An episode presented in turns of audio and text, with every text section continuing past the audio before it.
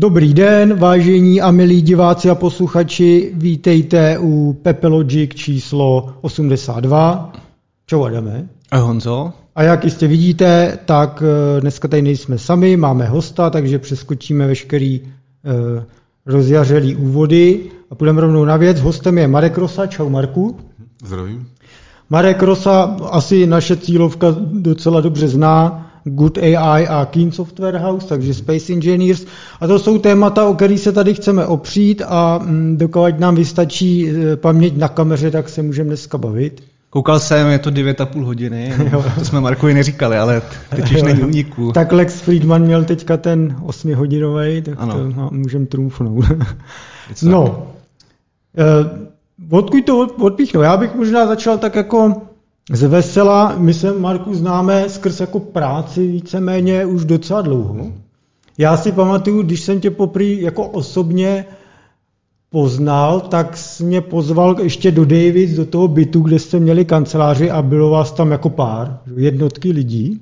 Byli jste takový startup a myslím, že jste dostali asi milion eur investici. A v té době, eh, když tady nebylo zvykem, že by startupy dostávaly investice, navíc milion eur, jo, dneska je to každý týden asi šest takových investic, tak to bylo jako velký docela. A tam jsi mě ukazoval mimo jiný i Miner Wars. A možná, já, já bych možná začal od toho, teda od té historie, jak, jak, jak se ti podařilo vůbec tohleto jako nakopnout celý v dřevních dobách neexistujícího venture kapitálu v Česku, v dobách, kdy rozhodně externí investoři nedávali peníze do her a, a tedy? A tedy? Tak uh, ta, ta suma byla menší, jako nebyl to jo? milion, ale myslím, že 800 tisíc alebo nějak okay, tak. Okay. A nakonec jsme ju vlastně celou ani nedostali, ale to vlastně není až také dôležité. A uh, jak se to podarilo teda, ja som začal robiť, ako vždycky som chcel robiť hry a tak, No a začal som robiť uh, Miner Wars, začal som robiť ten engine, v tej dobe to bola vlastne V-Rage 1 a robil som to, dostal som to do nejakej fázy, že urobil som si nejaké také demo videá, nejakú webovú stránku k tomu, nejaké PR materiály, nejaké fórum a tak ďalej. A to bolo vlastne, to boli také super časy, že som si bol schopný toto všetko urobiť sám. Že, mm-hmm. že to už, teraz je to skôr tak, že keď niečo robím, tak skrz, alebo s pomocou druhých ľudí, vieš, lebo je toho veľa.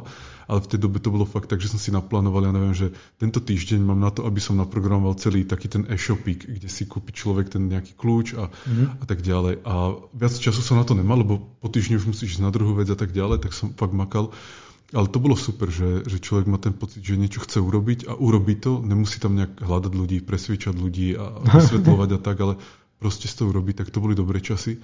No a takže uh, nejaký čas som takto robil sám na, na Miner Wars. A potom som to ako nejak, nejakým spôsobom ohlásil, ozvali sa mi všelijakí dobrovoľníci, to vlastne bola tá moja vízia, že ja som myslel, že nájdem nejakých dobrovoľníkov a potom spoločne to budeme na tom robiť, prípadne z toho nejak nahajujem tým a tak s tými dobrovoľníkmi to moc tak dobre nefungovalo, lebo mm. ono vlastne namiesto toho, aby mi pomáhali, aby ako robili nejakú robotu, tak oni mi skôr vysvetľovali, čo ja mám robiť. Jo, jo, jo. Takže, A co děláš blbě, tak, jo? Tak, tak. Jo, jo. Takže tak nejak som sa od toho ako otrhol v podstate od tých, tých dobrovoľníkov. No a potom som začal, som si hovoril, že stále som to chcel robiť radšej vo veľkom než v malom, mm. aby som to som si hovoril, že OK, programovanie, zvuky a tak to urobím sám, ale napríklad ešte, aby som aj grafiku k tomu robil sám, pričom ako gra- s grafikou som fakt nemal skúsenosti, mm. tak, uh, tak som si hovoril, že treba zohnať nejakého investora, tak som začal hľadať a asi som mal aj šťastie, si myslím, že zrovna v tom čase taký ten Czech, Czech Invest alebo Czech, ano, Czech Invest no. organizoval nejakú, taký nejaký meetup. No a tam som práve stretol tých investorov, ktorým sa zapáčila tá idea aj mm. ako ja ako founder. Mm-hmm. A dosť rýchlo sme sa dohodli, podpísali sme nejaký kontrakt a vlastne začali chodiť prvé peniaze, začal som hajrovať tým, mm-hmm. tak toto vlastne prebehlo. Takže ja si myslím, že sa mi podarilo takú tú, ono vlastne to sranda, že v dnešnej dobe tých 800 tisíc, alebo to bylo jako nepůsobí jako vůbec velká suma. Ne, dneska je to no. fakt, jako, protože mě chodí jo. různý tiskové zprávy a to je každý den snad něco. Jako, no. Tenhle český startup má milion eur a říkám, hm, to nemá cenu se tomu věnovat. tak, tak. A, ale na druhej strane, ako, ono je to dosť peňazí, hej, pretože určite, na, to, určite. na to nejaký tým pár ľudí najmeš a niečo s tým už nejaké MVPčko alebo tak môžeš mm. urobiť, takže podľa mňa pre nejaký začínajúci startup, ktorý ešte nemá ten market product fit, tak to sú vlastne obrovské peniaze, hej, možno aj mhm. viac, než potrebujú. Určite, Takže no. ako tak, ale aj pravda. A dneska je vývoj tých hier je taký drahý, že ako tie platy ľudí išli hore a tak ďalej, že ako s tými 800 tisíc by sme toho moc nespravili už. Mm. No a alebo áno, v takom režime, že si to robím keby sám s dvoma ľuďmi, alebo taký ten ako totálne minimalistický režim. Jasne. No a takže, takže čo ešte k tomu dodať, bolo to, že podľa mňa prečo sa mi podarilo nájsť tých investorov, bolo to, že som bol taký dosť ako, že agresívny, ale že ako agresívny v tom dobrom slova zmysle. Že som proste mm. hľadal tie príležitosti, kde nájsť tých investorov.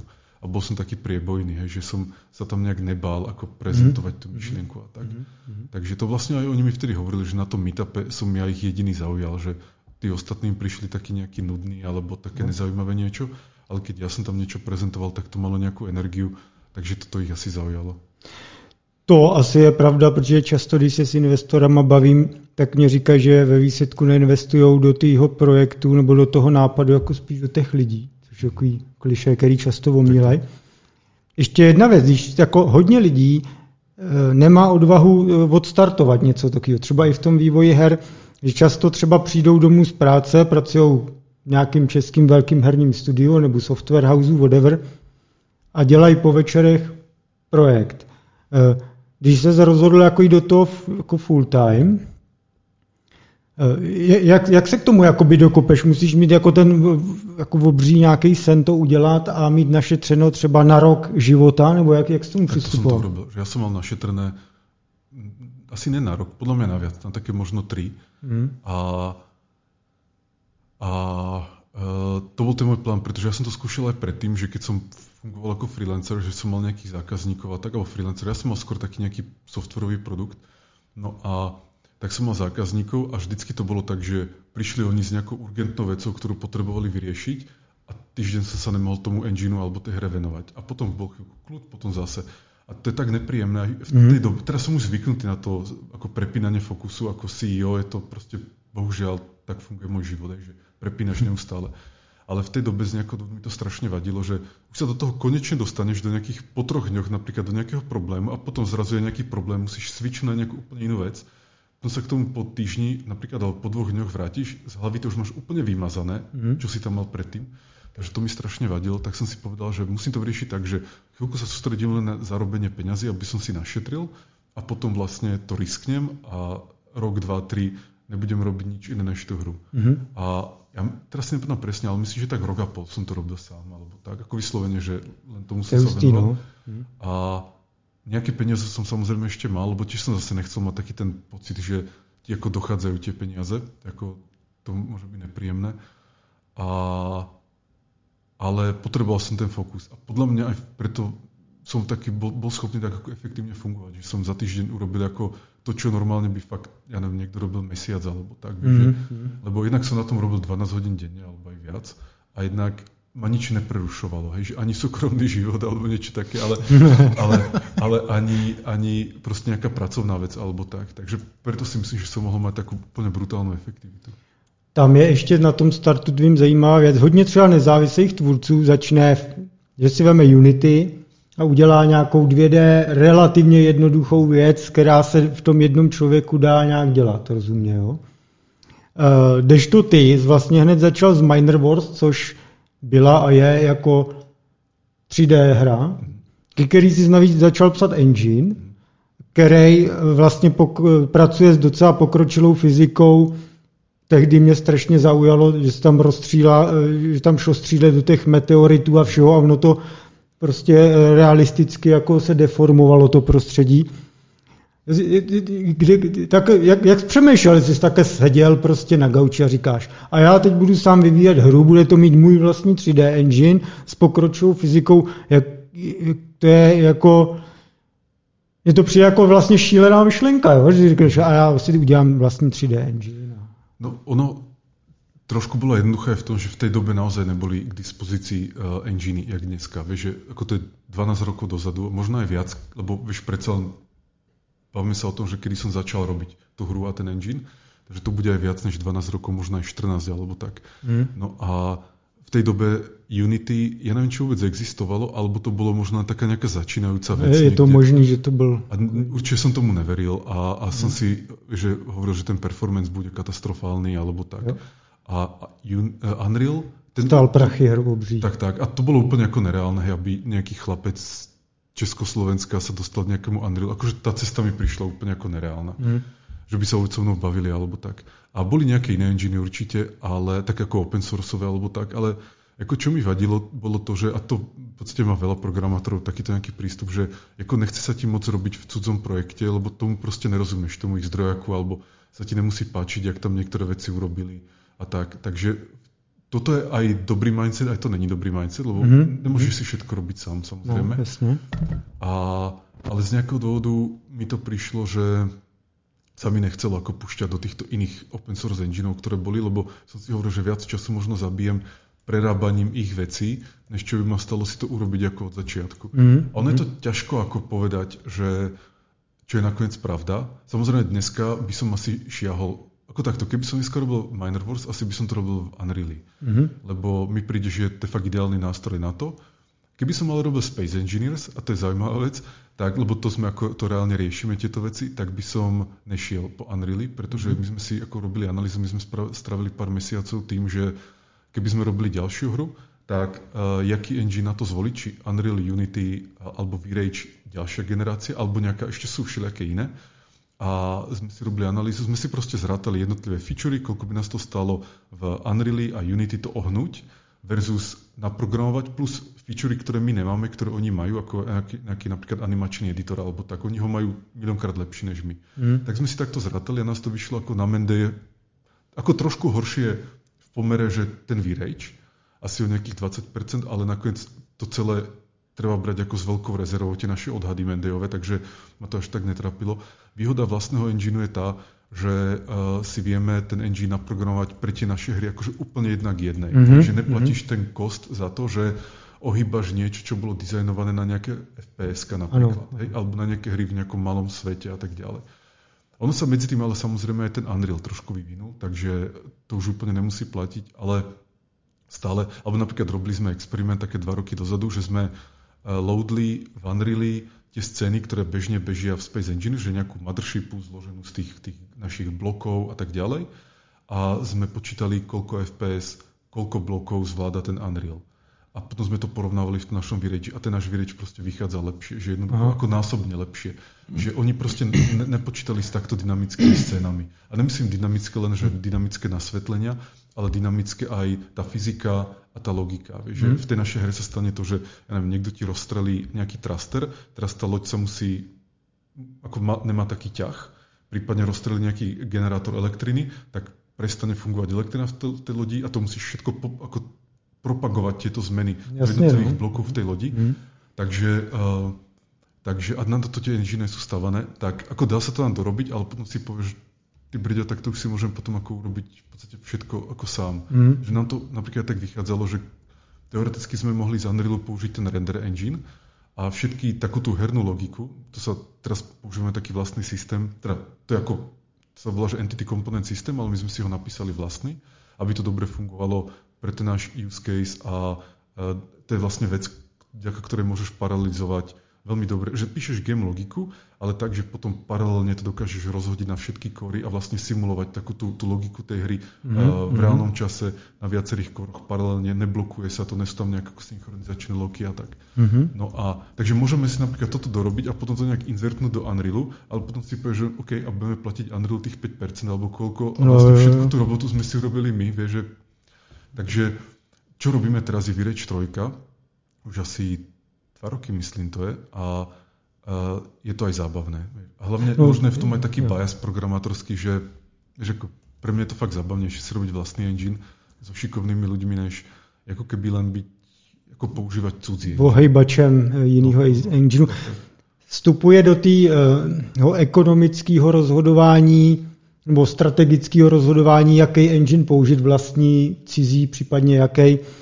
I dejme tomu nějaká vendor lock-in závislost, protože třeba v Bohemce mi říkali, třeba šéf vývoje engineu, s tím jsem si povídal o tom a on mě třeba říkal, že jedním z klíčových uh, věcí, proč pořád vyvíjejí vlastní engine, byť je to drahý, uh, je to, že nemůžou být závislí třeba na Unrealu v tom, že oni přijde nějaký update, který jim všechno úplně rozbije, udělá všechno úplně jinak, že si to prostě nemůžou dovolit nebo že nechtějí dovolit. Je, jsou tyhle ty aspekty taky jako pro tebe klíčový, když o tom přemýšlíš jako manažer? Uh, no boli by. V podstate ta, ten vendor lock-in, to sa stalo napríklad v minulosti, myslím na Mafii 2, že ten, vtedy bol nejaký engine, nejaký myslím renderware alebo render nie, Jo, jo, to myslím, také. že něco takového. No. A oni z nejakého dôvodu v polke vývoja ho zrušili, ako ty, ten výrobca, alebo sa to nejak celé zaseklo. Je, je to tak, no. A takže oni museli v polke vývoja prechádzať na iný engine. A to, to je taká nešťastná situácia. Myslím, že toto by sa nám zase nestalo, ale tiež nikdy nevieš, kto bude vlastniť Unreal, čo sa s ním stane a tak ďalej. No, a, no. Takže tak, ale tohto by som sa až tak nebal, lebo tak či tak si závislí na toľkých iných veciach, že mm-hmm. vieš to, možno niekto zmení Windows alebo tak, vieš, že ako milión možností. Takže tohto až tak by som, to by som riskol a to, že nám nejaký update toho engineu rozbije všetko, tak to sa stáva, že vraj ľuďom bohužiaľ aj na Unreal, aj na Unity, ale ono sa to v podstate stáva aj nám. Vieš, mm-hmm. že ako toto je normálna vec pri softwarovom vývoji. A tak to proste je. Vieš, mm-hmm. ako, to je to, ako meržovať nejaké zmeny a tak ďalej není len tak, hej, ako vždycky niečo meržuje, že sa ti tam proste milión veci rozsype a musíš to ako testovať a fixovať. Jo, jo, jo. Takže nemyslím si, že keby sme používali iný engine, by to bolo o moc horšie. Ako, mm-hmm. Ťažko povedať. Ja verím tomu, že asi v prípade toho Unity by to bolo horšie, než v prípade nášho engineu, ale toto sa aj ťažko nejak meria, takáto vec. Jo. Já na to mám doplňující dotaz. Ten přechod na jiný engine, je to, když teďka něco jako píšete, a udržete si tam nějakou vrstvu mezi třeba jako uh, ještě renderovací pipelineou tak, že kdybyste měnili engine, že by to bylo jako jednodušší uh, to změnit, nebo jak je to vlastně těžké udržet nějakou, nějaký hezký API, jako aby to bylo jednoduchý. To, sa, to, sa, to sa robí taká modularizácia, alebo tak jako od nějaké encapsulation, že prostě oddělíš tie veci. Na render určite, pretože ten máme, ten Virage 3 má DirectX 12, mm. ale až sa tam bude robiť port aj na PlayStation, tak PlayStation má teraz si aj nespomínam čo, ale proste má niečo iné. Mm. A kvôli tomu nechceme ako prerábať engine a už rozhodne na tú hru. Takže tam je taká nejaká modularizácia. A na fyziku je, si myslím, že chalani to robili.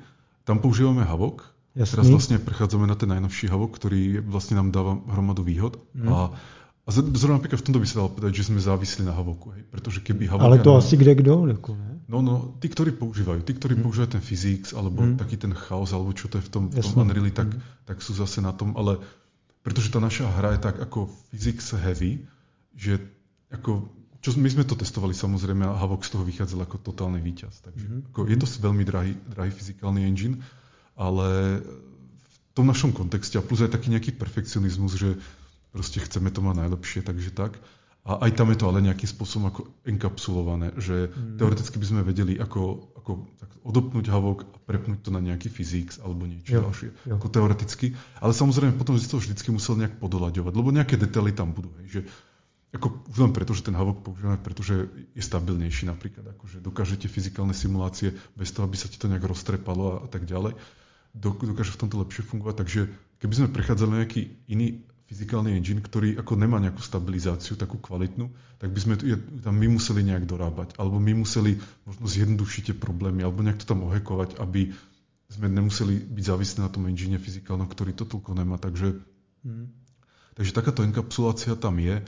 Ešte na multiplayer, na networking určite tiež že vlastne teraz aj Space Engineers máme na, na takomto Steam ako multiplayerovom apičku je, a zároveň na tom uh, Epic Online Services mm-hmm. apičku. Mm-hmm. A sa to medzi tým len jednoducho switchuje. Mm-hmm. Takže, uh, teda v odzovkách jednoducho. Takže takéto ako oddelenie, to sa, to sa robí. Mm-hmm. Pro představu, kolik stojí teda ten Havok třeba na rok, nebo jak se to účtuje, když říkal, že je to drahý? Práve, že nemôžem povedať. Jo, ale nemôžeš, ako, okay. NDAčka tak, ale, jo, jo. ale to, je taká, to už je taká seriózna vec. Vieš, jo, jo. Že na moje domácí, kdybych chtěl, tak to se, je to prostě, nevyplatilo by se to úplně. Víš čo, nechcem úplně jako hovoriť, lebo vlastne neviem presne, alebo nepamätám si už, akú, aký oni majú licenčnú podmienku, možno majú nejakú ako keby indie verziu, alebo mm-hmm. niečo také, alebo možno majú nejakú ako educational verziu, to už si fakt nepamätám. Ale jo.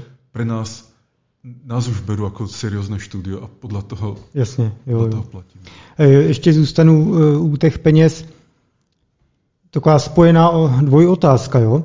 Kolik lidí pracuje na tom engineu, na full time, dejme tomu případně i nějaký částeční, co vy pomáhají. A jestli bys mohl prozradit, kolik třeba ročně právě takovýhle náklady na vývoj vlastního engineu jsou? Tak priamo na engine, v tom engine týme robí takých 7 až 10 ľudí, myslím, mm. programátorov. Mm. A, a potom je tam ešte tool team, čo s tým vlastne súvisí, lebo tooly potrebuješ k tomu engineu. A v tom je asi, povedzme, že 5 ľudí. A takže to máš tak, ja neviem, 10 až 15 ľudí, čo je vlastne ako v skutočnosti ako mikrotým, hej, pretože na, na Unreal určite robí stovky ľudí. Mm, mm, mm. A, ale rozdiel je v tom, že Unreal targetuje na rozličné druhy hier, alebo rozličné hry skôr teda, a my targetujeme len na tie naše hry, takže sme ako oveľa fokusovanejší. Jasne, jasne. A, a takže by som povedal, že flexibilita Unrealu v niektorých veciach bude oveľa väčšia, preto potrebujú toľko platiť za to, alebo teda mať tam toľko ľudí, ale u nás sme viac fokusovanejší, ale na druhej strane mi to ani nepríde, že by sme akože tam tých vecí mali nejak menej, alebo tak mm. vo výsledku. Aj, aj čo sa týka z hľadiska renderu a tak ďalej. Takže, takže tých zhruba 10 až 15 ľudí a to je ideálne brať ako kontinuálne, hej, že to, to sa neskončí ako v nejakom okamihu. To proste pôjde do nekonečna.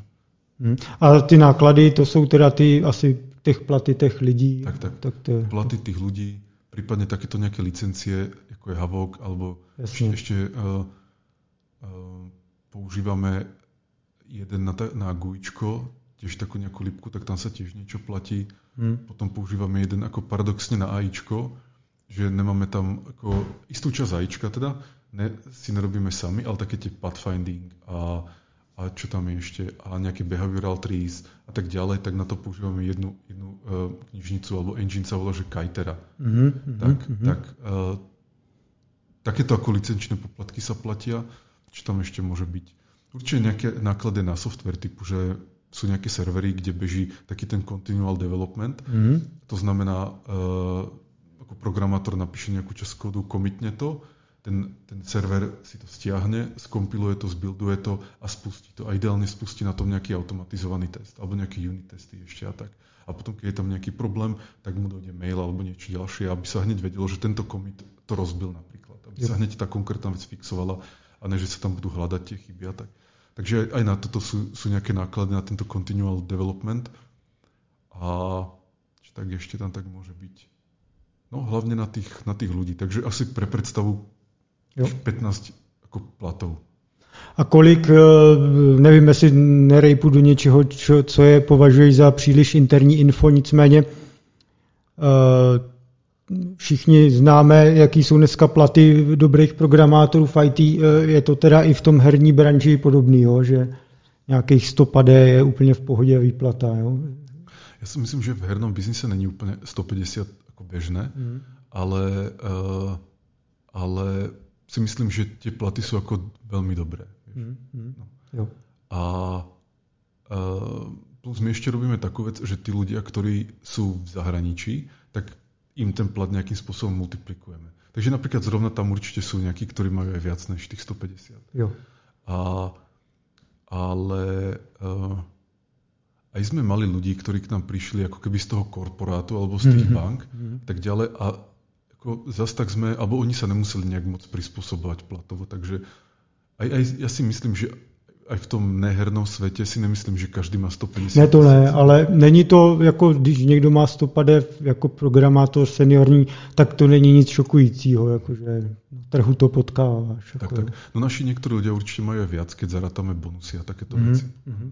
Že ako si myslím, že ako môj cieľ je taký, aby si naši ľudia zarobili aby to nebolo tak, kedy si to bývalo, že robíš na hrách, tak musíš zarábať dvakrát menej než... Jo, jo.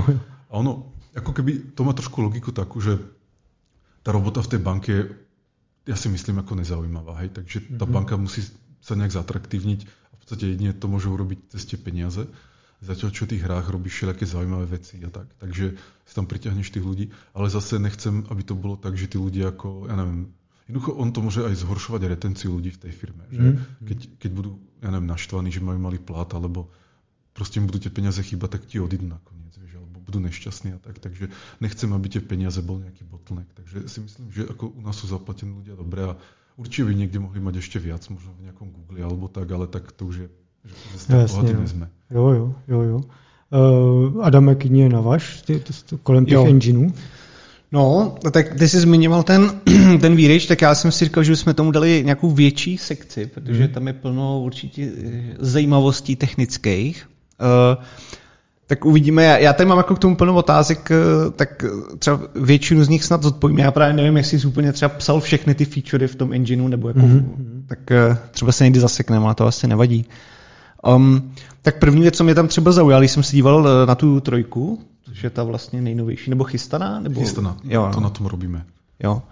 Tak um, ten, ten svět je teďka jakoby full voxel, anebo to je teda kombinace jako modelů v obyčejných a voxelový jsou jenom ty těžitelné věci a, a tak dále. Jak to vlastně je poskládané? Je to kombinácia a um, ako v zásade sa dá povedať to, že všetko je voxelové, ale, ale mm-hmm. nie je to presne mm-hmm. tak. Alebo sú tam dva druhy voxelov, môžem aj povedať. Takže všetko je volumetrické v zmysle, že nesú tam nejaké veľké objekty alebo veľké modely, ktoré už nesú ďalej fragmentovateľné. To, to ne. Všetko je ako relatívne fragmentovateľné. A, ale sú tam dva druhy, to sú voxely, ako čo sú asteroidy alebo terén. A tie vlastne to máš ako voxely a potom, keď ich chceš renderovať, tak musíš ich tzv. polygonizovať. To znamená, potrebuješ tie voxely skonvertovať na nejaké polygóny, trojuholníky, ktoré potom renderuješ. Takže musíš nájsť v podstate len ten surface medzi tým, kde je povrch toho voxelu a tou prázdnou hmotou. Takže ono to, na to boli kedysi dávno ešte také algoritmy ako Marching Cubes, teraz sú novšie, nejaké dual contouring a ani neviem úprimne presne, ktorý z nich používame, lebo sa nám to tak nejak stratilo, ako keby už sa to domotalo proste, že tam kombinácia všetkého možného. No a, ale v zásade ten algoritmus je o tom, že máš nejaký, ako v Minecrafte si predstavte, keby ste mali nejaký stromček mm. s mhm. voxelov mm. a potom, aby to nebolo celé také kockaté, hranaté, tak by ste mali ten polygonizáciu, to znamená algoritmus, ktorý ti nájde, že tam, kde máš prázdnu, prázdny priestor a nejaký ten, eh, tú kostičku, tak dáš ako poligón. Alebo keď tam máš napríklad dať ako šikmy, nejaký taký diagonálny, aby mm-hmm. si to mhm. ako zaoblil a tak ďalej. No a tie rozličné polygonizačné algoritmy sa potom rozlišujú podľa toho, jak dokážu presne reprezentovať nejaké ostré hrany alebo gulatosť urobiť a prípadne koľko poligónov generujú, aby tých poligónov nebolo zbytočne veľa a tak ďalej. Takže ja na tom Minerverse som práve používal ten Marching Cubes kedysi dávno a to bola tiež taká sranda, lebo on bol pôvodne patentovaný ten algoritmus. Akurát by tak pekne vyšlo, že ten patent skončil tesne predtým, než som to vydával, alebo niečo také. Ja, Ako tých 20 rokov, alebo koľko tých patentov. Takže to bola taká sranda. No a, uh, no a teraz používame len nejaké iné polygonizačné algoritmy. A, takže toto je na, ako voxely, keď sa bavíme o asteroidoch alebo teréne. A zrovna v tom ešte vyreč, že tu doplním, tak tam bude aj ten tessellation, na, na tie, ako na ten terén a na asteroidy a už teraz, jak, to, jak som to videl, tak to vyzerá super a to ale vlastne len, to robíš ako keby nad tým. To znamená, keď už z voxelov vytvoríš trojuholníky, tak ešte potom uh, cez nejakú heightmapu na tých trojuholníkoch dorobíš taký ten detail, že tam pridaš viac ako poligónikov podľa toho, aký, ti tam textúra určuje ten, ten, uh, ten nejaký povrch a hĺbku a tak ďalej.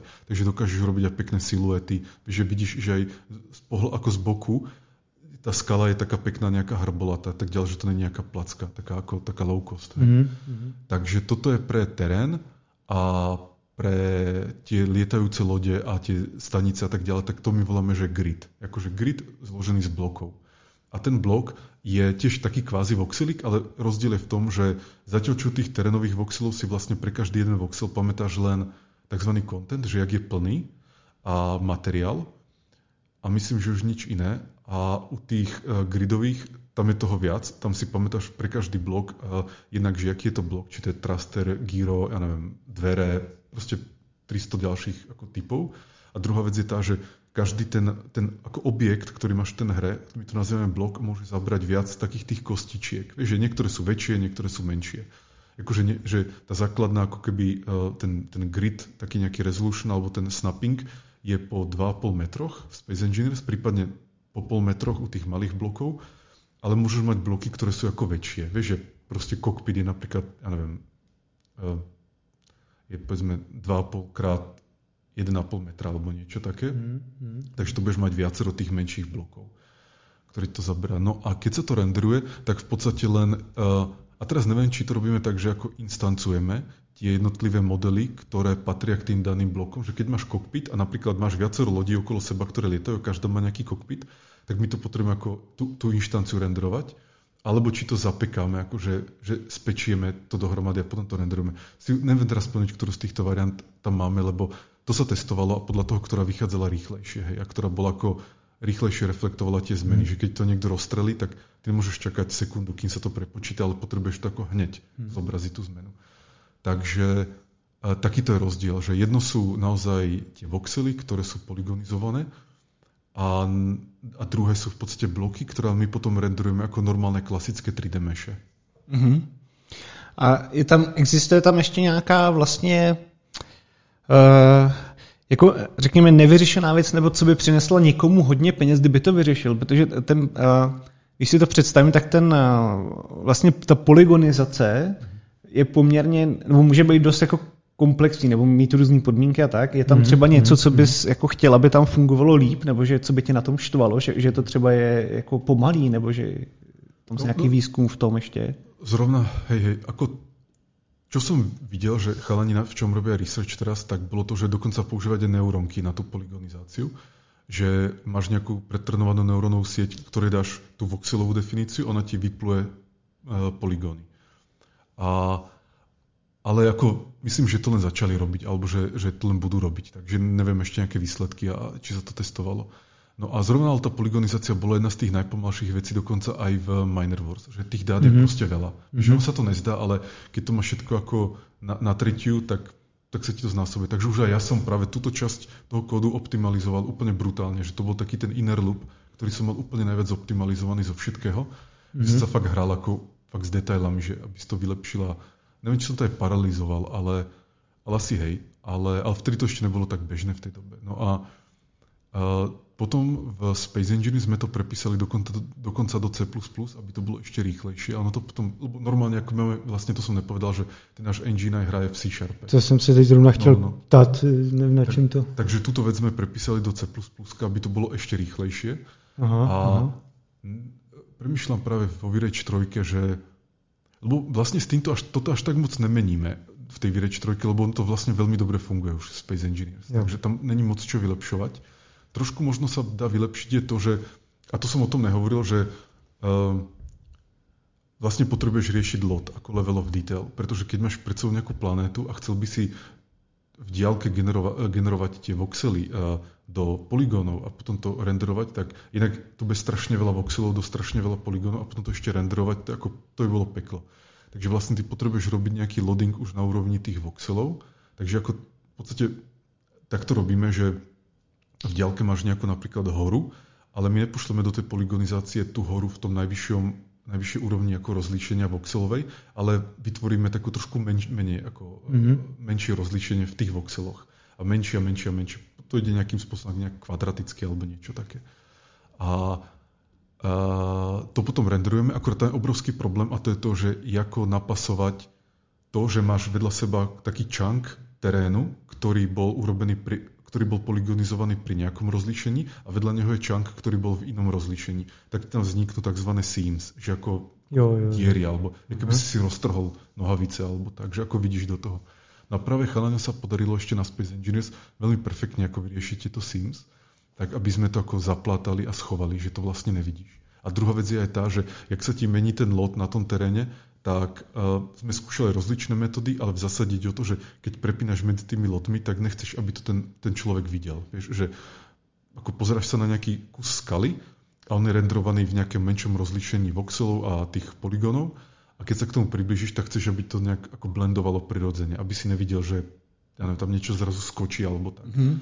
A samozrejme tá prvá verzia, ako nejaký prototyp bol taký, že toto skákalo celé, hej, ale tak to je hnusné, ako to sa nedá. Takže sme robili všelijaký blending. Uh, myslím, že ešte dokonca ja som robil taký, ako v tom uh, image spacey, to znamená, že som si vyrenderoval ten chunk, v tom nižšom rozlišení a v tom vyššom rozlišení a potom som to normálne robil ako nejaký blending tých pixelov. Mm. Takže to byl jako nějaký shader, jako, který tak, tohle dělal tu interpolaci tak, tak, mezi... Tak.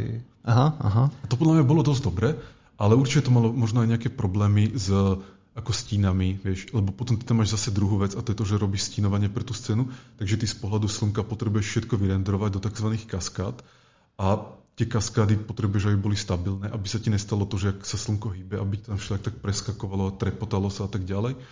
No a, videl som, že aj toto sa im podarilo skvele vyriešiť tej novej verzii, že napríklad tie, tie, tie e, stíny, ktoré máme teraz, sú ako brutálne stabilné, že tam proste máš, jak tuto vidíš nejaký stín na stole, tak sa ti nestane to, že pohneš hlavu, on sa ti tam určite tak roztrepne, ale že je fakt stabilný, hej, že ten stín je presne na tých pixloch a na tom surface, kde má byť. Mm-hmm. Takže a to není jednoduché takéto veci urobiť. Takže to sa tiež podarilo v tom Vireč 3. Mm-hmm. No a ešte, ale keď sa vrátim k tomu loadingu, tak z hlavy neviem, aký spôsob sa zvolil na to ako schovanie tých símov. Hej, že to, je, to si myslím, že je tak keby hromada hekov, jak to mm-hmm. tam nejak poschovávať. Ale to bol taký challenge a, a tak. Mm-hmm. A teď jsem se zase, pardon, čítování kolem toho, co, renderování toho, co aktuálně hráč nevidí, typicky za sebou. Že jo? Jak to řešíte? Je tam, že to máte nějak už předpočítaný dopředu, nebo prostě co hráč nevidí, tak se prostě neřeší a pak to tam doskakuje, nebo jak to řešíte tohle? No, my práve, že toho moc dopredu predpočítať nemôžeme v tej našej hre, pretože mm. tam je všetko dynamické. Takže mm. tak, jak sa to kedysi robilo ešte na Quakeovi a tak, že sa predpočítali light mapy a tak ano. ďalej, to ako ten no-go pre nás, absolútne. No. A my sme sa aj s takým niečím hrali, ale to ne, nefunguje ako u nás, absolútne. Vieš, že tam sa ti stane, že hráč vykope niečo, alebo priletí raketa, mm. vieš, čo s tým spravíš proste? Ako všetko musí byť dynamické. Mm-hmm. A vlastne ono v dnešnej dobe je to už aj v tých enginoch, by som povedal, dosť bežné, že už sa moc nerobia tie predpočítané veci, že, mm-hmm. že není to treba v dnešnej dobe. No a, ale čo sa týka tohto, tak to sa volá, že, že ak sa to volá, uh, frustum cooling, tá vec. Mm-hmm. A to frustum je vlastne, ako keby si predstavíš, že máš obrazovku a z toho robíš takú pyramídu. Mm-hmm. Si to predstav, že ako mm-hmm. ten vrchol pyramídy je tvoje oko mm-hmm. a tak to je ako keby tá obrazovka a keď tiež ďalej, tak rozšíriš tú pyramídu. A to je ako keby frustum. Z nejakého mm-hmm. dôvodu sa ten objekt nazýva frustum. Takže robíš také, že detekuješ objekty, samozrejme sa snažíš to robiť nejak hierarchicky, že ne každý maličký objekt, ale nejaké klástre, alebo nejak to proste hierarchizuješ. Takže sa snažíš detekovať objekty, ktoré nesú v tom frustume, že sú mimo toho frustumu a tie proste nerenderuješ. A teraz práve vo Vireč 3 už máme taký, že GPU pipeline, to znamená, tieto veci dokážeme robiť kompletne na GPU. Že my len do GPU mm. pošleme tú scénu prípadne nejaké updaty tej scény, že keď sa ti hýbu objekty, tak meníš tie word matice, ale potom takéto frustum cooling a tak ďalej bež už kompletne na, na GPUčku. Čiže len vďaka DirectX 12, že predtým by to nešlo takéto veci robiť.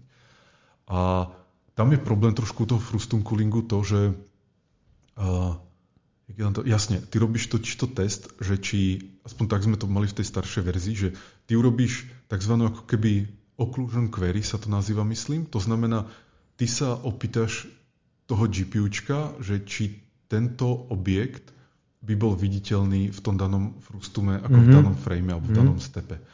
A on ti vráti tú odpoveď, ale väčšinou to trvá tak 2-3 framey. Takže sa môže stať to, že ty sa ako keby opýtaš, on ti povie, že ne, není ho vidno, ale potom, ak ti dojde neskôr ten, ten, ten occlusion query ako result, tak zistíš, že ho máš renderovať a vlastne tam doblikne ten objekt. No ale aj toto sa tiež dá riešiť nejak tak, že tak predikuješ, ak sa ti budú pohybovať alebo niečo také. Jak zrovna to teraz riešime v tom Vireč 3, ako z hlavy neviem, ale, mm. ale eh, je dosť možné, že ak to máme ten GPU pipeline, tak možno je to tak, že tam ani není ako tá latencia, že vlastne tú odpoveď získaš ešte v tom danom frame. Ale nesom s tým 100% istý, že nechcem to tvrdiť. Mm-hmm. Ale viem, že chalani práve tento, tento occlusion, occlusion um, culling dosť riešili a mal by to byť teraz by to malo byť veľmi stabilné, že by tam ako nemali tie veci doblikávať. Mm-hmm. Takže toto sa rieši tak. A jak som hovoril, riešiš to hierarchicky, takže napríklad letíte nejaká loď, ktorá je zložená, to je ten grid, zložená z tých blokov a to celé dohromady má nejaký bounding box. Hej? A ty vlastne testuješ ten bounding box versus ten frustum. Že netestuješ jednotlivé bloky, lebo to by si možno spadal viac času na tom teste, než na tej optimalizácii. Mm, mm. Takže zoberieš celý ten bounding box. Alebo prípadne ešte aj ten bounding box potom nejak rozkatuješ na nejaké menšie, ak, ak to dáva zmysel. Jo. A to je práve to, čo robia naši programátori, že oni, musia, oni si dajú takúto hypotézu, že ak urobím to, tak zlepším performance, alebo zhorším, alebo prinesem nejaké iné nevýhody a tak. A potom proste musia robiť tieto testy a niekedy sa stane to, že ako keby tá vec ideálne by mala byť lepšia, ale vo výsledku vlastne není.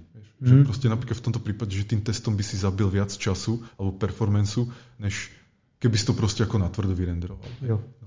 Jakým způsobem v engineu, potažmo celý hře, řešíte optimalizaci na hardware? Jde mi o to, že jedna věc je, pak je to ta technická optimalizace, ale kde, na základě čeho se rozhodujete, jak moc budete optimalizovat? Ku příkladu, že si vytáhnete Steam Survey, survey který vydávají, tam vidíte, většina hráčů má 1060, 16 GB RAM, 4 jádrový procesor, takže to na to musí běžet 100 milionů FPS, ať se děje, co se děje, nebo kdy posouváte tu hranici, když si řeknete, jo, teď už to poběží dobře na 3090, jo, něco takového. Tak toto je, jako keby, to jsou taky nějaké KPIčka, že, hmm. které si jako nějaký, jak je to KPI jako key performance jasně, indikátor, jasně. sa skôr používa v tom nejakom consulting svete, ale ano, ano. to sú také nejaké KPIčka, ktoré si musíme proste nastaviť, že toto musíme dodržať, vieš. A cez to nejde vlak. A to je presne, ak si povedal, že uh, sa pozrieme na to, aký je, zrovna sme to aj robili ako pred rokom pre Vireč trojku, mm-hmm. že sa chalani pozreli na to, a nelen na aktuálne survey, ale aj nejak dozadu, a nejak to ako, mm, ako jak to volá, uh, extrapolovali, mm-hmm. že kam sa ten hardware pohne a, a, a že niečo budeme vydávať povedzme za 3 roky, za 5 rokov, tak kde to zrovna bude. A druhá vec ešte sa pozrieť aj na konzole. A práve, že konzole boli pre nás smerdajné, lebo tam ten ako výkon zase nejde až tak moc. Že on to vyzerá, že ty máš teraz 3090 a tak ďalej, vyzerá to, ako keby všetci mali 3090, mm-hmm. ale keď mm-hmm. sa pozrieš na ten priemer, tak ne. No, vlastne, a ja som ešte do dneska mal, a vlastne stále mám, lebo som si ten nový počítač ešte nenainštaloval, 1000, neviem či 70 no, 90 taková tá klasika. Taká no, tá klasika, no, no. lebo sa mi to proste nechcelo riešiť. Vieš, ako no. vyslovene, že nechcelo sa mi to riešiť.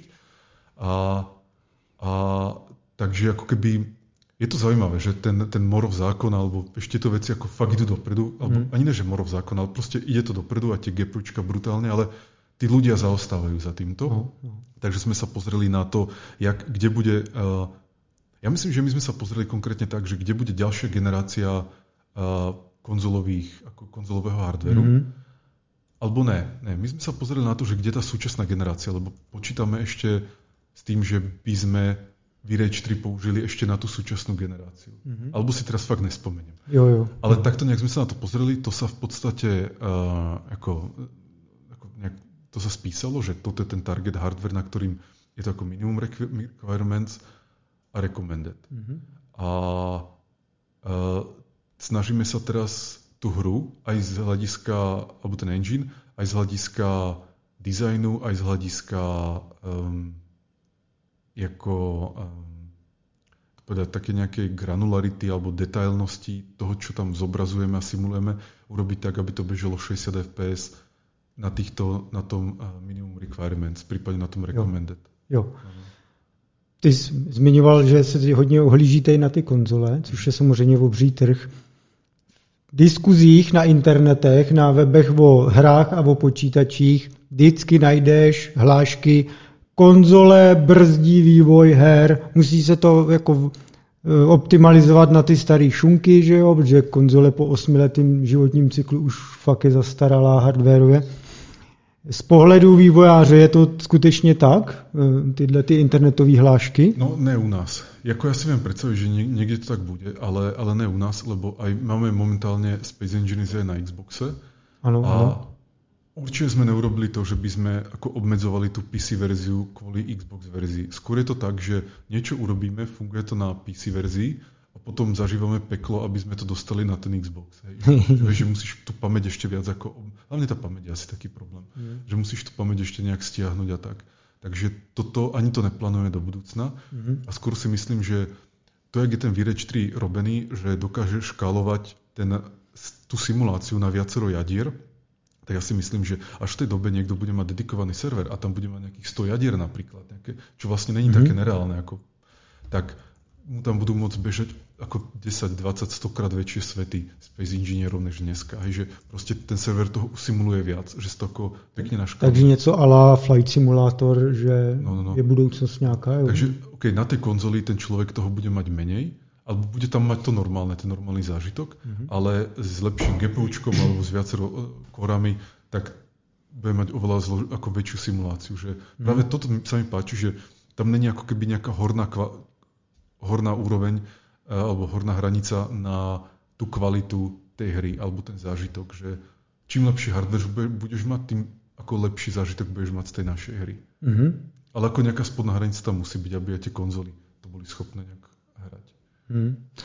Dokážeš nějak kvantifikovat, když už jste teď na Xboxu, kolik vlastně člověko času nějakého nebo tak eh, vám zabere právě ta optimalizace na tu konzoli a udržovat ty dvě verze nějak a i asi teda ten PlayStation, ne, nebo tak? tak to, to ještě nemůžem potvrdit. Jo, jo.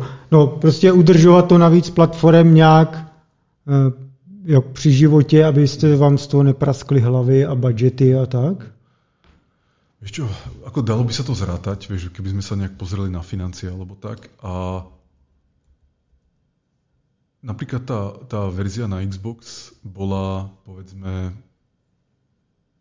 a neviem presne, lebo ono to bolo, to bol taký komplikovaný projekt, a to všelijak menilo a tak, ale povedzme 5 ľudí na 2 roky alebo niečo také. Mm. A, ale ber to ako fakt brut, radšej som ako nastrel vyššie číslo, jo, jo, jo. nižšie. A čo zase není až tak veľa, hej, pretože tam v týme je asi neviem, 60 ľudí alebo nejak tak, takže ako to nie je zase taká katastrofa.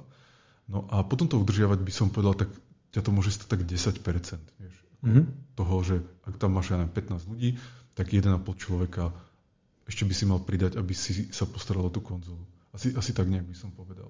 Mm. Možno trošku viac, pretože on to môže mať potom aj nejaké nároky na grafikov a na testerov. A vlastne áno, pretože vlastne potrebuješ trošku viac testerov, aby sa otestovali ešte aj tie konzole. No jo. No. A je to zaujímavé, že vlastne aj teraz máme hromadu konzolí, samozrejme vieš, že mm-hmm. by sa testovalo všetko, aby to inak mali testery. A ešte teraz, ak sú home office, tak každý to chce mať ako doma a tak ďalej. A jednak, aby uh, sa otestovali všelijaké verzie tých Xboxov, lebo ono vlastne toho je viac, že mm. tiež to není len ako jedna verzia, ale je toho viac. Takže tak. A, a tak se teda obecně dá říct, že ta zvýšená komplexita vývoje a potřeby něco manažovat, mm. protože máte víc platform, je vysoce kompenzovaná tím finančním přínosem, ano. tím, že je to, dá se to tak říct. Jo? Presne tak, že sice u nás ten Xbox momentálne tvorí asi len 10% toho nášho revenue, mm-hmm. myslím. A, ale na začiatku to bolo viac, že predsa to bol nejaký taký boom, taký boost peňazí, ktorý prišiel. Takže, a už len ten, ten balík peňazí ako stojí za to, že mm-hmm. sú veľké peniaze, že, jo, jo. že, že to, je, to, sa, to sa vyplatí. Takže a to by som ešte povedal, že možno Space Engineers na Xboxe ani nebol nejaký ako nejaká hitparáda, pretože... Tak vy ste hodne PC Master Race, no, jasne. Takže a plus vlastne to vyšlo na Xboxe až, ja neviem, dva roky alebo koľko po PC. Takže to sú také všelijaké ako dôvody. Ale, ale aj tak si myslím, že ako, keď sa na to človek pozrie proste čisto finančne, tak sa to vyplatilo. Mm-hmm. Mm-hmm. Můžeš, můžeš. Jo, já bych teda ještě to stočil zpátky k tomu jo, určitě, víc, určitě. víc engineovým tématům. Uh, ono teda to bude trošku souviset, na co se ptal potom v těch dalších otázkách. Uh, taková hypotetická věc, co dokázal, nebo Kdyby si tak dokázal představit, že teďka jak je ta, to omezení z hlediska počtu těch voxelů eh, v tom světě, těch, který tam existují, dokázal by si představit, že to bude konvergovat do takovým jako škály, že eh, jeden voxel bude jeden atom a, a ten, jo, že už to potom bude opravdu na té úrovni. Myslíš si, že eh, jako je to třeba tvůj vlhký sen mít potom takovýhle hry a případně kdyby si dokázal představit, že by to mohlo být? Tak ja neviem, či poznáte taký engine slovenský, sa volá, že Atomontáž. Mm, Atomontage. To vôbec neznám. Tak mm. to pozrite, robí to jeden chalaň už asi 20 rokov. Aha. A zhruba tak v našom veku. A sa to píše, že Atom, Atomontage. Mm-hmm. A majú pekné vizualizácie a tak. A, a oni práve idú na takúto, že preto sa to volá Atom, hej, pretože akože atomy, že vyslovene. Oni sú dokonca takí, alebo tak, tak to nejak tak sa situujú akože takí hejtri poligónov, že poligóny sú, poligóny sú shit, treba prejsť na atomy alebo na voxely. Tak to je také ako takých messaging. No mm-hmm. a vyzerá to pekne, on to ale vyzeralo pekne už pred desiatimi rokmi mm-hmm. a že tam napríklad mal nejakú, to možno nájdete niekde na webe, uh, simuláciu, dokonca tam mal aj dobrú fyziku, že taký, myslím, tank alebo nejaké také vojenské auto mu tam jazdí a zanecháva Vidím to tady, v tom, no, jo. v tom teréne a tak. A to bol fakt super. No a ja, prečo som sa do tohto nikdy nejak aktívne nepustil, som si hovoril, že jedna vec v tom hernom biznise sú technológie, mm. ale druhá je tá, že ne o každú technológiu je záujem u hráčov. Dokonca si myslím, že aj napríklad v tom Miner Wars tá deštrukcia tých voxelov bola ako fakticky zbytočná. Vieš, jo, že, jo, že, jo. Alebo poviem inak, že hráči si zahrajú na telefóne nejakú hru, ktorá má proste v podstate primitívnu grafiku alebo pár poligónov, vieš, a tak ďalej, ale je to jedno. Takže platí ten stereotyp, že důležitější je ta herní mechanika, než myslím, ta no, omáčka. Prípadne, keby niekto našiel nejaký veľmi dobrý, dobrú, jak to, tú technológiu atomovú, jak tam pridať nejakú hernú mechaniku, ktorá z toho spraví niečo zábavné. Mm-hmm. A to je zase iná hra, ktorá vyšla asi pred rokom a tá sa volala teraz si nespomeniem, ale to taký nejaký, ha, Možno ste to aj videli, ale tiež sú tam také, a má to trošku väčšie než, než tuto také 10 cm, ako keby ale 5 cm bloky. Mm-hmm. Jak si spomeniem, tak to potom Jasne, A co bylo náplní té hry? Proste ničiť veci, hej. Mm-hmm. A, že, a vyzerá to pekne, tá grafika je taká, ako dobre to má renderované, tá fyzika pôsobí tak, ako tak akčne a rýchlo. Je to teardown? Teardown, presne tak. Teardown. Som sa chtěl zeptat práve. Tak, ale vlastne aj a myslím, že ten vo výsledku je dosť ako úspešný komerčne, mm-hmm. ale tam tiež vlastne jediná vec, ktorú robíš, je, že ako ničíš tie veci okolo seba. Chvíľku je to zábava a potom si myslím, že to už není zábava. Ja. A, to je ale... jak katamari damači, to, to zase nabaluje ty věci na sebe takovouhle a to tě baví 30 minút. Tak, tak. No ale teraz sa zamyslíte, že tiež ja som si v minulosti hovoril, že no jasne deštruktívne prostredia v hrách, to je tá budúcnosť, tá lepšia vec. A oni no. to občas taký nejaký Battlefield trošku skúsili, že môžeš no. rozstreliť nejakú ano, budovu ano. alebo niečo také vždycky malé veci, ale vlastne reálne to nepotřebuješ v té hře. A stejně hráču, hráči jsou prostě zlí, sarkastický lidi, který ti, když něco takového představíš, tak na schvál to budou hledat ty limity, rozbíjet tu hru a točit videa na YouTube. Že? Inak ale to je dobré, hej, protože jo, jo. máš viralitu aspoň. Jo, to je ono. a Takže tým by som sa až tak ako fakt netrapil, ale skôr to, že či to tá hra naozaj potrebuje, vieš? Alebo kedy si bola tá hra ten Red, Red Faction? Že, Red, Red Faction, to ty bylo, no. Tak. no. A tam to podľa mňa využili tú deštrukciu docela ako, že tam si to aj potreboval robiť, aby si nejak aby progresoval v tej hre. V tom Teardowne samozrejme tam ničíš len tak, ale tiež mi to príde len ako taká vizuálna vec v istom zmysle. Že mňa napríklad napadlo, že čo by sa mne páčilo urobiť takúto hru, kde by si mal ako taký voxelový svet a napríklad, že by si tam mohol zasadiť nejakú, nejaký ako keby rastlinku a teraz ona by začala rásť, ale tak, že by naozaj ako uh, interagovala s tými atomami vedľa seba, mm. že by si brala z nich živinu, prípadne, že by nejaké korene zapustila a tak ďalej v takomto svete. Problém je zase ten, že si myslím, že komer- toto nie sú komerčné hry, že mm. to sú také ako evolučné simulátory alebo také, také ja neviem... Uh, to by mohl dělat Peter Moline třeba. No, no, no. no. A, ale čo by som chcel urobiť je napríklad to, že keby aj ten náš engine niekto ako v niečo takéto ohol, že by to proste použil ten, tú infraštruktúru, ktorú máme a, a niečo takéto by v tom urobil. Mm. Len také hry, kde len ako sleduješ, ak sa tam niečo deje, podľa mňa nie sú až také úspešné, že ľudia chcú mm. robiť tie veci. Mm. A, ale, uh, no a takže tá atomová simulácia, ja si inak ešte aj myslím, že možno skorej než tá atomová simulácia prídu to, že ako neurónkami generované hry. Vieš, kde tá úroveň abstrakcie a detailu bude riadená ako tou neurónkou, takže nebudeš musieť simulovať veci, na ktorých nezáleží. Takže čo si myslím môže byť problém takýchto simulácií, lebo tam ti tá komplexita tiež narastá ako, ako kvadraticky. Mm. A, takže pridáš viac e, atomov, boom, je to horšie, horšie, horšie. No a um, ale keby to bolo ako neurónka, hej, že jak, jak dneska je ten Stable Diffusion a podobne, ale že mm. ti to generuje tie framey pre tú hru na základe toho, jak ty ako používaš tú hru, alebo tak ako stlačíš klávesy, tak tam si myslím, že sa vlastne dostaneme na takú úroveň granularity, jak sú tie voxely, ale nebudú to voxely. Bude to proste mm. ako niekto ti simuluje nejakú realitu a tebe v podstate je jedno, či to sú voxely alebo ne, pretože ty vidíš tú realitu a dokážeš s ňou interagovať aj tak, že by si podľa mňa videl tie isté veci, ak vidíme v tom atomontáži, akurát to bude generovať tá neurónka. Toto si myslím, že, toto je, že to príde skorej, že to je lacnejšie z hľadiska performancu. Mm-hmm. Tady bych dal možná poznámku jenom na starší díl, on tohle už dělal člověk, eh, takový ten Pokémon ze zhora, kde vidět, tak jak tam lovíš Pokémony, já nevím, jak se to jmenuje, ale eh, tak eh, taková stará hra, že jo, a on udělal to, že naučil neuronku poměrně jako jednoduchou a vstupy byly vždycky inputy uživatele a pixely na obrazovce, podle toho, kam si šel, tak ono to předpovídalo, co bude dál. On teda uh, mu to potom degenerovalo, protože třeba když si měl jako cestu a kolem toho zelený, tak to pak bylo jenom cesta a zelený do nekonečna, protože to nemělo feedback jako na historii nebo tak.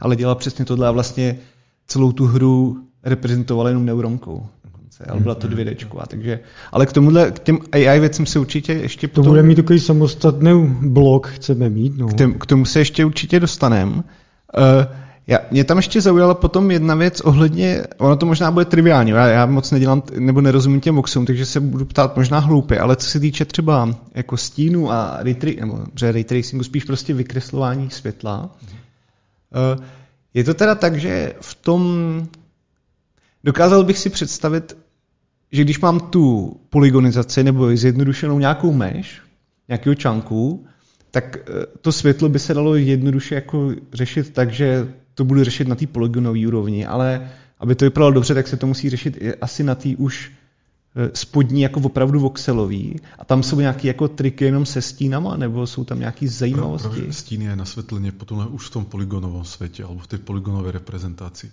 tam myslím, že sme nikdy, ja som na tým to zvažoval tiež vždycky, lebo mi to prišlo, že robiť nejaký ako taký ray marching v tých voxeloch mi prišlo ako lacnejšie, než to robiť v poligónoch, kde mm. úplne inak ako prehľadávaš ten priestor, ale nakoniec sa to nikdy nerobilo a, a ale robí sa to teraz ako v tom poligónovom, tej poligónovej mm. reprezentácii. V podstate ako by sa to robilo v akékoľvek inej hre, hej, že tam už je jedno, ako, odkiaľ prišli tie poligóny, či prišli z, z voxelov alebo z niečoho iného. Mm-hmm. Takže tak. A keď už teraz sa o tomto bavíme, tak v tom Virage 4 tam ako rozhodne chceme mať ray tracing na tú global illumination, to znamená, aby si vedeli, jak, jakú takú tú, e, to indirect lighting mm. v tom danom ako bode tej scény, ako získať, tak, tak trošku ako nejak raycastovať, že to tam chceme robiť. Podobne, ako to robí Unreal s tým teraz tiež nespomeniem, oni majú ten nanite, že to je na, tie, na také tie detailné scény a potom majú Lumi, Lumin, Lumin, alebo nejak tak sa to No, je takového. To, to je práve ten, ten ako ich Global Illumination a myslím, že tiež to, na to používa ray tracing. Takže toto, to sme ešte nezačali robiť, ale chceme to tam mať práve, že taký ray tracovaný. A ako není to full ray tracing celej mm-hmm. hry, to mm-hmm. ray tracing len toho Global Illumination. A je to Lumen v Lumen. No a to bude podľa mňa super, pretože jeden taký nepríjemný problém, ktorý máme v Space Engineers teraz je ten, že my tam tak trošku máme už Global Illumination, ale takým, takým hackom kvôli performanceu a ten funguje tak, že keď sa nachádza kamera a ty, ako ty s kamerou niekde v scéne, tak my vyrenderujeme e, z pohľadu, e, my vyrenderujeme tú scénu vlastne 6 krát, ako keby do 6 smerov, že 1, 2, 3, 4, hore, dole, 6 krát, takže takú cube ako vyrenderujeme takto, takto a takto. Mm-hmm. A to vyrenderujeme na nejakú, ako, nejakú takú texture cube alebo niečo také, ktoré je v pamäti. A toto voláme, že probe. A jak sa pohybuješ, tak keď sa pohneš ako moc ďaleko, tak vyrenderujeme druhú a tretiu a štvrtú a tak ďalej. Pár sa ich drží takto nejak v pamäti. A potom, keď sa nachádzaš niekde, tam, kde je tá cube, tak No, čo chcem povedať je to, že vlastne my si vieme vypočítať nejaké nasvetlenie tom, také ambientné nasvetlenie uh, podľa toho, kde sa nachádza tá kamera. A, a potom toto ambientné nasvetlenie používame, keď nasvetlujeme aj tie pixle, ktoré sú ako keby ďalej. Ale mm, nevýhoda je tá, mhm. že vlastne máme to ambientné nasvetlenie, tú probu len tam, kde sa nachádza tá tvoja kamera. Takže keď napríklad ty si vo vnútri nejakej jaskyne a pozráš sa von, tak máš iné ambientné svetlo okolo seba, než tie veci, čo sú mimo tej jaskyne, na ktoré napríklad dopadá svetlo, slnko zo svetla. Tak, takže tá svetlo zo slnka. Takže čo sa môže stať je to, že jak takto prechádzaš, tak sa mení to ambientné osvetlenie len kvôli tomu, jak ty sa hýbeš a, vytvára to ako také ako keby artefakty, hej, také nedokonalosti, nejaké svetelné. No a tým raytracingom toto úplne vypadne, pretože my budeme vedieť tú scénu raytracovať perfektne, takže my budeme vedieť presne, aký je to ambientné osvetlenie pri tebe, ďaleko od teba, tam za rohom a tak ďalej. Jo, no. jo. Takže jo. na toto sa veľmi teším. Jak mhm. ty teďka zmínil eh, právě ten ray tracing, že budete implementovat, nebo budete ho tam mít. Podle jakého klíče se rozhodujete, jak tyhle ty novinky uh, implementovat? Taky vyloženě, aby to plnilo nějaký účel pro hráče, nebo chcete někdy i flexit, jako, nebo vám to přijde zajímavý, jako tuhle technologii musíme jako mít? Jako... Toto flexovanie to absolútne nerobím, a to by jo. som ani nerobil, lebo on to môže byť tak, a hlavne veľa tých vecí ani sa ti potom neprejaví v nejakých lepšom revenue alebo tak. Vieš, že mm, napríklad, ja neviem, pred časom Nvidia chcela, aby všetci integrovali ten Ansel. Vieš. No, no. A my sme to myslím aj integrovali a myslím, že to je v hre a alebo teraz som si dosť istý, že to tam je, ale ako ako to možno má nejaký význam pre niektorých hráčov, že si môžu robiť ako také screenshoty vo väčšom rozlišení alebo niečo také. Ale potom mali všelijaké tie čo to už bolo, ani ne, že to, jasne HDR napríklad, to je taká veľká mm-hmm. vec, vieš, že mm-hmm. to je také veľmi otázne, že či mm-hmm. ako s tým HDR trávi čas alebo ne, lebo to môže byť fakt ako brutálne ako milión problémov, ktoré človek bude musí vyriešiť. Nakoniec to ocení nejaké 1% hráčov, vieš, no, ktorí, to, asi ktorí to zaujímajú. Takže možno to zrovna s HDR sa zmení v čase, lebo už teraz už to být to, dostupný. Tak, tak, jako, tak. No. A už to, aj, už to není také komplikované, jak, jak ja si ešte pamätám, keď ja som skúšal haderko pred asi troma rokmi, že si to musíš switchnúť vo Windows no, a potom až no. vidíš to haderko v tých hrách a to je také to je divné celé. Hej. To je jak s 3D zvukem na PC no, no, občas taky, no. Takže to, ako to, je, to je šialené, ale práve mi hovoril kolega, že myslím, že na notebooku to má tak, že tam už to haderko funguje ako defaultne, že jo, jo. podobne ako haderko na telefóne, vieš, že keď si pustíš nejaký film s haderkom, tak on sa proste prepne do toho haderka, mm, že to mm. neriešiš. Takže až to bude v takomto móde, tak to má zmysel, mm. ale ak by sme mali napríklad flexiť len pred ako 5% alebo 1% hráčov, jo, tak jo. to by som fakt nerobil. Lebo to ako reálne môže byť dva mesiace práce pre niekoho, že sa na tom proste zasekneš, vieš. Mm. A, a budeš riešiť nejaké bugy a nejaké divné reporty a teraz nemáš to kde ako reprodukovať ten error, lebo to sa týka len nejakého špeciálneho monitora alebo GPUčka a tak ďalej. Takže a potom to máš tak, že dva mesiace na také veci, alebo napríklad dva mesiace fixovať bugy a potešíš hráčov, vieš, alebo dva mesiace pridávať nejakú novú feature, ktorá zaujme tých hráčov, takže zase ti tam sa vráti hromada hráčov.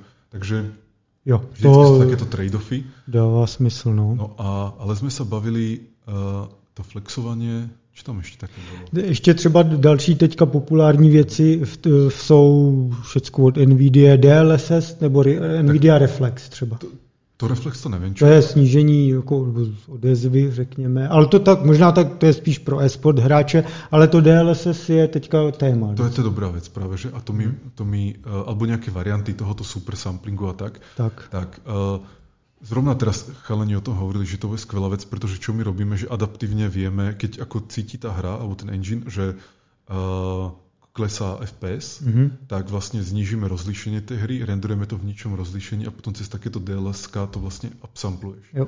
Takže ten hráč ako kvázi nič nezistí. Mm-hmm. A zdá sa, že to funguje veľmi dobre. Takže, jo, jo. takže ale tiež tam musí sa niekto zamyslieť nad tým, že ako, v ktorom okamihu rozhodnúť, že treba ako downscalovať to rozlíšenie, vieš. Ako, tiež to nie sranda, že nechceš to robiť, ja neviem, ako za dve sekundy to urobiť trikrát, vieš, že tomu hráču mm. to preblikať, mm. takže tam musí byť mhm. nejaká taká tá hysterézia, že chvíľku to trvá, kým sa to svične, keď to bolo svičné, tak za chvíľku trvá, kým sa to odsvične a takéto veci. Takže nie sú to ako úplne jednoduché veci na rozhodnutie a na nejaké nastavenie, ale zrovna to DLSS, alebo DL, DLSS, DLSS, no, DLSS, to si myslím, že to je dobrá vec. Že a... To je fakt dobrá vec. A je sranda, že to funguje, že no, proste... Jo, jo. A teraz ešte sa tie neuronky používajú všaké kompresie a tak ďalej no. a to je ako fakt velká sranda. To je jako hustá funkce AMD má vlastní Fidelity FX, Super Resolution a teďka Intel přišel s dedikovanými kartama, které mají XESS. Není to teda jen pro Intel, může to implementovat i jiné firmy. Moje otázka je taková, jak se právě rozhodnete, kterou z těchto feature, nemusí to být konkrétně jenom teďka tyhle, ale i jiný jako feature, který je víc možností, jak to implementujete? To se dělá třeba podle market shareu, nebo eh, jak, jak, jak to to? Jasně, to je dobrá otázka. Že tam je problém no. slepice vejce často. Třeba teď je všude DLSS, ale hráči by třeba chtěli, aby Nvidia neměla takový monopol, aby se implementoval i Fidelity FX, ale firma řekne, no to, to ne, to nikdo nepoužívá, nikdo nemá AMD a točíme se jako v kruhu. Jo? No, uh, já nevím úplně přesně, či sme teraz do Village 3 implementovali DLSS alebo niečo, možno DirectX má nejakú ako nadstavbu, vieš, mm-hmm. ktorá, ktorá e, to urobí ako, že to je kompatibilné aj na Atinách, aj na Nvidiách. Toto ako neviem, hej, jak sa mm-hmm. riešilo detailne. Mm-hmm. A, ale určite to musí riešiť, lebo nemôžeme robiť nejakú feature len, čo bude fungovať na Nvidiách. Hej, to by ako nešlo. No a, a, a jak sa rozhodujeme, tak uh, jednak samozrejme ten, ako hovoríš, ten market share, že nejaká vec, ktorú bude mať len pár percent hráčov, to asi nemá zmysel. A druhá vec je tá, že aby to pridalo nejakú výhodu tým hráčom, že len preto, aby sme sa mohli pochváliť, že máme tam nejakú cool vec, tak to by sme nerobili. Lebo ako aj si nemyslím, že tí hráči to ocenia. A, mm. a takže skôr ide o to, že napríklad to, to DLSS, v tom kontexte, ak som hovoril, že môžeme ako znižiť rozlíšenie a vyrendrovať to, tak to bude mať pre hráčov obrovský uh, prínos, pretože im to ako udrží konštantnejšie FPS, čo je strašne jasne. dôležité v tej našej hre, kde vlastne tie deštrukcie a tak ďalej ti do toho furt ako hadžu vidle, takže strašne ako ťažké garantovať nejaké konštantné fps mm-hmm. To ako, toto je zrovna jedna z veľkých vecí, ktoré my riešime, aby ako sa nemenila tá rýchlosť tej simulácie, aby sa ti napríklad nespomalovala tá hra. Vieš? A keď nám to DLSS pomôže v tomto trošku, tak to je jasná ako výhoda. Mm-hmm. Mm-hmm.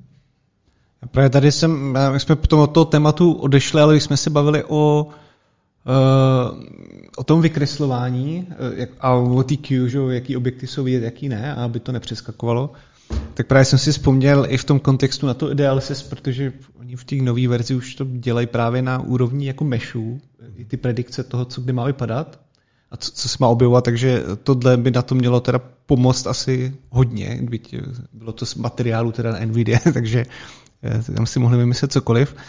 A já tady mám teda ještě eh, několik dalších menších témat k tomu, eh, k tomu, k tomu engineu. Tak mám tady takové dvě menší otázky a asi je řeknu zároveň, oni spolu souvisí. Tak by mě zajímalo, jaký, jaký tam používáte Eh, metody na generování terénu a takových věcí, jako jestli máte nějaký různý perly noisy, nebo prostě jak to mm-hmm. vlastně funguje. A s tím i souvisí druhá otázka a to je, že samozřejmě uživatelé nebo ty hráči dělají jako destruktivní změny že jo, v tom prostředí, tak, tak jestli ty změny potom nějak jako jednoduše jenom serializujete a pamatujete si je do budoucna, když to potom vykreslujete znovu, anebo jestli třeba děláte nějaký jako polygonový vrepry, který si vypočítáte z toho, co ten uživatel zničí a ty pak vykousnete z toho vygenerovaného terénu, nebo vlastně jak to funguje, ono to může být taky docela zajímavý téma, tak No jasne, tam doplním ešte jednu vec, čo som vlastne nepovedal, a to je to, že keď urobíme tú konverziu z voxelov do poligónov, tak my to chvíľku držíme v keši, tie poligóny. Mm-hmm. A, lebo keby sme to mali robiť každý frame, tak to ako to sa nedá, hej. To by bolo príliš náročné. Takže to držíme v nejakej keši a potom to vlastne ako renderuješ z tej keše to ešte dokonca, ja som mal v tom Miner Wars takto. No a takéž môže byť invalidovaná vtedy, keď uh, ti tam niekto to strelí, hej, alebo dojde k nejakej zmene, tak to potom musíš prepočítať. No a, a to je určite teraz aj v Space Engineers ako nejak podobne robené. A takže toto bola tá otázka, jak si hovorí, že to vykusovanie tých mešov alebo tak. Ale no a k tomu generovaniu toho terénu, tak toto nejak bude nadlhšie, ako kým to celé vysvetlím, tak zase je to trošku inak pre asteroidy a trošku inak pre planéty. Pre asteroidy uh, to funguje tak, že uh, v 3 Studio Max napríklad sa urobí nejaký, zobrieš nejakú sfír a cez nejaké všaké perlinoisy alebo takéto to trošku ako nejak proste uh, znojzuješ alebo urobíš to, aby to vyzeralo tak nejak chaotickejšie a prípadne aj manuálne do toho grafik ako vyreže nejaké diery, akože nejaké impakty alebo takto, aby to vyzeralo reálne. A potom máme taký ako vlastný nástroj, ktorý je akoby, asi voxelizácia, alebo ak sa to volá. A to je to, že vieme skonvertovať nejaký polygonový mesh do voxelov. A to vlastne funguje veľmi jednoducho, že len ako keby rekastuješ takto ten polygonový uh, mesh a hľadáš, kde končia tie surfacey na jednej strane, na druhej strane a tam ti za, konč, tá, začínajú a končia tie voxely. To som ešte ja vlastne robil takto dávno. Je to strašne pomalé, lebo to, to, ako to je strašne vlastne veľa dát, takže aj teraz sa rieši trošku, že jak to zrýchliť, lebo on to fakt môže trvať aj celý deň napríklad. Ako, a je to také až divné, lebo ako máš nejaký ako mesh asteroidu a robíš z toho ale voxelový asteroid, ktorý je napríklad, že tisíckrát, tisíckrát, tisíc voxelov. Mm-hmm. Takže ono to ako je vlastne docela dosť výpočtovo výsledku, že sa to nezdá, mm-hmm. ich docela dosť. A, a potom ešte druhá vec, ktorú používame na to také zrandomizovanie uh, tých asteroidov je taký, že voxel merging a to je to, že máš nejaký taký template voxelu, napríklad, ktorý kľudne vyzerá ako nejaký donut a chceš urobiť nejaký nový asteroid niekde, tak zoberieš tento template do NATu a teraz k nemu pridáš nejaký iný, nejakú proste gulatú vecičku. Mm. Alebo subtraktneš nejakú gulatú vecičku. Alebo niekde už máš predpripravené nejaký ako keby jaskyňu a tu ako keby subtraktneš z toho do NATu. A takto porobíš pár takýchto operácií. Ešte zrotovať, myslím, to nerotujeme, ale No a takto ti vlastne z toho vyleze tak ako keby nový, unikátny asteroid. A zaujímavé je to, že on to fakt aj stačí, takáto vec. Mm-hmm. Že, mm-hmm. že, že ta, takto fungujú teda asteroidy. Uh, vyslovene, že v hre by sa robil nejaký, nejaké fraktály a perlinoise a tak, to myslím, že sa nerobí a práve preto, že tieto metódy stačia a sú vlastne rýchlejšie, hej, že už to máš predpočítané a tak. Mm-hmm. A, a že vlastne takéto meržovanie nás vidie oveľa lacnejšie, než to potom ešte ako dopočítavať uh, u hráča. A plus aj to, že častokrát problém s tými frakt- čistými fraktálmi je ten, že to pôsobí strašne ako synteticky. To je, to je taký ten obrovský problém s tým, že vždycky musíš mať potom ešte nejaký postprocessing alebo niečo, z čoho takú tú ako syntetičnosť ako nejak dostať. No a tak toto sú asteroidy, a planéty, tam je to zložitejšie. Tam, tam máme celý taký ako setup, kde vlastne sú také tie, tak, také tie terén generátory, ak je napríklad že world generátor alebo world builder a takýchto je pár ako na svete, ktoré ti vlastne vytvoria nejakú v podstate takú heightmapovú textúru, prípadne aj mm. s mhm. nejakými materiálmi, mm. alebo aj s nejakými neviem čím ešte ďalším.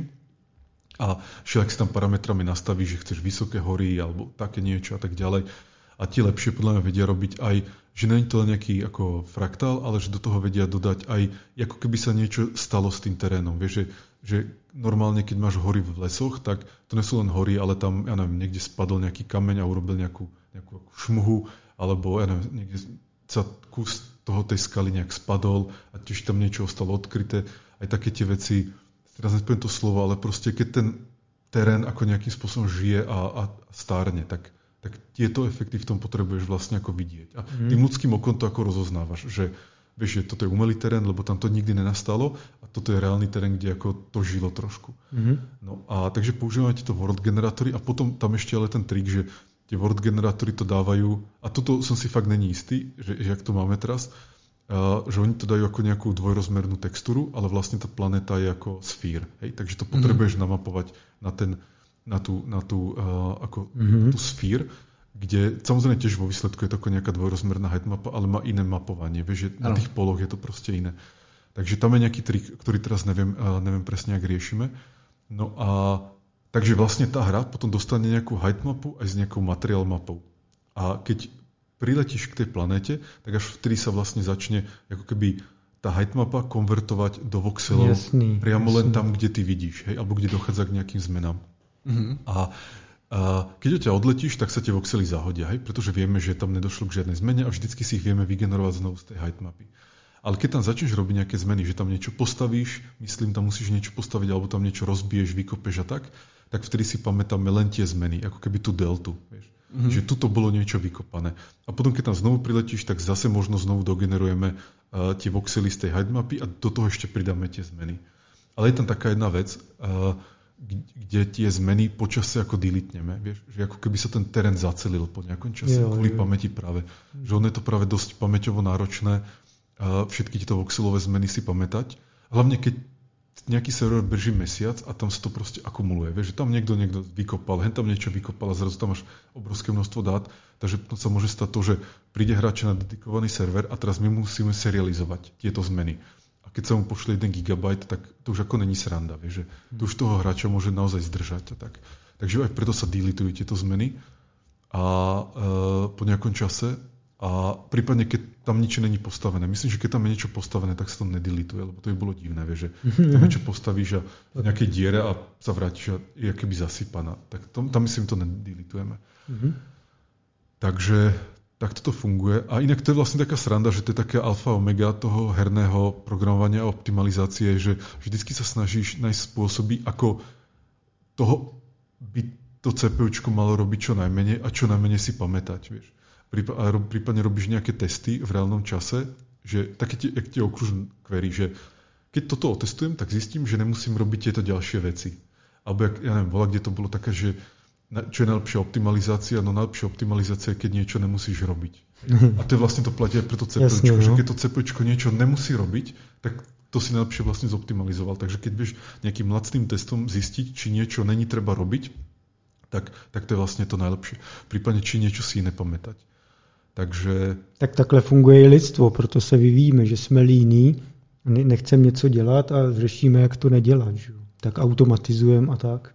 No a ináč teraz tej heightmap ešte taká sranda, že v tom Virage 3 chceme zvýšiť rozlíšenie tých, tých heightmap, lebo Space Engineers sú, ja neviem, či uh, jeden taký ten ako keby texel na tej heightmape, jeden ten pixelik na tej heightmape je na 8 metrov, 8x8 metrov, alebo 16 alebo 64x64 možno aj, ani neviem, ale ako dosť veľké číslo. Mm. A nevýhoda je tá, že v tom teréne vlastne nemôžeš urobiť nejaké detailné, ako keby detaily, že proste všetko je také blob, hej, ako také, aj, aj hora nebude špicatá nejaká, alebo je taká blob nejaká a tak ďalej.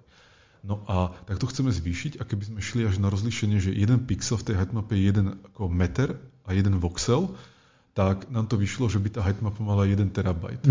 A to už je problém docela. A, tak ča- a časem to už bude normální. No, no ale, ale aj keby si to chcel ako skompresovať a tak ďalej, tak sú to tiež veľké čísla. Mm. Takže tom Village 3 ešte budeme musieť rozmýšľať možno nad nejakou inou metodou, že nebude to v tej heightmape, ale že budú také ako keby také templatey toho terénu, ktoré sa budú potom len ako nejak vedľa seba skladať, ako v nejakom editore a potom až keď ten hráč príde na to miesto, tak sa zase tie veci poskladajú tak, aby to tam ako, ako mal. Takže uvidím, či to bude fungovať. Ono myslím dokonca aj, aj Unity má nejakú takúto vec, ale neviem si, sa volá nejaký splatting alebo nejaké mm-hmm. také, také divné, divné slovo.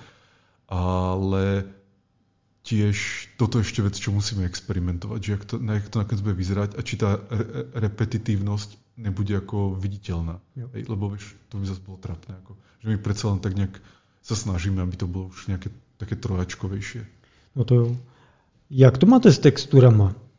Jestli je třeba všechny generujete, nebo je vytváříte někde v Photoshopu, nebo jezdíte do pouště fotit noční oblohu, jo? Jak to, jak to vzniká tohle? Tak takéto že chodenie a fotenie, to sa myslím nikdy u nás nerobilo mm. a že nebolo treba. Niekedy je to tak, že ten uh, grafik môže použiť nejaký generátor na tú textúru. Ak, to som dokonca ináč ja robil vlastne na Miner Wars, že, lebo vtedy som fakt nemal ako budget, mm. takže som sa snažil nemíňať. Hej, že, vieš, to bola taká doba, kedy ešte aj 100 dolarov zaplatiť za nejaký software bolo ako, mm. že si to rozmyslíš. Hej. Mm. No a, a tak som robil vtedy takú vec, že som cez nejaký tool, ktorý vedel generovať textúry, ale také len základy, tak som si vygeneroval nejaké skaly alebo nejaké také. Ale on vedel to robiť to, že boli alebo tie textúry, že ste ako keby opakujú vieš, v tom smere aj v tom smere, že ako navezujú na seba.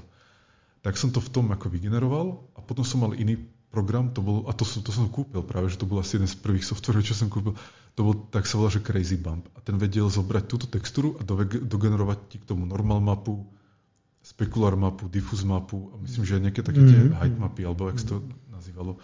No a, a to som si už potom renderoval v tej hre. Takže, a takto som si vygeneroval asi nejakých 30 takých tých asteroidových textúr a aj, aj pekný LED som tam mal, ako veľmi pekný, bol fakt lesklý a ten sa mi strašne páčil.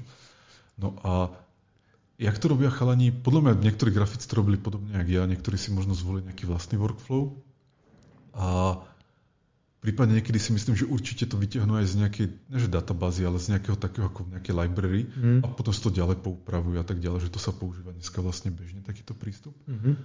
A to je k textúram na terén a k textúram na modely a charaktery, tak to sa robí proste, ako to ten grafik musí urobiť. Jo. Že ako to proste nakreslí. Jedním ještě z dalších teda dotazů na ten, na ten engine, a, a ono se to teda, to není úplně engineová věc asi extrémně, ale týká se to teda Space Engineers a těch bloků. A ty jsi už tady na začátku zmiňoval uh, propagaci různých stavů a vlastně co se děje, ono to může být asi dost komplexní, tak mě vlastně zajímalo, jak to modelujete, jestli to jsou nějaké jako automaty, nebo co zatím je za technologii, co jste zvolili, nebo s tím jste experimentoval. Mm. No, uh v Space Engine je to vlastne tak, že uh, aj to je dobrá otázka, ale uh,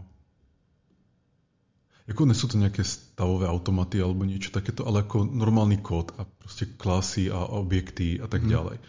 Ale v, vo Virage 3 už máme ten Entity Component System a tam to vlastne funguje tak, že máš ako entities, ktoré majú komponenty. A entita je nejaký blok napríklad a komponenty sú napríklad to, že komponenta svetlo, komponenta, že môže byť otvorená, komponenta, že môže byť rozbitá, komponenta, že príjma elektrinu napríklad z nejakého systému alebo tak. Takže takto si urobíš si tú entitu tak, že tam nadefinuješ, aké to mať komponenty a potom ako programátor programuje tie komponenty. A to už je trošku bližšie k tým stavovým automatom alebo také nejaké propagácii toho. A tá výhoda je práve tá, že vieš krásne tieto entity, keď hlavne vieš závislosti, že čo je závislé na čom, tak si to dokáže sparalizovať vedľa seba a pustiť tú simuláciu tých entít a tých komponent paralelne vedľa seba.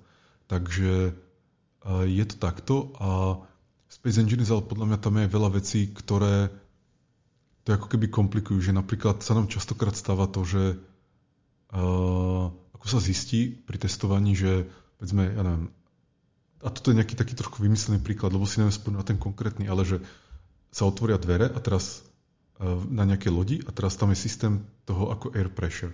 Takže sa tam tiež nejakým takým ako A-star algoritmom počíta, že či ti neuniká uh, vzduch z nejakého uzavretého priestoru. No a povedzme, tento systém sa spustí a ako spomalí nejaké ďalšie veci alebo tak. Takže ako takéto veci sa furt riešia, alebo aby to bežalo nejak asynchronne, napríklad ten, ten, ten air, air tightness sa to vlastne nazýva. No a alebo sa mi sa zdá, že tam častokrát zistíme proste nejakú vec, že sa tam updateujú aj systémy, ktoré sa nemusia updateovať a žere to výkon zbytočne. Vieš, že ja neviem, aj na nejakých ako keby uspatých gridoch sa tam furt prepočítava nejaká elektrina, že či ten blok má jo. elektrínu. Že, myslím, že toto bola tá vec, čo si tak pamätám, že že máš nejakú veľkú loď, ktorá má, povedzme, ja neviem, 500x500x500 blokov a teraz každý jeden ten blok si počíta, že mám dosť elektriny, ja neviem, mám sa vypnúť alebo zapnúť, mám svietiť, nemám svietiť a tak ďalej. A prípadne si to počítali aj tzv. armory, ktoré, ktoré ako nespotrebujú elektrínu, hej, že nie sú ako tí konzumenti tej elektriny, takže oni to nemuseli robiť. Ale niekto na to nejak nepomyslel, keď to robil alebo tak, takže vlastne sa takáto vec počítala aj úplne zbytočne. A takýchto príkladov som zažil veľa, takže tak to nejak to môže fungovať. A, takže on tam naozaj beží. Na každom tom gride hromada takýchto systémov, ktoré sa navzájom všelijak ovplyvňujú a, a blokov, ktoré spolu interagujú. Mm-hmm. A e, poslední poddotaz k tomuhle tématu. E, ne, neměli jste tam někdy obavu o to, že když si představím těch hrozný množství bloků, tak prostě tam můžou vznikat strašně jako komplexní záležitosti, jak když člověk něco staví, já nevím, faktory nebo satisfaktory nebo tak. Mm-hmm. Uh, existuje nad tím nějaký jako logický uzávěr, nebo prostě jak víte, že ten systém vlastně se úplně jako nez, nezhroutí, mm-hmm. nebo jak ho vlastně validovat, že je nějak jako postavený rozumně, jestli, jestli jste s tímhle nějak, nějak zápasili, nebo zatím to prostě funguje dobře, tak jste do toho moc uh, extrémně neštourali. No, e, ja myslím, že je to proste tak nejak dobre nastavené, že to, jak sa tie veci ovplyvňujú a jak sa menia tie stavy, takže vlastne častokrát od týchto simulácií sa to snažíme robiť tak, že máš ako súčasný stav a potom T plus 1, ako jeden krok dopredu. A keď uh, už sa pripravuješ a počítaš tú simuláciu pre T plus 1, tak čítaš z toho času T0, z toho predošlého a modifikuješ len sám seba v tom T1. Takže nedochádza k tomu, že by si napríklad ty čítal nejaký stav z, nejakého, z nejaké komponenty zároveň niekto druhý by ti ho menil hmm. pod rukami. A to by sa mohlo rozbiť. A keď teoreticky sú prípady, napríklad máme vodu, hej, to by, to neviem, či si videl také tie naše videá s tou vodou. To je jedno z dalších témat. No. Tak, hmm. tak tam sa tiež takéto veci ako riešia. A, ale som videl systémy nejaké takéto evolučné, kde práve sa vykašľali na tú synchronizáciu a aj tak im to fungovalo, lebo tie chyby boli tak malé, mm. že ich ani nezistíš, vieš. To boli práve, myslím, nejaké particle simulácie na GPUčku, kde používali tiež to, že uh, tie jednotlivé partikle, jak sa ti, ako normálne partikle s continuous uh, pozíciami, takže partikle, ktoré také gule, ktoré tak všelijak naražajú do seba. Tak. A teraz, aby si nerobil tú simuláciu, že všetko so všetkým počítať, tak vždy potrebuješ počítať len s tými svojimi ako susedmi. Takže to robíš tak, že máš nejaký grid a pamätáš si, v ktorom každom tom seli toho gridu, kto, je, kto tam je, takže si vieš ľahko vyťahnuť tých susedov. A tiež v tom paperi zrovna bolo popisované, že bol prípad, kedy sa stane to, že si prečítaš niečo, čo ti ten iný thread nejak prepisuje, ale hovorili, že v tej particle simulácii to proste nerozoznáš, že to není možné, ako aby si to ako videl tento error. Že keby si robil nejakú vedeckú simuláciu v nejakých galaxii alebo tak, tak si na to asi musíš dávať pozor, ale keď to je len takto vizuálne, tak to nezistíš. Mm-hmm. Takže možno niečo takéto môže byť aj v našom prípade, to je fakt, hej, a že sme to proste nezistili. To je ako kľudne možné, ale skôr si myslím, že keď to takto nejak nastepuješ, tak sa není, není čoho bať. Mm-hmm. No tak když jsme se dostali možná k té vodě, tak já právě uh, jsem, nebo engineů voxelových, který jako se pracují s vodou, Eh, tak eh, ono jich není moc, ale eh, na, našel jsem třeba už, myslím, že jsme to tady i zmiňovali, od Johna Lina, nevím, jestli možná se na něj koukat na jeho vydání. A on teda, on, neviděl jsem ten kód a tak, ale ukazuje jako svůj voxel engine, je to, je to hrozně hezký, pak dáme klidně na to odkaz. Tak asi klidně, ale on to určitě neměl tak vymakaný, jak vy tu vodu, nebo nepřemýšlel o tom takhle, o tom chování, tak možná jestli bys o tom něco řekl aspoň obecně, třeba jak, jak, jako co, co s tím řešíte a já bych si pak když tak ještě doptal na nějaký detaily. Dobre, tak my vlastne pridávame vodu, volumetrickú vodu do, do Virač 3, a, ktorá má byť planetary scale, takže nelen nejaká malá vodička, nejakých 50 50, 50 nejakých ako voxelíkov, ale naozaj, že celá planéta, takže ako miliardy, alebo neviem koľko uh, voxelových buniek.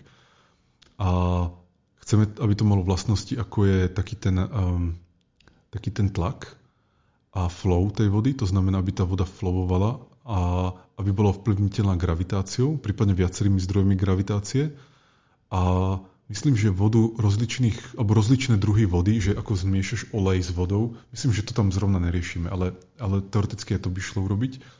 A zrovna včera, predvčerom som ešte dával na Twitter také video, kde sme boli minulý týždeň s kolegami v Ríme na takom retreate a sme išli aj do Villa Este, čo je mm-hmm. kúsok od Ríma. Mm-hmm. No oni tam majú nejakú fontanu ako, ako takého 15. alebo akého storočia a samozrejme vtedy nemali ako pumpy a tieto veci, takže ona je celá gravity, ako ano, gravity ano. powered. Že zrovna tam v tom meste, to je to Tivoli, je nejaká rieka a vlastne oni to cez nejaké tunely presmerovali do tej záhrady a tam sú fontány, akože to strieka proste na 20 metrov do výšky alebo tak. Tak len tak zo srandy, keď sme tam boli, som si hovoril, že no, že by bola sranda to urobiť v tom Vireč 3. Tak som napísal Petrovi, a mi potom poslal také video, tak je to na mojom Twitteri. Je to 2D, ako zatiaľ, ale tiež tam má to, že jak, jak tá voda tlačí z vrchu, tak vlastne vytvára pressure a tu máš také ako trichtýže a tá voda stúpa hore a tak to strieka, ako, ako vo fontáne. Ako, nechcem tvrdiť, že je to super realistická voda, lebo ono kvôli tomu, že ten performance my musíme riešiť, tak tá voda sa určite nechová úplne ako reálna voda, mm. ale ako je, je to dosť dobré. No a teraz, jak riešime tú vodu, tak je to vlastne taký solar automaton v podstate a že není to ako particle-based simulácia, je to solar automaton.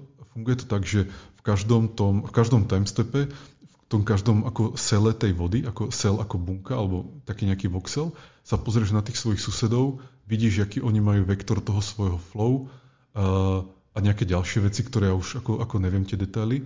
No a podľa toho zmeníš ten svoj stav, vieš, ako toho svojho selu. A takto to paralelne v podstate môžeš urobiť na všetkých, pretože vždycky ty čítaš len stav tvojich susedov v predošlom timestepe a meníš ten mm. svoj aktuálny mm. alebo budúci. Takže je to ako bezpečné. No a tie challenges, ktoré museli chalani riešiť, a tie detaily, ako ja samozrejme nepoznám, tak je to, aby tá voda, aby tam ten flow napríklad fungoval, vieš. Alebo aby, uh, aby bola vplyvniteľná gravitáciou. Takže tiež na nejakých našich videách, čo sme zverejnili, je situácia, že máš 2D planétu, na nej je nejaké akéby more alebo niečo také a teraz dáš zdroj gravitácie niekde mimo tej planety a ti to vlastne vycucne tú vodu do toho, do, do, do tej gravitácie. Boží, boží. A celé to funguje ako taký ten solar automaton v podstate. Mm. Ale, ale a veľmi špeciálny druh solar automatonu by som povedal. Ale myslím, že sa to dá popísať ako solar automaton. No a, a alebo potom dáš ten zdroj gravitácie do stredu planet, tak sa ti tá voda vráti. A takéto všelijaké veci sa tam dajú robiť. Ďalší obrovský challenge bol ako loading na tej vode. Ale loading ne pri renderi, ale loading aj na tú simuláciu. Pretože keď ten hráč bude neviem, 10 km od nejakej vody, tak nechceš simulovať meter kubický alebo každý meter kubický tej vody. Zatiaľ nejak počítame s tým, že by to bolo ako ten resolution tej vody by boli po metroch. Takže kubický metr a tak ďalej. Ale možno to budeme musieť zmeniť kvôli performance, to sa ešte uvidí. Ale neviem, z nejakého dôvodu na meter príde ako taký pekný, hej, že, že nie je to ani moc veľké, ani moc malé. No a a takže ten loading na tú simuláciu, to, to funguje fakt strašne zaujímavé, že vlastne ak sa vzdialuješ, tak začíname tú vodu simulovať ne už po tých metrových, ale po akýby dvojmetrových a štvormetrových a 8 a 16, 32 a tak ďalej, tak kvadraticky to nejak, uh, nejak narastá. No a ale s tým bol, a potom vlastne simuluješ, podobne celou automatom simuluješ tú vodu, ale na väčších bunkách. Ale problém bol ten, že keď sa ako keby k tej vode zase vrátiš, tak to treba znovu skonvertovať do toho presnejšieho uh, ako rozlíšenia. A tam sa stávalo to, že pretože celé to simulované, tak tá voda sa ako keby tak rozliala. Vieš, že si zober, že máš tú vodu simulovanú ako tá voda je ako jedna bunka, ktorá je napríklad 64x64x64 metrov a teraz ty k nej prídeš a zrazu sa musí skonvertovať do normálne 64x64x64, ale buniek. Vieš. Takže tá jedna sa ti ako rozliala do toho a to bolo vidno, že ak si chodil, tak tak všetko šblnkalo okolo teba. No a tak, ale to sa podarilo, neviem jak, ale nejak sa to proste chalaňom podarilo ako stabilizovať túto vec, že to ako nevidí ten hráč. Mm-hmm. A to bola ale veľká vec, taká, to boli v podstate veci, ktoré to mohli zabiť ten projekt, hej, že keby sa to nepodarilo vyriešiť, tak to, Prípadne ďalšia vec, čo to mohla zabiť, je performance. Že keby si proste zistil, že tých výpočtov je proste tak veľa, že, a že no, to ani nezoptimalizuješ, tak to ale zdá sa, že ne. A my máme aj nejaký budget sme si nastavili. Ja myslím, že to bolo nejaká, že chceme na tú vodu dať len ako jednu milisekundu per frame. A frame má zhruba 17 milisekúnd, takže to není až taká katastrofa.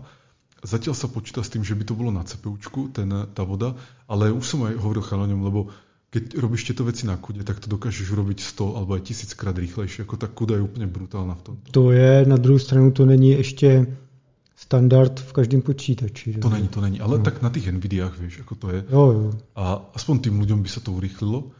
Tam môže byť ale taký druhý problém, ktorý není, není jasný na prvý pohľad, a to je to, že tie dedikované servery sa normálne nedodávajú s GPUčkami. Hmm. Proste ne. Ja som sa aj bavil s tými, ako, čo providujú tie servery a zatiaľ ako nemali takú požiadavku, ale Ty naši zrovna by to vedeli urobiť, ale nebyla požadavka. A vy, promiň, vy teda používáte vlastní servery někde hosti, hostovaný, hauzovaný, nebo? Úplně ne, tak trochu áno, ale neúplně. Ako, je to tak, že keď hráč si chce prenajať nejaký dedikovaný server, tak inak si ho môže sám ako spustiť na svojom počítači hmm. a má to. A že ako keď tú hru si stiahneš zo Steamu, tak je tam aj folder, um, neviem, jak sa volá, proste je tam folder, kde nájdeš tieto mm-hmm. taký ako dedikovaný server, nejaké túly a tak jo, ďalej. Takže, takže zadarmo kvázi máš ten dedikovaný server. A si to môžeš spustiť na svojom počítači, prípadne sú providery, ktorí už majú na to ako celé konzole, mm-hmm. že len tam prídeš, naklikáš si, že chcem Space Engineers, zaplatíš nejako, nejak, vieš, takúto mesačný poplatok, 15 dolárov alebo tak, a oni ti tam niekde ako spustia tú inštanciu. Jo, to rozumiem. Takže máte třeba mm, mm, hráče lomeno zákazníky, kteří si to třeba hodí na svůj Azure, jo, nebo AWS. A, a... Alebo že doma má prostě volný počítač, alebo tak. Jo. To si myslím, že častokrát tak robia. Jo, jo. Aby si ušetrili, alebo tak. No a prípadne týchto. A pár, pár týchto providerov nám vlastne dáva zadarmo niekoľko serverov a to sú tie potom ako oficiálne Space Engine mm-hmm. Takže my to mhm. vlastne, myslím, že to ani neplatíme. Ale možno platíme, neviem, ale není to až tak veľa peňazí. Mm-hmm. A, a, a rozhodne ale nechceme ísť do biznisu, že by sme platili, ja neviem, 50 tisíc dolárov mesačne na servery. No jasne, no. Že to ne, to, keď tak, tak, tak pár tisíciek alebo niečo také, ale, ale možno nejakú takú menšiu sumu platíme, ale, ale ne nejak moc. Že to sme ako nechceli do tohto ísť. Mm-hmm. A ja som aj rozmýšľal, že my by sme poskytovali tie servery a na tom ešte ako niečo zarobili, ale asi na to ani není čas, vieš, a fokus a tie firmy, ktoré to robia, to asi ťažko im Tam byste, kdybyste to chtěli dělat globálně, tak to už je pak docela... To je prostě samostatná firma. Ako no, ako... Takže zatiaľ sme to nerobili. Aj sme počítali, aké by to mohlo byť revenue, a ako není úplne zanedbateľné, ale ja si, mám pocit, že to bylo nějak do 100 tisíc dolarů mesačně, čo ako není zase málo, mm, ale mm.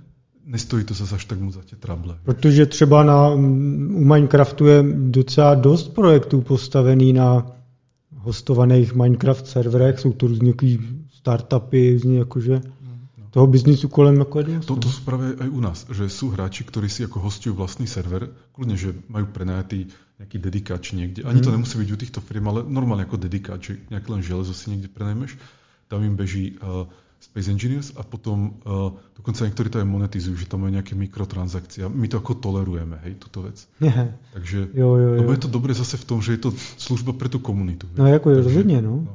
Takže ako keby kvázi by sme to mali zakázať, ale je to také, že nevím, taky to chcú tí hráči. Vieš, Jak ten dedikovaný server vypadá jako softwarový stack? To je nějaká věc, co si hodím do VMwareu, nebo je to nějaký e, Docker, nebo jak to funguje? To je, momentálně to nějaká servisa, vieš. Jo. ako klasická exečko, niečo také, čo spustíš na, na Až na takhle. servery. Uh-huh. A keby si to chcel nejak dokerovať alebo tak, tak to už si musíš sám potom urobiť. A no, no, no tak. Jo, chápu. Adame? No, tak uh, já bych asi zakončil posledním dotazem mé, uh, můj jízdu k víry, čo jsme se mohli posudat. Uh, tak to už bude takový až bulvární dotaz, jo. Vlastně, co, co nejhoršího, u čeho se nejvíc vstekal, si řešil z hlediska engineu, nebo prostě co bylo největší peklo životní, kde se chtěl zastřelit? Nebo tvůj tým? Nebo firmu, pro, firmu prodat a už nic nedělá. Ako mám hovoriť o technických veciach alebo ľudských veciach? Klidně obojí. Tak z každého jednou může no. vzít. Ja si myslím, že najfrustrujúcejšie na tej ľudskej stránke môže byť, keď máš v týme ľudí, ktorí, ktorým to buď nejde, alebo sú nejakí toxickí, alebo tak. To je, to je mega, mega nepríjemné. Aj preto práve sme sa na to sústredili posledných pár rokov a pracujeme na kultúre vo firme a takých tých soft skills a people, ľudia, people ako veciach. Takže teraz je to skvelé, si myslím, ale boli časy, kedy ako ma to fakt nebavilo, hej, tá people stránka, strašne, že som mal pocit, že čokoľvek poviem, tak ja neviem, sa len furt niekto so mnou hádal a, a, a bolo takéto zle, aj napriek tomu, že som CEO. Ale to sa nám podarilo vyriešiť našťastie, ale to, to bolo fakt pre mňa taký, dokonca až bod, keď som si hovoril, že či toto fakt chcem, vieš. Keď predtým som si všetko programoval a bolo také skvelé, alebo aj keď sme robili Space Engineers, na začiatku sme boli piati a všetko nám šlo krásne vieš, a tak ďalej. Takže toto je taká, toto bolo fakt. Byl z obětí pak svého úspěchu. No. Ale mne vlastne, čo mi pomohlo, aj som ma vlastne mal o tomto aj prednášku v na Game, Game Accesse v Brne mm. pred pár mesiacmi, kde som hovoril, že from programmer to CEO. No, no, no. A tam o tom ako hovorím. A ja to chcem ešte znovu urobiť tú prednášku a nejak to dáme na web alebo niečo také. No, super, super. Myslím, že to sú fakt zaujímavé veci. A čo mi pomohlo bolo to, keď som si uvedomil, že na tej škále, ktorú chcem robiť, musím byť manažer, nemôžem už byť ako programátor, alebo nemôžem ako pokukovať po tom programátorskom takom nejakom mindsete a takže musím prijať to, že musím byť manažer a musím to začať robiť ako profesionálny manažer. Že nemôžem byť len ako taký, jak to povedať, že majiteľ firmy, ktorý si myslí, že tie veci budú fungovať automaticky, lebo platí výplaty, vieš, ale nemusíš fungovať ako CEO, ktorý tých ľudí fakt nejak zmanéžuje. Hmm. A, a aj tú kultúru zmanéžuje a tak ďalej. A to mi pomohlo, no. keď som si toto uvedomil, že to je proste môj job. Teraz, keď chcem dosiahnuť tie ciele, ktoré mám, pokiaľ to nechcem programovať všetko sám, čo som si hovoril, že to, ako sám by som nestačil na tie veci, ktoré chcem dosiahnuť. Takže keď som si toto uvedomil, tak som si zase uvedomil, že aj tie, nazvime to, že trable s ľuďmi, alebo mi stoja za to, prípadne mi stojí za to, ako nejak tú kultúru vybudovať v tej firme tak, aby tie trable neboli, aby sme tam napríklad nemali jo. toxických ľudí. Ono to má teda potom aj takový side efekty, o kterých třeba nemusíš vědět a můžou ti té firmě škodit, mm já dám příklad, rozhodně třeba pár nebo x let zpátky rozhodně chodili po Praze a tak naštvaný bývalí zaměstnanci uh, King Software House, jo? že rozhodně pak šířili jako nejhorší firma, tam nechoďte, že to pak jako může dělat i blbý jako uh, PR vlastně, jo? tohleto. A hmm. ostatně ono, tohle není problém jako jenom tvý firmy, ale hromady firmy. Naposled třeba Mad Finger Games řešili obr, obří problémy, jak tu firmu z punkového přístupu, najímání hromady lidí, zase zesekat zpátky, začít to řídit profesionálně. No. Jo, jo, takže, takže toto. A teraz si myslím, že to je na dobrej ceste. Že, ale fakt hmm. som si musel zmeniť ten mindset, že si povedať, že nemôžem ako už ani snívať o tom, že jak by som si to urobil sám nejaké veci, alebo tak, ale skôr rozmýšľať, ako zmanéžovať ľudí hmm. tým, tak aby ten tým to vlastne urobil. Hmm. Takže, a to je potom samozrejme samostatná kategória alebo kapitola tých milión detailov, ktoré sa človek v živote takto naučí, jak to robiť. No a... Jenom pro mě, než k tomu technickému, uh, myslíš si, že, uh, jak jsi říkal, že jsi o tom někde přednášel a tak, myslíš si, že vůbec tohleto je jako prakticky vzato přenositelný. Já, totiž připadá, že si vždycky musíš v tomhle nabít hubu, protože prostě no, jo, jo. ono totiž to potom schrneš do takových jasných bodů a všichni si říkají, no, tak to je jasný, že? ale prostě dokud to neposereš nějak, nebo s prominutím teda, nebo jako si to člověk neuvědomí, tak já nevím, jestli to jde naučit vlastně dopředu. Jako. Podle mě by šlo, keby, keby sa to například učilo v škole alebo tak a keby si potom naozaj dodržal tie pravidla, že by si ako nebol pankáč, vieš, takže a to ja nebudem dodržiavať, ale že keby si fakt podľa toho šiel, tak by to myslím šlo. Že ja si myslím, že práve takýto mentoring, coaching majú v americkej armáde alebo v armádach, že tam to majú zmaknuté. Že tam, keď mm. je mhm. nejaký začínajúci vojak a idú z neho urobiť nejakého dôstojníka, mm. proste to ide hore, tak majú program na to, že čo si má naštudovať, kto ho má nejak mentorovať, uh, čo má splniť a tak ďalej. Prípadne, aké veci musí splniť na to, aby ho vec povýšili. Že on vie dopredu, že OK, musím takto a takéto veci robiť, aby som sa vôbec ako dostal na ten vyšší level že ja si myslím, že tam to majú, myslím, že aj také tie McKenzie, všelijaké firmy, že tie uh, majú takýto brutálny program, ako, že detailný. No ono třeba, uh, já jsem xkrát byl v Izraeli, uh, zjišťoval, proč tam furt mají ty startupy úspěšný a, a furt nějaký IPOs a tak. Armáda je ten klíč. Uh, všichni, tam je povinná vojna, protože jsou v situaci, jaký jsou.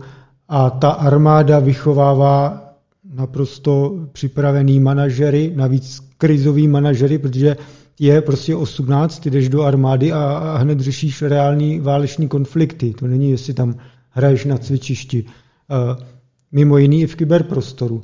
A oni mají prostě propracovaný program, že tě prostě taková vysoká škola v praxi, že tě připraví manažersky na, na tohle a a vlastně, když se podíváš na ty startupy jednotlivý, všechno skoro absolventi armády, kyberjednotek a podobně. No, no. Takže tak no. Takže myslím, že sa dá, len, len sa to u nás nerobí, alebo, alebo minimálne ako programátor som nad tým ani neuvažoval. Že ja som mal dokonca taký mindset, že som si hovoril, že tak ja som majiteľ firmy, tak ja ani nemám čo takéto veci riešiť, že sa ľudia musia sami nejak zmanéžovať, hej, že prečo ja by som ich mal manažovať, že no, no. Ste, tak platím, tak sa nech sa zmanéžujú. A, ale to tak proste nefunguje. Hej. A hlavne, keď, keď ty nesi len majiteľ, ale aj CEO. Hej. A to je vlastne práca toho CEO, aby to zmanéžoval. A, Když... jo. A takže ty se teď jako CEO, tak teda ty budeš mít pak tu přednášku, tak ať to tady ne, ne, nedublujem, ale cítí se teď jako líp, teda jako CEO, nebo by se či zase byl nerd? A buď upřímný. Co, co no. vyvíjí engine? Jako?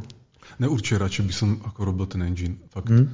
to, to rozhodne. A a, alebo si rád programovala tak. Ja som aj teraz si začal práve tak nejak po večeroch občas niečo programovať, už len preto ako hobby, vieš, že aj, aj som si uvedomil, že to bolo ako tá, ako, ne, že moje, to bolo moje hlavné hobby, ako x mm. rokov môjho života a potom, jak už nebol čas na to, tak som s tým prestal, ale vlastne také smutné, že to je, jak vieš, keby, ja neviem, nejaký uh, futbalista, keď mu skončí kariéra, tak keby už si nikdy nezakopal, hej, alebo tak, že...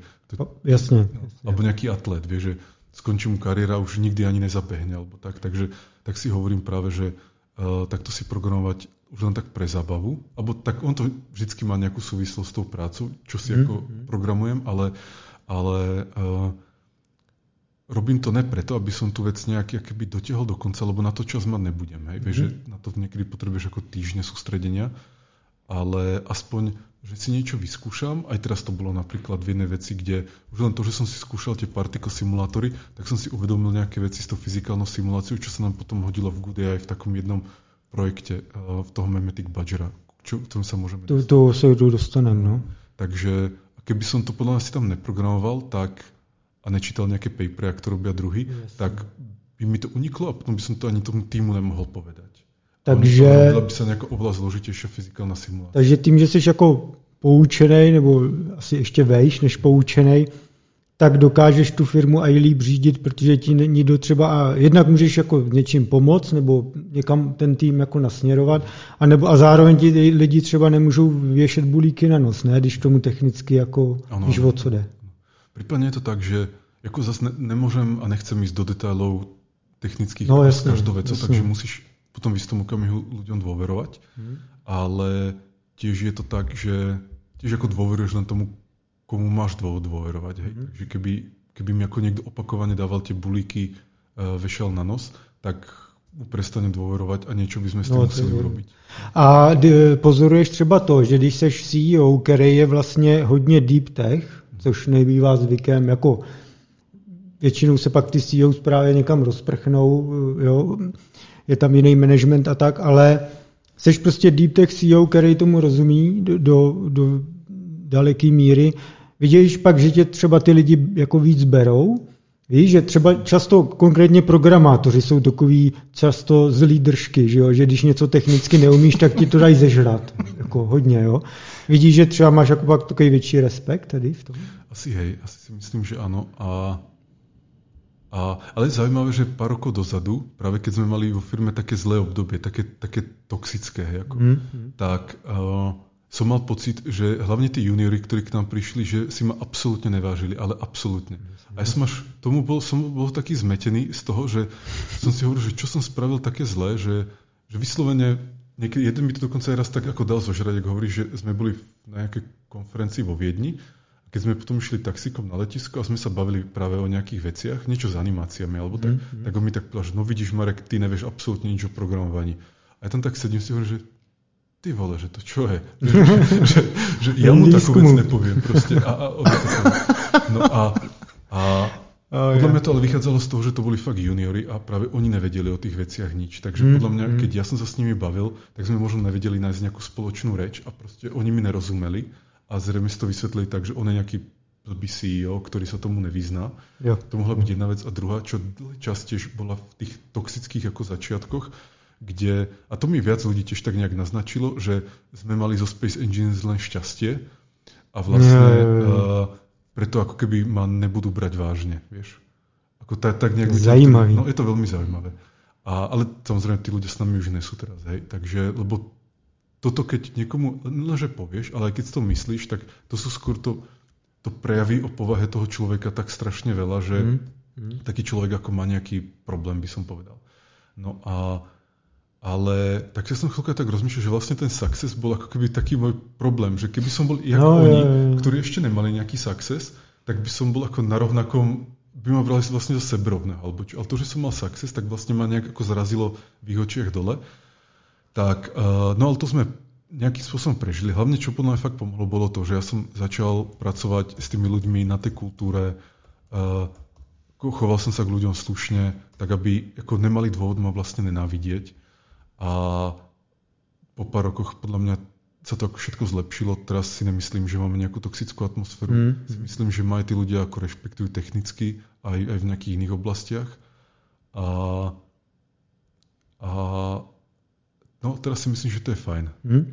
A ještě k tomuhle jedna věc napadlo tě, je vůbec pro tebe přijatelný odejít z pozice CEO do pozice, řekněme, vizionáře, hlavního, no jediného akcionáře, eh, který jako exekutivně neřídí, ale drží tu strategii tudy, to má jít a tím pádem má třeba víc času se věnovat tím, tím co tě fakt baví, té technické části a svěřit to nějakému typu, jak kluci z Google si tam dali Erika Schmidta, dotáhni nás na burzu, veď to, my si tady budeme dělat svoje strategické věci. Takových příkladů je milion i už český startupy najímají tamhle manažera z Tesly, toto, jo, aby, aby tohle právě vyřešili, tohle rozpolcení. Napadlo tě to, nebo to je úplně mimo? Mňa to vlastne napadlo, te, teraz, ma, teraz rozhodne ne, ako teraz takto neuvažujem, ale pred neviem, takými 8 rokmi, keď hmm. sme, alebo 7, keď som rozbehol Good AI, tak ma napadlo práve najať CEO do kínu. A práve aby som sa od toho mohol ako tak viac odtiahnuť a s tým, že tá hra si pôjde ďalej svojim životom, bude sa vyvíjať. Hovoril som si, že tá vízia tej hry ako dostatočne, je dostatočne jednoznačná, takže treba len pokračovať ďalej. Nakoniec som sa ale rozhodol, ako ostať tým CEO ja. A, a keď sa teraz zase pozriem na súčasnú situáciu, tak si to neviem predstaviť, lebo inak mm. to není moja povaha, vieš, že ako by ma fakt žrali mrle, keby som videl, že tá moja stratégia je exekuovaná inak, vieš. Že ako jo, jo, jo. Som, ako ne, že by som kritizoval toho človeka alebo tak, lebo to môže robiť veci aj inak než ja a vlastne lepšie alebo tak, ale mm-hmm. že by som bol asi nešťastný z toho, že tie moje nápady nesú testované. Vieš. On to vidíme mm-hmm. teraz aj pri tých experimentoch, ktoré robíme ako na AGI. Je to tak, že keď um, napríklad ja mám nápad na nejakú vec a niekto druhý má nápad na nejakú svoju vec a v minulosti som robil častokrát takú vec, že som ako dal šancu tomu nápadu toho človeka. Že nechcel som byť ako taký diktátor alebo tak, mm. že chcel som im dať slobodu. Ale keď to robíš dlhý čas, tak nakoniec stane to, že vlastne žiaden z tvojich nápadov není ako od, odskúšaný, otestovaný a sú nápady len tých druhých ľudí. Takže si potom hovorí, že ako, čo mám a z to, vlastne, tomu, cháp, tomu rozumím, ale když to takhle popisuješ, tak to trošku zní jako, že jsi si jistý tím, že ty máš pravdu a měl by se říkat, jak máš ty, jestli tam Práve, že ne, ja si nemyslím, jo? že mám pravdu vo všetkom. Hm. Skôr to tak, že niekedy musíš otestovať aj tie svoje nápady. Vieš? Že, že ako CEO musíš, nemôžeš len robiť to, čo ti tí druhí ľudia radia. Vieš? Ako, ne, nemôže to byť mm. stola riadené, ale musí to, pokiaľ je CEO v poriadku, tak to musí ísť aj z hora. Jo. Alebo ak mm. má nejakú takú, že strong vision ten CEO, jo. ak to nie je len taký nejaký číselkový nejaký CEO, ale taký je potom vlastne zbytočný v istom zmysle. Mm. Tak, mm. Uh, tak uh, Práve, že to rozhodne nechcem, aby vyznelo tak, že ja mám vždycky pravdu alebo tak, ale skôr chcem, chcem mať možnosť niekedy otestovať aj tú moju myšlienku, vieš, a nelen to, čo chce niekto druhý. Tak to bys mohl mít nějaký vlastní tým, eh, který by byl jen třeba research tým a tam si blbnout, jak chceš? No práve na, to, na dosiahnutie tých cieľov, ktoré mám uh, s jednou aj druhou firmou, tak tá technická stránka je len jedna stránka. Vieš, že tam sú jo, aj tá produktová, ten produkt je druhá strašne dôležitá vec a nemyslím si, že keby som to teraz outsourcoval, tak si myslím, že by to vlastne skončilo. Vieš, že, mm-hmm. ako, alebo mm-hmm. skončilo, že by to proste nedosiahlo to, čo to môžeš. Napríklad robíme na tej AI hre, ku ktorej sa ešte dostaneme a podľa mňa sme tam, kde sme, aj keď ešte sa to nepredáva, takže ani neviem, či to bude úspešné, ale aspoň som spokojný s tým, kde sme a myslím, že keby som to ako len strategicky viedol, tak um, tá hra by bola niečo úplne iné, než čo som si predstavoval. Lebo mm-hmm. takto proste, to je vlastne jedna tiež vec, čo som zistil, že komunikovať tú víziu tvojmu týmu je strašne ťažké, lebo keď je to taká len nehmotná vízia, že keď to už ako hotový produkt, tak, alebo hotové problémy, ktoré sa ako ľahko definujú, ľahko mežurujú, tak to sa dá hodiť na ľudí, alebo ako outsourcovať a tak ďalej. Ale keď je to len taká vízia, že jak s tou AI hrou bola vízia, že poďme urobiť hru, kde AIčko je tá hlavná herná mechanika, tak každý z nás si to predstaví úplne inak. No to určite, no. A, a potom, keď do toho nevstúpeš pravidelne a nedávaš tam ako nejaké, nestanete feedback loopy, tak sa tá verzia tých ľudí by sa ako mohla odkloniť niekde úplne inde. Vieš, akože úplne inde.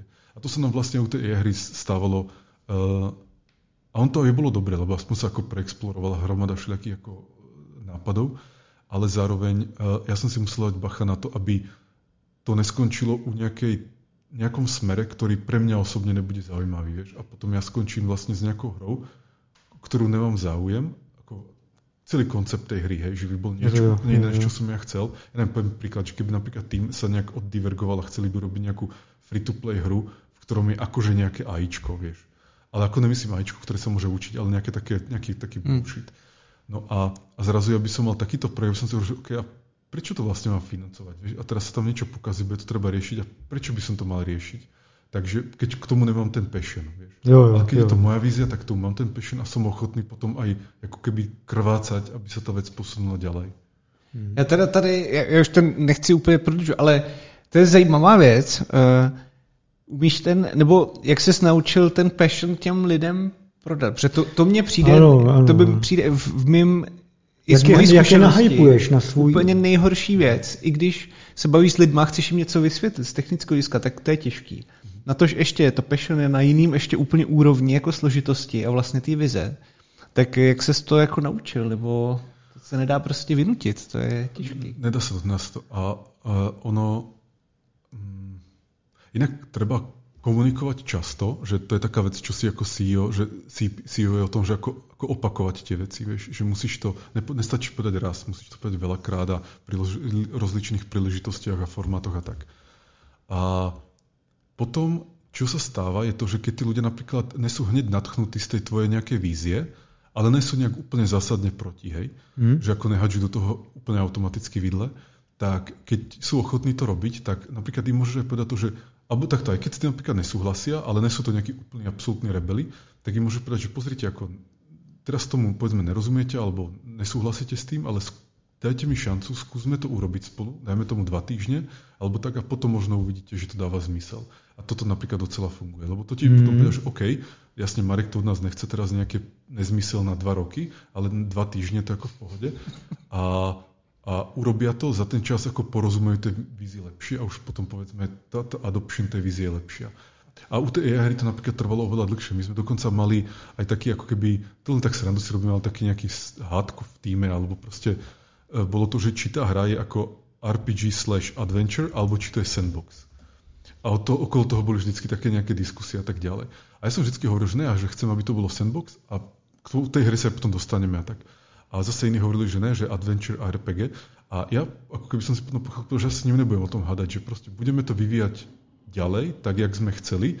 A podľa mňa oni uvidia, že to je sandbox. A to sa presne stalo teraz, že teraz vidia, že to je sandbox. Jo. A, takže vieš, prečo by som sa s ním mal hádať, hej, ako aby nejak presviečať, alebo tak, že, že ne, proste ideme ďalej, ďalej, ďalej a potom to sami uvidia. A ono podľa mňa je to presne v tom, že je problém komunikovať tú víziu, lebo tá je tak strašne abstraktná mm, a neuchopiteľná. Vieš, tak keby si mal pred desiatimi rokmi niekomu vysvetľovať, že dneska nejaký stable diffusion, tak podľa mňa by ani nechápal, vieš, no, že, no. že OK, on by si povedal, že OK, tak počítač ti generuje obrázky, vieš, a Také niečo by to asi bolo, hej, že, mm. lebo neboli neurónky, ani by si pred desiatimi rokmi ani neveril, že niečo ako neurónka môže fungovať, lebo vtedy to fakt nefungovalo brutálne, hej, že tá kvalita bola úplne katastrofálna. A možno za 10 rokov budeme podobné veci riešiť, ktoré z dnešného pohľadu sú úplne mimo. Hej. Mm. Takže s tou víziou je to vlastne veľmi ťažké. Také iné veci, ktoré sú ľahšie definovateľné, tie sa ľahšie komunikujú. Uh, tam sa aj ľahšie ako deleguje tá práca, outsourcuje to a tak ďalej. To zrovna napríklad vidím teraz uh, také challenges, ktoré máme na tej AI hre, kde riešime tie language modely a tak, a k tomu sa môžeme dostať, tak sme si spísali uh, jednak tým, jednak ja som napísal nejaký zoznam challenges, ktoré musíme vyriešiť a tie sú ako veľmi dobre definovateľné, že si vieš na to ako ľahko aj testy napísať. Vieš vyslovene, že keď toto sa splní, tak ten, ten problém je vyriešený alebo tak. No a máme iný projekt, ten Memetic Badger, ten vlastne podobný tomu, tomu Alienovi tak trochu, a tam je to brutálne ťažké, ako tú, tú víziu komunikovať. Tam som tiež napríklad strávil, uh, nemal som viac času, takže ako keby len jeden, jednu nedelu, hej. Spisoval som taký nejaký dokument, kde som napísal, jak má to prostredie vyzerať, aká tam má byť interakcia, jak tam majú vznikať grupy a tak ďalej. Dal som to chalaňom a oni povedali, že tomu rozumejú a tak. A vlastne až včera to myslím bolo, sme mali takú diskusiu, kedy sa ako vyjasnili nejaké veľmi kľúčové veci, mm. ktoré sme si, ktoré ja som si myslel, že tom, v tom dokumente boli jasné, ale evidentne neboli, lebo sa vlastne vyjasnili až teraz. Jo. A toto, čo hovorím, to není vôbec blaming, nič. Podľa mňa všetci sú skvelí a robia ako fakt maximum, len tá vízia je ťažké komunikovať. Lebo no, tie veci, určite. keď sú také, ako, také vague, tak môžu byť vysvetlené milión roz, rozličnými spôsobmi a tí ľudia sa ti potom na tom proste niekedy zaseknú, že nevedia. A potom, čo pomáha práve, že je to, že vstúpiš do toho a im povieš tie detaily. Že keď ako keby sa ti niekto zasekne na tým a vlastne nevie, čo robiť, tak musíš s ním komunikovať, zistiť, na čo sa ti zasekol a prípadne mu nájsť odpovede na tie veci. Že vyslovene ty musíš nájsť tie odpovede. Jo. Že, že nedá sa čakať, že t- za toho vizionára niekto vyrieši tie detaily. E, teďka líklo, že ve Facebooku, no, v Metě, mají takovou zlou zkratku, která zní MMH. To, to a to je Make Mark Happy, to znamená. A není to hezká zkratka. Znamená prostě, točí se to teď kolem toho, jak tam má furt ty plány s metaverzem a evidentně je do toho nadšený hlavně on v té firmě a má problém ty lidi eh, dostat na tu jeho vizi. Že se jim to moc třeba nelíbí eh, a makají na tom jen proto, aby byl šéf spokojený. Proto ta zkratka Make Mark Happy. Narazil jsi na to taky někdy, že by jako... No, v minulosti práve, že furt, to predtým, než som sa stal takým super skvelým manažerom, jak som teraz, tak, tak by som povedal, že to bolo úplne stále, hej, toto, akože niečo som chcel, ne, to nejde, to sa nedá, blbý nápad a tak ďalej. Takže uh, a vtedy určite ne, mali niečo také, alebo neviem, či takúto skratku, ale minimálne taký prístup niektorí ľudia, že OK, spravím to, aby bol Marek spokojný, jo, tam úplne zbastlím, aby som mu ukázal, že to je zlý nápad, vieš, také, také jo, tak to je dobrý. No. Teraz si myslím, naj, najnovšie takúto vec, čo som mal tiež takú situáciu s týmom, kde um, ako oni boli nešťastní podľa mňa zo mňa, že Space Engineers sme ro, robili taký jeden, ako nechcem moc to líkovať, tú feature dopredu, ale taký jeden scenár, a, ako herný. A ja som to robil, pretože pre mňa je to vlastne v podstate ako vyvrcholenie toho, čo boli Space Engine, že to bola hra, kde si buduješ veci a zároveň ich testuješ v nejakých bojoch. Mm-hmm. A ten scenár je o tom, že ako tá druhá fáza, že ako otestovať to v nejakých kontrolovaných bojoch. No a veľa ľudí bolo proti tomu v týme práve, že a ako ne nejak agresívne, ale ako bolo vidno, že ako nesú ochotní to robiť, alebo že tomu neveria, nesúhlasia mm-hmm. s tým, myslia si, že to je strata času a tak ďalej. Tak tiež som to skúšal tak, že som ľuďom vysvetlil, že ako prečo to chcem urobiť, aký je za tým ten dôvod prečo tie pokusy predtým, ktoré robili iní ľudia, ako nefungovali a prečo si myslím, že tento nový by mal fungovať. Ale ani toto úplne nezabralo na ľudí. Mm. Čo zabralo bolo to, že som na to tak nejak trochu začal tlačiť, že som proste povedal, že tento týždeň urobme to, tento týždeň to a tak ďalej a tak sa to nejak rozbehlo. Ale zrovna napríklad, a to teraz fakt hovorím ako kvôli úplnej transparentnosti, nebolo to ako prijaté tým týmom až tak, s takým nadšením, jak by som si predstavoval, mm. takže som si to musel vyslovene takto dotlačiť. A ja videl som u iných manažerov v minulosti, kde keď vidia, že od toho týmu není nejaké veľké nadšené prijatie tie myšlienky, tak to ďalej netlačia, že to nechajú tak. Jo, jo, jo. A to mne zase príde obrovská škoda, pretože potom vlastne nejaká myšlienka nevznikne, ne preto, že by to bola blbá myšlienka, ale preto, že ten tým to povedzme, nepochopil, alebo to nechce, alebo, mm. alebo niekto v tom týme je proti tomu, že nejaký taký veľký ako odporca, čo mm. môže tiež ako mm. vlastne odradiť aj toho, toho manažera od toho, aby presadzoval tu, ten nápad. No a takže toto bola taká skúsenosť teraz a prípadne, čo sa nám aj stalo v nejakej poslednej dobe, bolo to, že v, ako AI researchi alebo AGI researchi, tak boli ľudia alebo researcheri, ktorí ako to nechceli robiť smerom k ten výskum, ktorým my to robíme, alebo na tých veciach, my sme robili, si mysleli, že to je zbytočné, alebo to nebude fungovať, alebo niečo takéto. A tak sme sa rozišli. Hej. A tiež priateľsky, ale tak, že oni videli, že ja chcem niečo a oni si chceli robiť nejaké svoje experimenty alebo niečo takéto. Vedeli, že ja o tie ich experimenty nemám záujem, že ja v tom nevidím hodnotu zase. A tak sme sa ako pekne rozišli. Takže ako aj takto jo. sa dajú tie veci riešiť. Jo. Tak to je ještě ten dobrý příklad. Nebo pří, jako takový fajn. No, Co nějaký interní fajn. inkubátor? Bohemka třeba má takový interní inkubátor na zaměstnanecké projekty, Jiné firmy taky říkají, Google je samý tým, že ti dá volný pátek, nebo jak to tam je. A když se pak něco líbí, tak se to třeba povýší na oficiální projekt, to, to, je, to ti přijde zajímavý, nebo je to rozptilování pozornosti? Uh, jak, tak to myslíš, inkubátor, který o projektoch, které si ten člověk vybere úplně random sám? No, třeba, třeba, jo. Že, že v podstatě eh, je jedno ta, ta forma spíš, že prostě jako jsi schopný vyčlenit nějaký peníze na pokusy a když nevyjdou, tak nic a když z toho zejde nová hra, tak super. Jo, nebo no, no, my to vlastně robíme, toto, že, že aj ta voda tak vznikla, že jako Petr mal nápad to robiť a prostě to začal robiť. Hej. A, alebo ja neviem, keď sa robia nejaké dizajny do Space Engineers a tak, tak ako teraz veľa tých vecí ani nejde odo mňa, že hmm. ako od tých hmm. ľudí. A pre mňa to samozrejme lepšie, lebo potom aspoň tam nehrozí ten, to, že nebudú nadšení pre tú myšlienku. Hej, že keď si niekto vymyslí niečo a dáva to hlavu a petu, chce to, chce to robiť a ja s tým súhlasím, tak že to ako nejak proti tej hre, ako nejak nekompatibilné, tak nech to urobí a nech si potom aj za to bojuje ten človek. Že to je pre mňa rozhodne lepšie, než ako ich nejak tlačiť a tak jo, jo, jo. Takže podľa mňa máme taký pseudo inkubátor v tom, že tej slobody tí ľudia majú ako veľké množstvo. Mm. Takže, ale zase ne, ne, ne v zmysle, že by prišiel nejaký junior a začal si len tak robiť ako v pracovnej dobe nejakú svoju hru, s tím, že možno z toho potom něco bude. Tak jo. nezazaš takovou jo, jo, jo, jo. Asi se pomalu jdem přeupnout na to Good AI, ne? Ano, já jsem to taky chtěl katnout, protože jo. taky jsem měl ještě pár dotazů, ale čas je... Jeden musím. ještě, ať uzavřem teda tu, tu uh, Keen software uh, část, je, ještě by mě zajímalo, ta firma pořád generuje z, prostě z prodeje Space Engineers pěkný peníze, 220 díky covidu to bylo už přes 200 mega, asi předpokládám nějaká korekce, tam asi bude, to můžeš klidně říct. Můj dotaz je takový, jak je to možné, že to ta jedna hra v podstatě pořád tak jako vydělává, jo?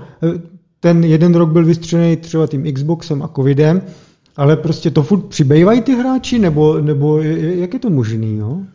No, ten, ten rok bol skôr Xboxom. Myslím, že COVID nám nejak ako... Jo, Xbox hlavne, OK. okay.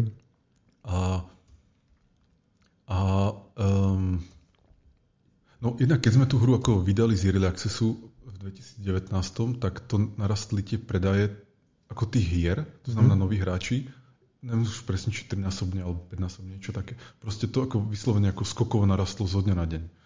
Tak to je jeden dôvod. Potom uh, druhý je ten, že sme začali vydávať DLCčka. Takže jo, ako, jo. že inak sú free updaty mm. každých proste pár mesiacov a k tomu je nejaké DLCčko, ktoré ako dobrovoľné, alebo teda si to hráč nemusí kúpiť, keď nechce. Mm. No a tam sú také väčšinou len, nechcem povedať, že kozmetické veci, ale sú tam také tie mandatory veci, že, mm. že um, sú tam napríklad nejaký nový druh kokpitu. Jo, jo, jo. Ale není to ako funkčne nová vec. Je to len taká vizuálna vec. Mm-hmm. No a, a momentálne teraz tie DLCčka tvoria polku nášho reveniu. Alebo sa blížia k polku. Drsný, no. Takže by som povedal, že aj vďaka tým DLCčkám nám sa tie predaje držia na takýchto úrovniach. Takže je klíčový držet tu komunitu věrnou, aby a, kupovala DLCčka. Tak, tak, to a dávať im updaty. No. Lebo tie updaty udržiavajú, prinašajú novinky do tej hry, takže hráči sa ti vždycky vrátia mm. a keď sa ti tam vracajú hráči, tak to priťahuje zase nových hráčov, lebo oni vidia tú aktivitu, vieš, že mm. ľudia o tom rozprávajú a tak. No a, a tak to predáva.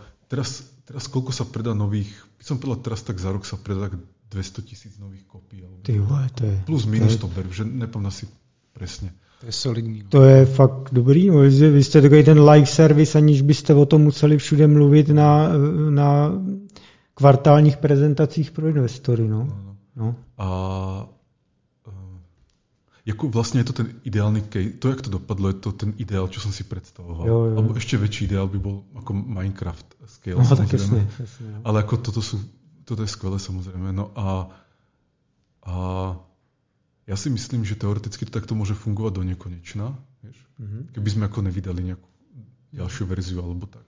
Že nemyslím si, že tam je nejaký lifespan na toto. Mm-hmm. Takže...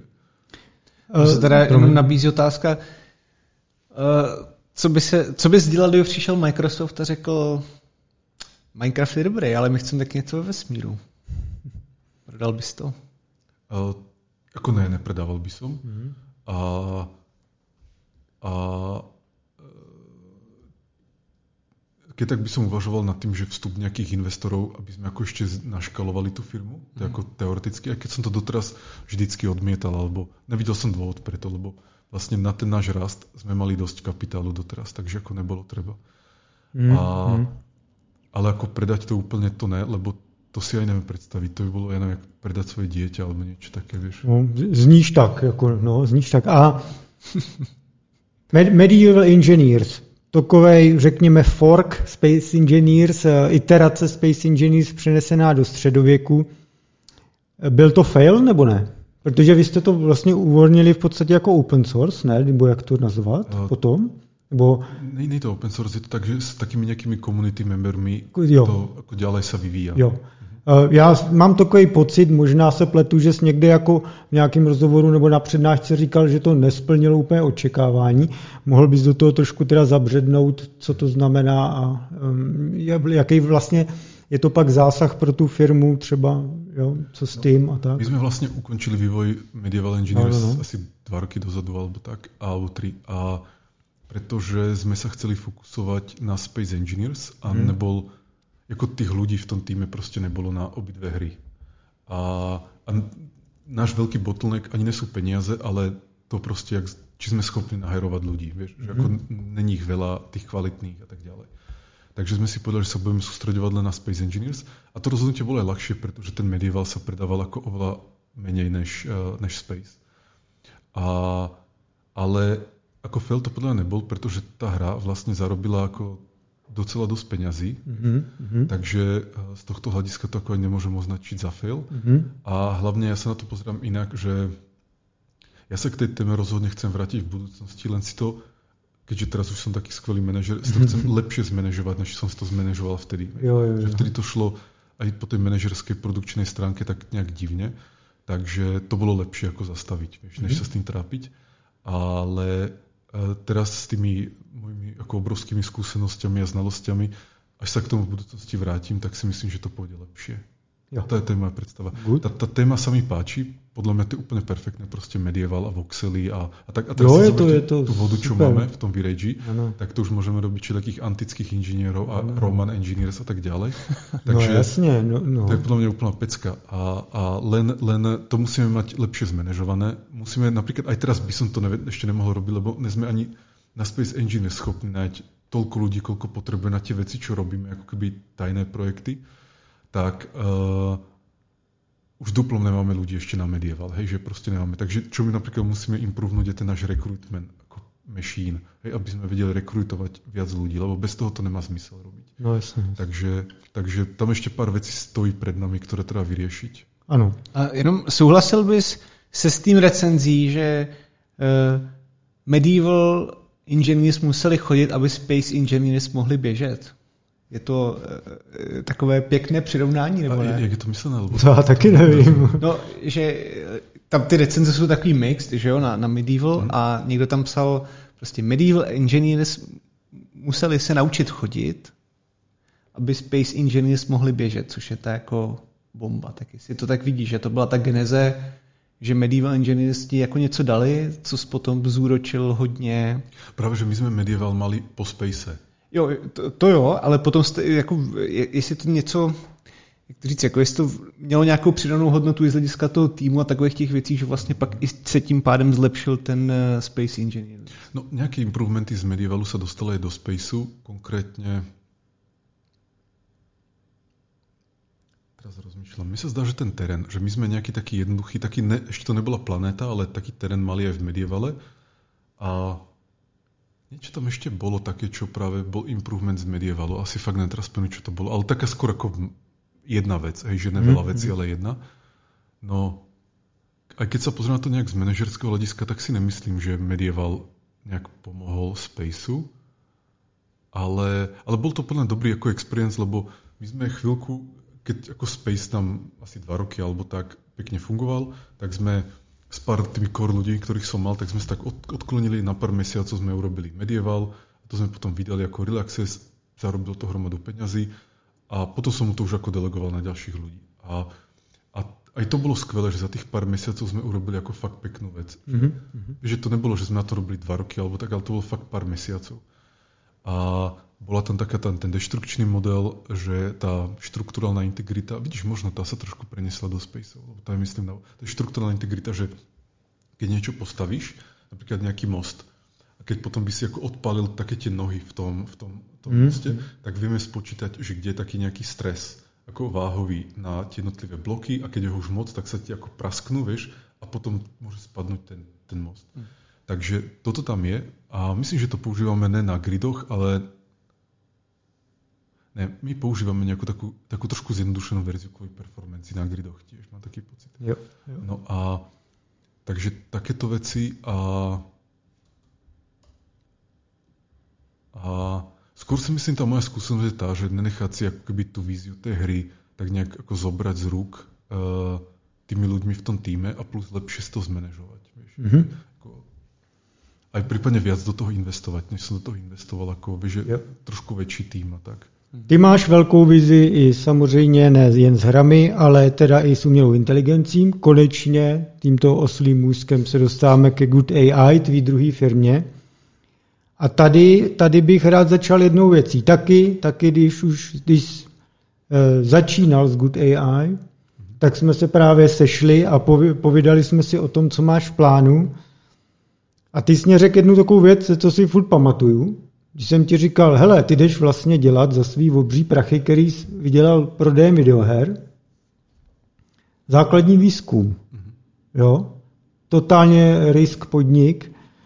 A ty jsi mě řekl takovou větu, já teď budu spíš parafrázovat, ať si nepamatuju úplně přesně samozřejmě, že je pro tebe jako větší riziko uh, to neskusit, než to zkusit a přijít o všechny prachy, jo? když to takhle s odstupem času, jak to vidíš teďka, tohleto, jak to dozrálo tady ta myšlenka? No ona vlastně stále platí, aj, aj dneska, ta myšlenka. Lebo ja si myslím, že keď príde AGI, tak je samozrejme možné to, že bude ako nejakým spôsobom distribuované medzi ľuďmi, že mm. každý k nemu bude mať prístup, jak nejaký Stable Diffusion open source, mm-hmm. to je možné, ale takisto je možné, že to tak nebude, hej? že to bude mať len pár nejakých vybraných ľudí a nebude to chcieť šerovať. A šanca, že budem jeden z nich bez toho, aby som na tom robil ako nulová, samozrejme. Takže to, že na tom robím, aspoň si trošku zvýšim tú šancu, že možno ja budem ten, alebo že budem tomu blízko. Mm-hmm. Takže stále to tak beriem, že, že keď príde AGI, tak si myslím, že to bude mať ako obrovské transformačné ako dopady na tento svet. A môže to, byť, môže to byť aj veľmi dobre, môže to byť aj veľmi zlé. Hej? Ako to si myslím tak je. No a je lepšie byť na tej strane, keď máš aspoň tú technológiu k dispozícii a môžeš s tým niečo robiť, než nemá. Takže to, že do, no teraz keby som do toho neinvestoval, tak si pre, zamyslí za nejakých 20 rokov, alebo kedy príde age, alebo za 10, boh vie, tak uh, môžem mať na účte o trochu viac peňazí, ale mi budú úplne na nič, hej, pretože možno bude niečo úplne iné než peniaze potrebné v tej dobe alebo mm-hmm. mať hodnotu. Alebo druhá vec, že aspoň som tie peniaze vsadil na tú kartu, že mm. možno bude mať to AGI a mám aspoň nejakú, ja neviem, 1% alebo koľko percentnú šancu, že to AGI dosiahne. A to mi príde lepšie. Vieš, že proste neísť do AGI je podľa mňa čistá prehra, ako na 100% si myslím. A ísť do AGI a prísť o tie peniaze, alebo riskovať, že prídem o tie peniaze, mi príde ako, ako trochu menšie zlo. Mm. Takže mm. Tak, tak to vlastne, a to stále platí. Toto. Akurát samozrejme to uvedomenie toho, že jak ten základný výskum je náročný a rizikový, tak to som si uvedomil poriadne až tak v priebehu času, že to je ako fakt úplné peklo. Že to je, to je tak neistá vec, že, že ako ten smer, ktorým ideš, že, uh, uh, s ktorým ide tvoj tím, alebo aj tí ľudia v tom týme a tak ďalej, tak to je, že ideš tým správným smerom, ale ne nejakým nesprávným, tak to je jako jednak miliardě. No, no si... tak samozřejmě, no. Právě, no, když s tím začal a první léta Good AI, tak já jsem samozřejmě různě chodil také po trhu, po vysokých školách, říkám, co myslíte o Markovi, o tom Good AI, co na to říkáte? Samou jsem slyšel, eh, řekněme, velký jako pochyby. Jo?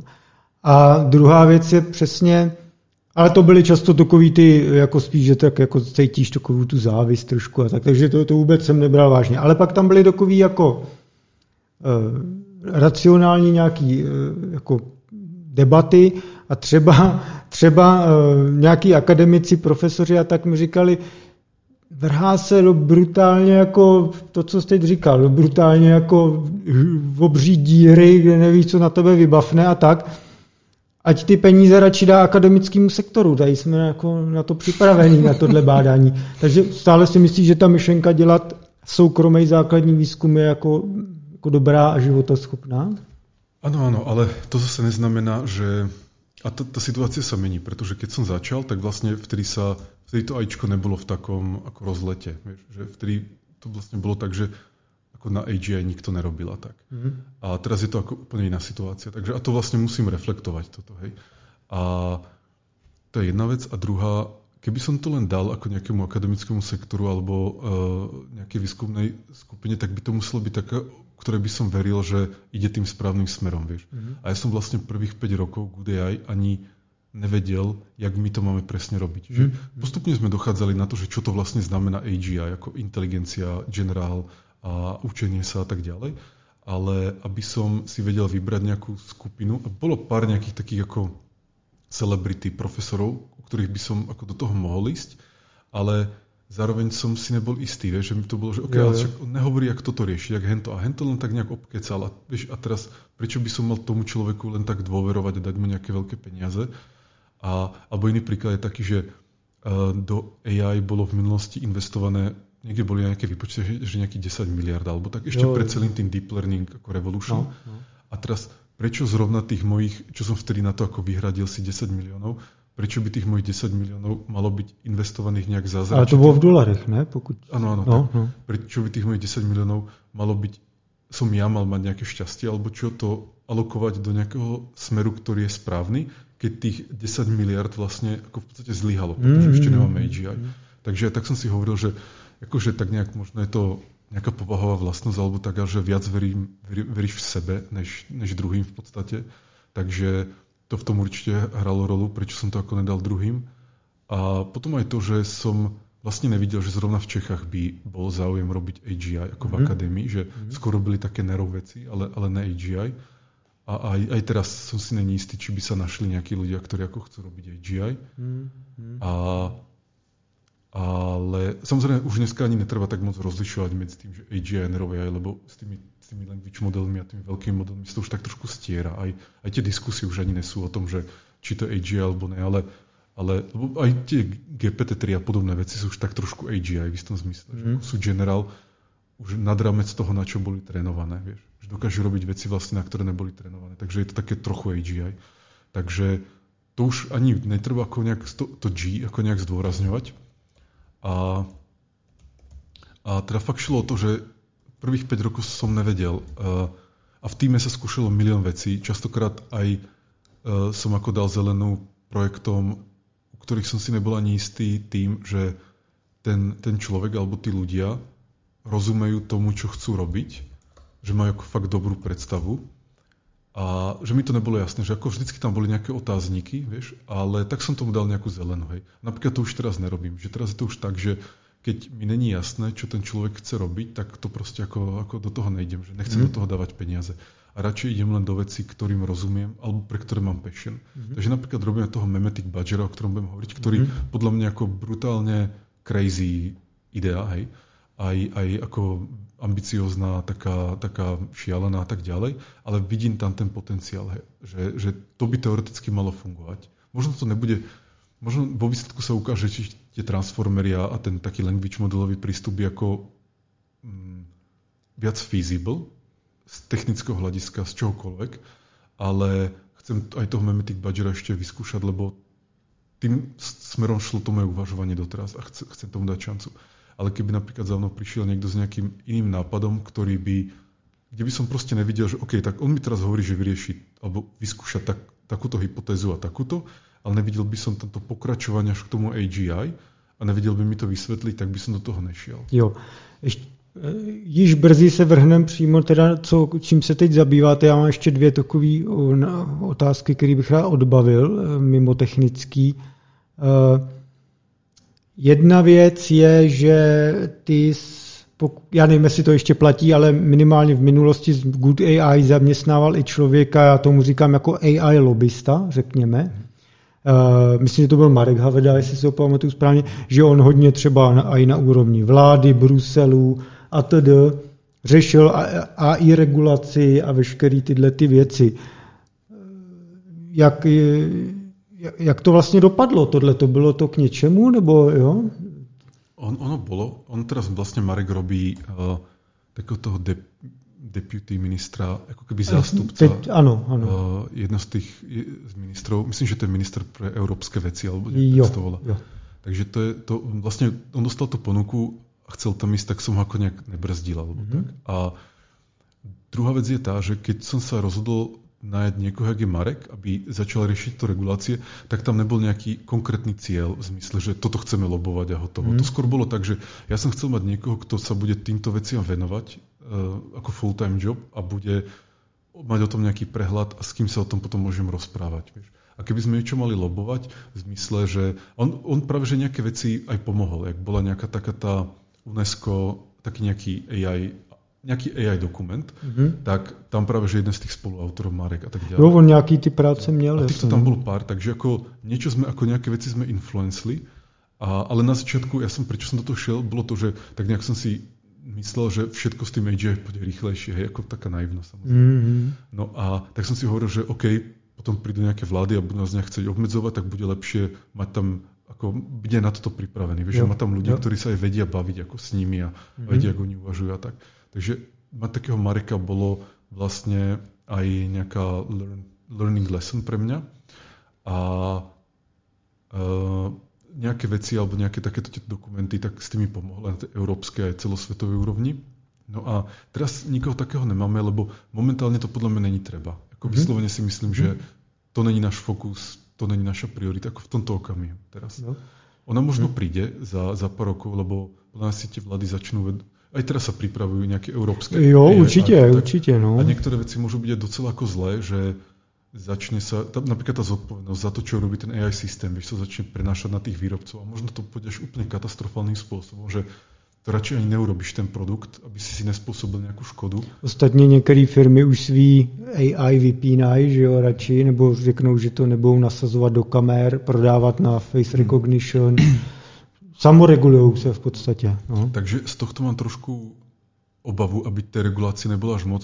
Prípadne práve sami tiež z nejakých tých európskych komisí alebo tak tiež dostala taká nejaká veta, čo tam niekto povedal, že, že my v Európe síce nie sme na špičke AIčka ako vo výskume, ale budeme aspoň na špičke v regulácii. Jo, jo, jo, A to je ako s prepačením na facku podľa mňa, no. že to, že sme na druhom mieste, alebo ani než na druhom, nejakom treťom mieste, no. ešte chceme byť na nejakom 50. mieste tým, že sa začneme regulovať úplne brutálne. Klasika, no. Tak, tak, ako ja mám rád Európsku úniu, a ako myslím, že to, to je dobrá vec, ale s tými reguláciami podľa to preháňame. Je to takže, tak. Je to tak. Takže uh, a keď to ešte urobia u AIčka, tak podľa mňa budeme ešte menej konkurencieschopní voči Číňanom a Američanom, než sme teraz. Mm-hmm. Takže tam, ako ja si myslím, nejaké AGI a tak by sa nejak možno malo regulovať, ale v budúcnosti, ale podľa mňa najprv vznikne AGI a potom až za 3 roky im dojde, jak to regulovať, takže to už nebude mať zmysel. Mm. A keď to budú chcieť regulovať dopredu, tak to si myslím, že sa ani nestane. Neviem, proste... No minimálne sa o to snaží. Ako... Mali by byť opatrení, aby tie regulácie nevymýšľali takým spôsobom, jak, jak to GDPR, že ako ono je dobre na niektoré veci to GDPR, ale potom všelijaké tie cookies, také, jak ťa to otravuje, tak je to vlastne nič nerieši. Šílená vec. tak to každý len odkliká, vieš. No, to a ak na to nemáš nejaký plugin alebo niečo také a... No, a... no, no. Good. Adame, chceš začít něco? Uh, k tomu? No k tomu, jako k těm regulacím, k tomu nemám nic. Ne, ne, už jako můžeme jít na tu technickou část. He, možná teda Dobře. přece, ty, ty, ty jsi mluvil o tom Badgerovi, máte tam ještě další projekt. Pokud vím, teď jsou dva hlavní projekty, kterým se tam věnujete v tom Good, v Good AI. Tak možná jako popiš teďka, co, co čiže vy jste tam dost iterovali, když jste, tam bylo těch projektů, jak už říkal, několik a teďka vykrystalizovali nějaký dva e, poměrně slibný, tak možná o tom asi jako povyprávěj, kam jste se dostali a co to umí. Jaký je potenciál? Tak tie projekty, na ktorých robíme teraz, sú, myslím, že ich viac než dva a mm-hmm ja si musím spomenúť. Tak je to tá AI hra, AI game. No, ano, ano, potom ano. je to ten Memetic Badger. Ano, ano. A potom máme ešte taký s dronami, ale o tom ešte nebudem hovoriť. Jo, tak, veľmi... tak jsem myslel přesně tu game Takže a toho Badgera. Jo, jo. Tak uh, půjdeme k tý game možná? Můžeme začít tou game, no. Ano, ano. A, to... a uh, tak tá AI hra, to začalo asi pred troma rokmi, tiež len takým nápadom, že uh, poďme urobiť hru v Good AI, ale ktorá, kde by hlavná herná mechanika bolo AIčko, prípadne tá schopnosť sa učiť. Áno. A, a adaptovať sa. No a, ale nebolo jasné, že e, jaká to bude hra, ako jaká bude tá mechanika, či to bude 2D hra, 3D hra, top-down, FPS, proste to, to nebolo jasné, to sme začali ako iterovať. Ale hlavná pre mňa naozaj bola tá vec, že aby to bola hra, kde uh, ten hráč má pocit, že napríklad učí nejakých agentov nejaké veci alebo interaguje s nejakou inteligentnou bytosťou. No, prešli sme milión iteráciami, čo môžem potom kľudne popísať, mm. ale tá súčasná verzia je taká, že, a to podľa mňa už bude tá finálna, ktorá sa ako už bude len vylepšovať, tak to je verzia, že je to ako top-down hra, mm. kde máš nejakého panačika, dokonca na mojom Twitteri sú nejaké videá. Jo, jo. A, a tí, tí panačíci, my ich voláme agenti, tak tí agenti uh, sú riadení jednak nejakým takým klasickým herným ajčkom, ale zároveň aj tými language modelmi. To znamená, že ten language model, to je neurónka, ktorá je trénovaná na veľkom množstve textu a vlastne vie predikovať text. Že ty je dáš nejaký vstupný text a to vy určite poznáte. A ona, skôr to hovorím pre ľudí, že mm. je dáš nejaký vstupný text a ona ti vypredikuje, jak by ten text mal asi pokračovať. Taký autocomplete, ale na steroidoch. No a my to vlastne používame tak, že ja som si uvedomil pred nejakým časom, že v podstate tak, jak to dokáže písať príbehy, tak to dokáže emulovať tých ľudí v tých príbehoch. Tak čo keby sme to použili tak, aby to v tom texte emulovalo správanie, dialógy, myšlienky tých našich agentov v tej našej hre. Tak sme pred asi rokom a pol urobili prvý nejaký, nejaké prototypy, že vôbec overiť, či to ako tak nejak funguje, hej, či to je zábavné a tak. A ukázalo sa, že hej, tak sme to začali vylepšovať a vlastne teraz tá súčasná verzia tej hry je taká, že môžeš tam mať freeform dialog s tými agentami, Uh, to je vlastne ako ten language model, ktorý sa snaží emulovať toho charaktera s nejakými povahovými vlastnosťami, mm. s nejakým backstory v tom danom kontexte, že on vie, že okolo neho sú nejaké objekty, nejaký človek a tak a vlastne ten language model vyemuluje, že čo by ten človek povedal alebo spravil. A tak sa niekedy môže stať, že e, napríklad v jednom takom videu, čo som zverejňoval, e, máš diskusiu so Zeusom a on od teba chce niečo, nejak, aby si mu priniesol vodu a ty mu povieš, že, že ne, že je loser a že mu to neprineseš. A on sa naštve a ťa zabije. A vlastne to, že sa naštve a že sa mu zmení emocia na naštvanosť, tak to je výsledkom toho language modelu, že on ako keby vyemuluje alebo simuluje, že jak by sa Zeus zachoval v takej situácii. To, že potom už sa tam odohraje nejaká animácia zabitia, tak to už je taká tá bežná vec. Že, ako tá bežná, to už je taká tá štandardná herná ako vec. Mm-hmm. A, a my tam práve máme transformáciu z tých uh, ako výstupov z toho language modelu, čo sú ako vo, vo, vety v prirodzenom jazyku, do takého, ako keby som povedal, programovacejšieho jazyka, mm-hmm. ktorému potom rozumie náš plánovač a viete veci vykonať nejak tak ako diskrétne a symbolicky v tej hre. A, lebo ten language model naozaj ti dá len text, ale ty to potrebuješ ešte previesť do konkrétnych akcií v tej hre. A to zase nechceme používať na to tie language model, lebo je to strašne drahé, ako tá, tá tzv. inferencia. To znamená, že niečo preženeš cez ten language model, je ako náročná výkonovo. Takže, a ten serverový výkon je ako drahý, takže nechceme to zatiaľ používať na všetko, ale mo, tá naša vízia do budúcna je tá, že by ten taký language model riadil všetko. Že ten agent ide niekde, vidí niečo, rozhodne sa urobiť niečo, niekto mu niečo povedal, na sa, takéto veci. A už aj teraz napríklad v jednom prototype máme, že tí agenti prídu k sebe a začnú sa rozprávať, vieš, ako úplne nezávisle od hráča. A, a to, že spolu môžu interagovať, že sa môžu zabiť alebo si odozdať predmety, to už sme tam mali dávno, ale teraz môžu aj spolu komunikovať ako voľným textom. Takže tam vznikajú všelijaké veci, ako vyslovene. A Uh, můžeme se potom dostat k tomu, že jaké jsou limity toho nášho současného systému. Ty jsi mě psal, když jsme si o tom krátce psali, že krátkodobá paměť, nebo dlouhodobá paměť teda, pardon. Hociaká paměť, ako, to je jedno, jak se to nazve. Okay. Hociaká paměť je jeden velký challenge uh-huh. a to právě, keby se nám podarilo vyřešit, tak ta hra bude ještě lepší, lebo pokud je to tak, že oni po chvíľke jako zapomenú, o čom ste sa bavili, tak ten systém ako stráca schopnosť nejakej väčšej emergencie. Že mm. vieš, to taký systém, ktorý ako je relatívne bezstavový a sa ti keby resetne vždycky počase. A to je, ja som práve pred pár dňami dával kolegom taký príklad, že niečo také, ako by si mal Space Engineers, kde staviaš z tých blokov tie lode, ale mal by si napríklad možnosť maximálne 10 blokov dať a každú minútu by sa ti jeden vymazal. Jasne. Alebo no. všetky by sa ti vymazali. Tak tá hra by bola o niečo úplne iné. To by bolo mm. tak, že rýchlo, rýchlo proste len tam mi nezmizní, vieš, a tak by si to nejak robil. Takže toto je taký trošku extrémny príklad. Takže oni si pamätajú teda nejaké veci, lebo my tam tú pamäť nejakým spôsobom ako sme dohekovali, on top of tými, tých language modelov, ale chcelo by to oveľa lepšiu paměť a oveľa dlhšiu A teďka o, o čem přesně se bavíme, když řekneš paměť v tomhle případě? Je to, že se vám to nevejde do SQL databáze, jo? nebo vám dojde storage na to disku? Tak, nebo... fungují language modely? Oni fungují tak, že uh, to máš ako ten, ten prompt, hej, ten, ten vstup, tam je ten ako context size a ten je zhruba 2 až 4 tisíc charakterov. Mm-hmm. A uh, ten language model samotný je neuronka, to ten transformer, ten je bezstavový, takže on mm-hmm. si mhm. nič nepamätá. On si nepamätá tie predošlé interakcie. On vie len to, čo mu dáš do toho promptu. A takže keď mu dáš do toho promptu ako keby nejaké udalosti z histórie alebo nejaké predošlé dialógy, tak on to použije a vypredikuje ti, ako, čo má ísť ďalej. Ale keď sa ti to nezmestí do tých 2 až 4 tisíc, tak mu to nemôže dať do tej pamäti a tým pádom on o tom nevie. To, je vlastně ten problém. Jo, ještě hmm. jenom než nakousnem tu historii, ve smyslu i nějakých možná mezivrstev, který by to mohli dělat za ten model, tak já jsem se chtěl zeptat, uh, tam na tom pozadí teda bylo vždycky jako GPT-3 anebo jiný nějaký open sourceový varianty, který přepoužíváte?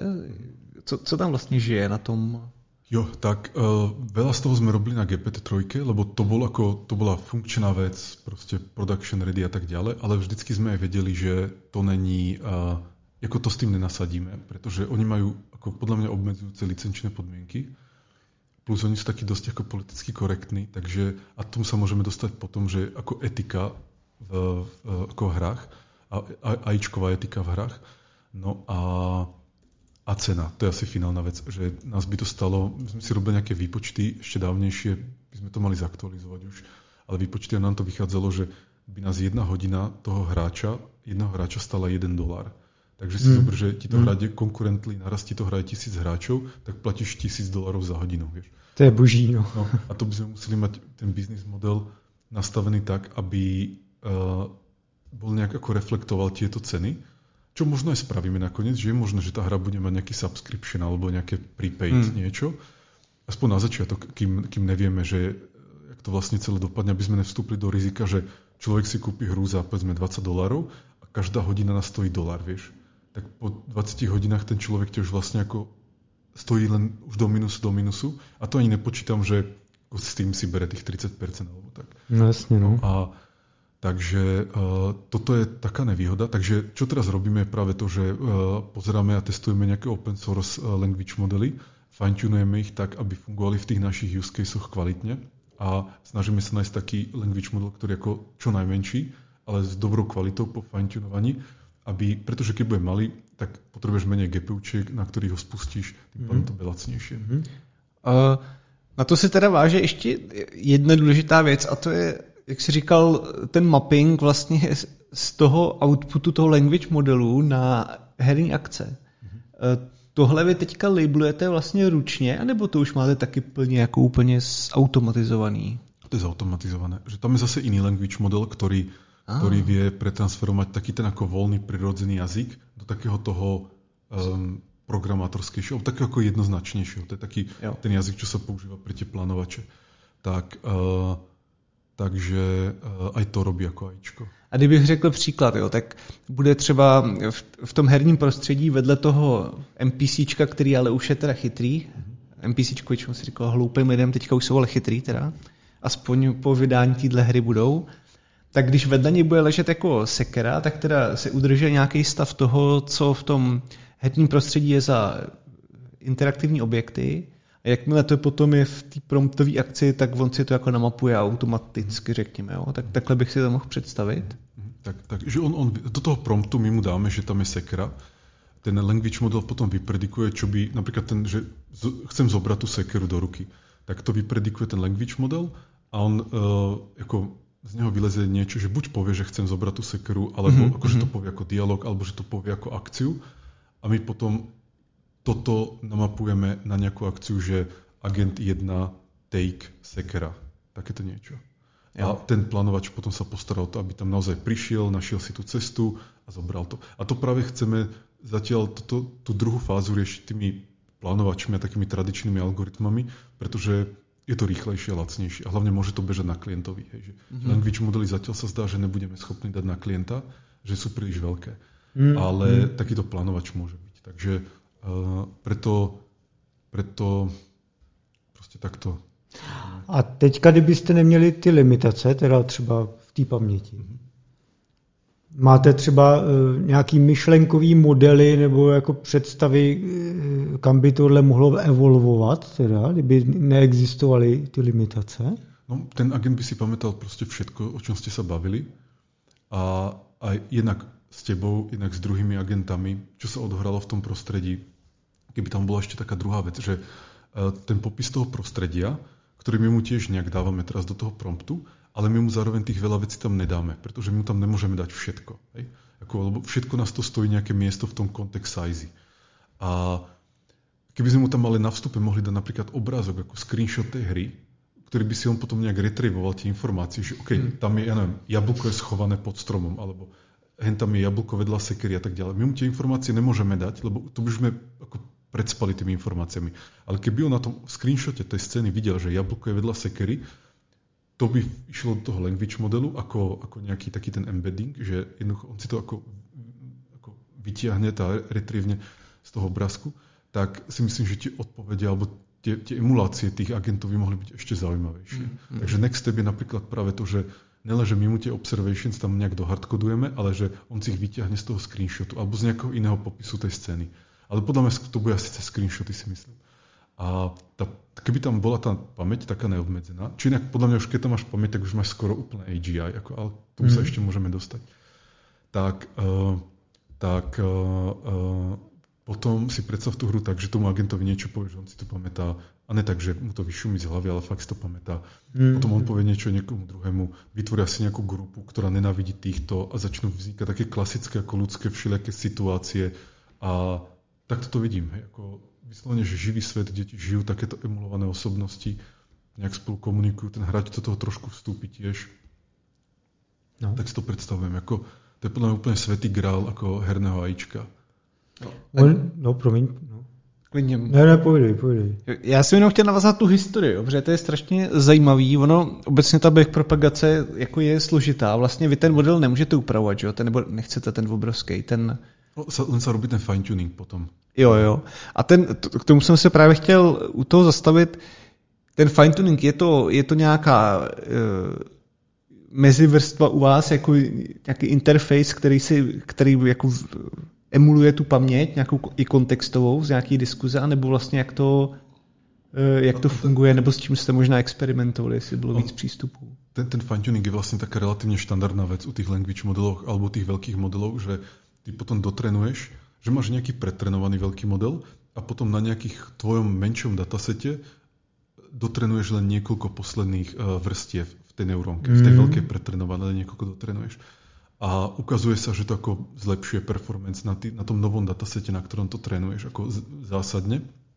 A nemusíš to trénovať na tých veľkých dátach, čo je ako veľmi drahé. Mm-hmm. A, a takže takto to funguje. No a potom tá pamäť, ktorú my tam teraz máme, tak to sú by som povedal už také ako hacky mimo toho, že vyslovene my do toho promptu mu tam dáme, čo si myslíme, že by si mal pamätať. Takže napríklad, ak je to nejaká diskusia, nejaký dialog, tak mu tam dáme priebeh toho dialogu ak tam sa odohrali nejaké veci v tej scéne, dôležité veci, ktoré my musíme ako povedať, že sú dôležité, tak tie mu tam dáme. Alebo ak napríklad stojí nejaký jeden agent a pred ním stojí druhý agent, tak mu dáme, že sú blízko pri sebe tomu language modelu do toho promptu, aby vedel, že tí dvaja sú blízko pri sebe. V podstate sa na to dá pozerať tak, že ten language model je taký slepý človek, ktorý vie len to, čo mu ako napíšeš, alebo no napíšeš, čo mu povieš. Mm-hmm. A keď mu nepovieš, tak on to nevidí. Hej. A takže keď, je to aj otázka toho, že ty mu chceš dať toho čo najmenej, ale zároveň čo najviac, tak aby si popísal tie situácie tak, aby pre hráča boli čo najzaujímavejšie. Že taká zaujímavá kompresná nejaká úloha, že ako fakt potreb, tak ako v diskusii, že, alebo v komunikácii medzi ľuďmi, že snažíš sa povedať tie veci čo najmenším množstvom slov, že? tak aby si ako konvejoval tú myšlienku tej druhej osobe a keď čím lepšie rozumieš tej druhej osobe, tak tým menej slov musíš použiť. Takže Uh, takže tak. Teda k tomu fine-tuningu poslední asi věc, kdy, kdy, já bych řekl příklad do nějakého scénáře, tak jedna postava může říct, uh, teď to bude zprostější, ale to pochopíte hned, tak, to, tak může říct, je to fakt na hovno a ona to může být reakce na víc věcí. V jednom případě to může být reakce na to, že druhá postava vám řekne, zrovna mám rakovinu, tak je to jakoby spíš smutek. A nebo to může být to, že vám někdo řekne, zdejte se, nebo vás zabijem a řekneš, teda na hovno a akcí bude to, že je půjdeš vyvraždit třeba. Jo, když člověk už spálí ty mosty a prostě... Takže jedna akce je brekot, druhá akce je třeba útok. A pamatování si tady těch kontextů, kdy zazní vlastně jedna stejná fráze, která vede k různým uh, ale akcím, ale musí být nějak kontextová. Tohle se dá všechno taky vyřešit tím fine-tuningem, je to jenom omezení paměti, nebo je, je to něco, co je to něco jako zatím složitýho, do čeho se neradi pouštíte, nebo... No, ja ešte musím pochopiť ten, ten príklad nejak lepšie, ale v zásade je to tak, že tie language modely, ak boli trénované na tom obrovskom množstve textu, tak oni takýmto veciam ako docela dobre rozumejú, že, uh, že, že vie, že vie ako ten štatistický model v tom Transformeri vie vlastne veľmi dobre reagovať na to, že keď na hovno nasleduje po niečom negatívnom alebo po niečom pozitívnom, tak by ti pravdepodobne dal e, správnu odpoveď vieš, podľa toho ako predošlého kontextu. Takže keby ten náš agent v tej našej hre mal nejakú diskusiu, ktorá je ako keby negatívna, tak to na hovno povedie k tomu ako keby negatívnemu smeru. Mm-hmm. A mhm. keby bola pozitívna, tak to na hovno vedie k tomu pozitívnemu smeru. Že takto to funguje. A, ale takto, takisto aj tie, tie ani GPT-3 není ako dokonalá, že občas robí ako nezmysly Napríklad ďalší taký problém, ktorý máme, ktorý riešime, je, že aby to tzv. ako dobre halucinovalo. A to je vlastne to, že taký pojem, že tie language modely ty chceš, aby si aj pri tej odpovedi dovymýšľal veci, ktoré neboli v tom prompte. Aby nebol úplne suchý. Že ak mu v prompte povieš, že jablko, sekera, strom, tak nechceš, aby tá odpoveď bola iba nejaká varianta jablka, jablko, sekera, strom, ale aby tam bolo niečo, niečo nové napríklad. Jasne. To by si chcel ale zároveň nechceš, aby si vymýšľal veci, ktoré nedávajú zmysel v tom hernom svete. Že napríklad ty sa ho pýtaš, že e, kde, je, kde nájde nejakú vec v tej hre, hej, nejaký quest, a on ti povie, že no chod tam k tej rieke. A tam není žiadna rieka. Hej. Takže ako ten hráč tam nikdy nenájde, že vlastne mu, mu ako klame alebo lže ten, ten, ten agent. No ale to je práve taká tá sranda, čo sa zdá, že sa nám máme také šťastie, že to riešime v hre, je to, že keď tí agenti ako takto začnú kecať, tak hráč si to môže vysvetliť ako tak, že ten agent proste ako, že, že má nejakú, nejaké manipulatívne sklony mm-hmm. a tak ďalej. Že, tak sa na to ako, tak, tak zatiaľ ako prejavuje. Pustý. No a ešte vlastne poviem k tomu, že čo je zaujímavé na tomto projekte je aj to, že uh, a to, to je fakt relatívne ako nové, tak necelý rok, čo, čo sme to začali poriadne uvedomať v týme, je, že keď sa nám ukázalo, že tie language modely v tej hre ako fungujú, že to je vec, ktorá by mohla mať aj komerčný úspech. Že ako, mm-hmm. Keď vyriešime tieto problémy, tak si myslím, že to môže mať ako komerčný úspech. Že je to ako nová novinka v hrách. Že byste to mohli prodávat jakože engine. Jako licencovanou... To je druhá vec, ale inak mm. to není priorita, toto pre mňa. Pre mňa skôr priorita urobiť tú hru a na tom zarobiť. Vieš. Mm. A než, než ako nejaký engine uh, vydávať. A, ale čo som chcel inú vec je povedať, že čo sme si uvedomili, že dneska, už máme tie language modele, čo je už také skoro AGI, ale chýba tomu napríklad tá pamäť, tá schopnosť ako zapamätať si veci a potom vytiahnuť z pamäte. A toto keď sa vyrieši, my to potrebujeme vyriešiť pre tú AI hru, ale zároveň je to treba vyriešiť aj pre AGI, že AGI, ktoré si nevie pamätať nové veci, nemá zmysel. Mm. Alebo ktoré sa nevie učiť zo skúseností, alebo takto. No a takže je pekné to, že ak sa nám podarí tie problémy vyriešiť pre tú hru, tak sa nám to vlastne môže zísť aj k tomu ako hlavnému cieľu, čo bolo u nás AGI. Toto sa mi veľmi páči. Mm-hmm. A ďalšia vec je aj tá, že predsa len tie language modely a transformery sú už v takej scale-up fáze, že ten basic research v istom zmysle už ako hotový a to škáluje, že väčšie modely, väčšie modely. Ako není to úplne pravda, lebo určite sú ľudia, ktorí robia na tej fakt teórii tých transformerov a tak. Mm. A takisto určite sú ľudia, ktorí robia na, na niečom, čo, bude, čo príde po transformeroch, čo bude fungovať ešte lepšie než transformery, tak jak tie transformery kvázi nahradili LSTM a tak, lebo proste fungujú lepšie. A Takže Boh vie, príde možno niečo iné. Som, neviem, videl som už aj nejaké iné návrhy, ale ako, napríklad to ani nebudeme testovať, to si skôr počkáme, nech to niekto niek druhý otestuje, keď uvidíme, že to funguje, tak až potom sa do toho pustíme. Že...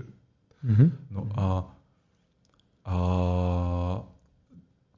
podľa mňa jeden prístup, a teraz už ani nehovorím o našom projekte alebo o našej hre, ale o AGI cel, celkovo, je to, že momentálne, keby som mal teraz staviť na to, čo je ten správny prístup ku AGI, tak som chcel o tom spôsobe vedieť pred 7 rokmi, tak dneska by som povedal, že to sú tieto language modely, doplnené ale ďalšie modality, takže ako obrázky, videá a tak ďalej, doplnené o nejakú dlhodobú pamäť, takže schopnosť zapamätať si a vytiahnuť to z tej pamäte, vyriešený nejaký ten context size, tak aby to nebol problém už vôbec. A, a prípadne natrenovaný na ešte väčšom množstve dát, než čo máme. Prípadne možno to ani není treba, lebo ak si schopný sa v tej long term memory doučiť nové veci, tak nemusíš v tých váhach tej neurónky vedieť celú encyklopédiu. Hej? Keď sa vieš doučiť tú encyklopédiu do tej long-term memory. Tak si myslím, že toto je inak najviac feasible prístup k AGI, relatívne možno aj dostupný v priebehu rokov, že, že už to není vec, kde ani nevieš, jak to robiť, že teraz už v situácii, kedy máš technológiu, ktorú v podstate potrebuješ len ako engineering spôsobmi škálovať. Mm. Takže toto by som typoval, že je podľa mňa najpravdepodobnejší smer, z ktorého príde AGI. No, to, co říkáš, je jakoby pěkná skládačka. Já, já teda vlastně o tom vnitřně úplně si myslím, že tam bude nějaký jiný průser možná v budoucnu, ale jako tím to neodrazuju, aby to nebylo tak pochopeno. Spíš mě na to navedla, eh, navádí na další otázku.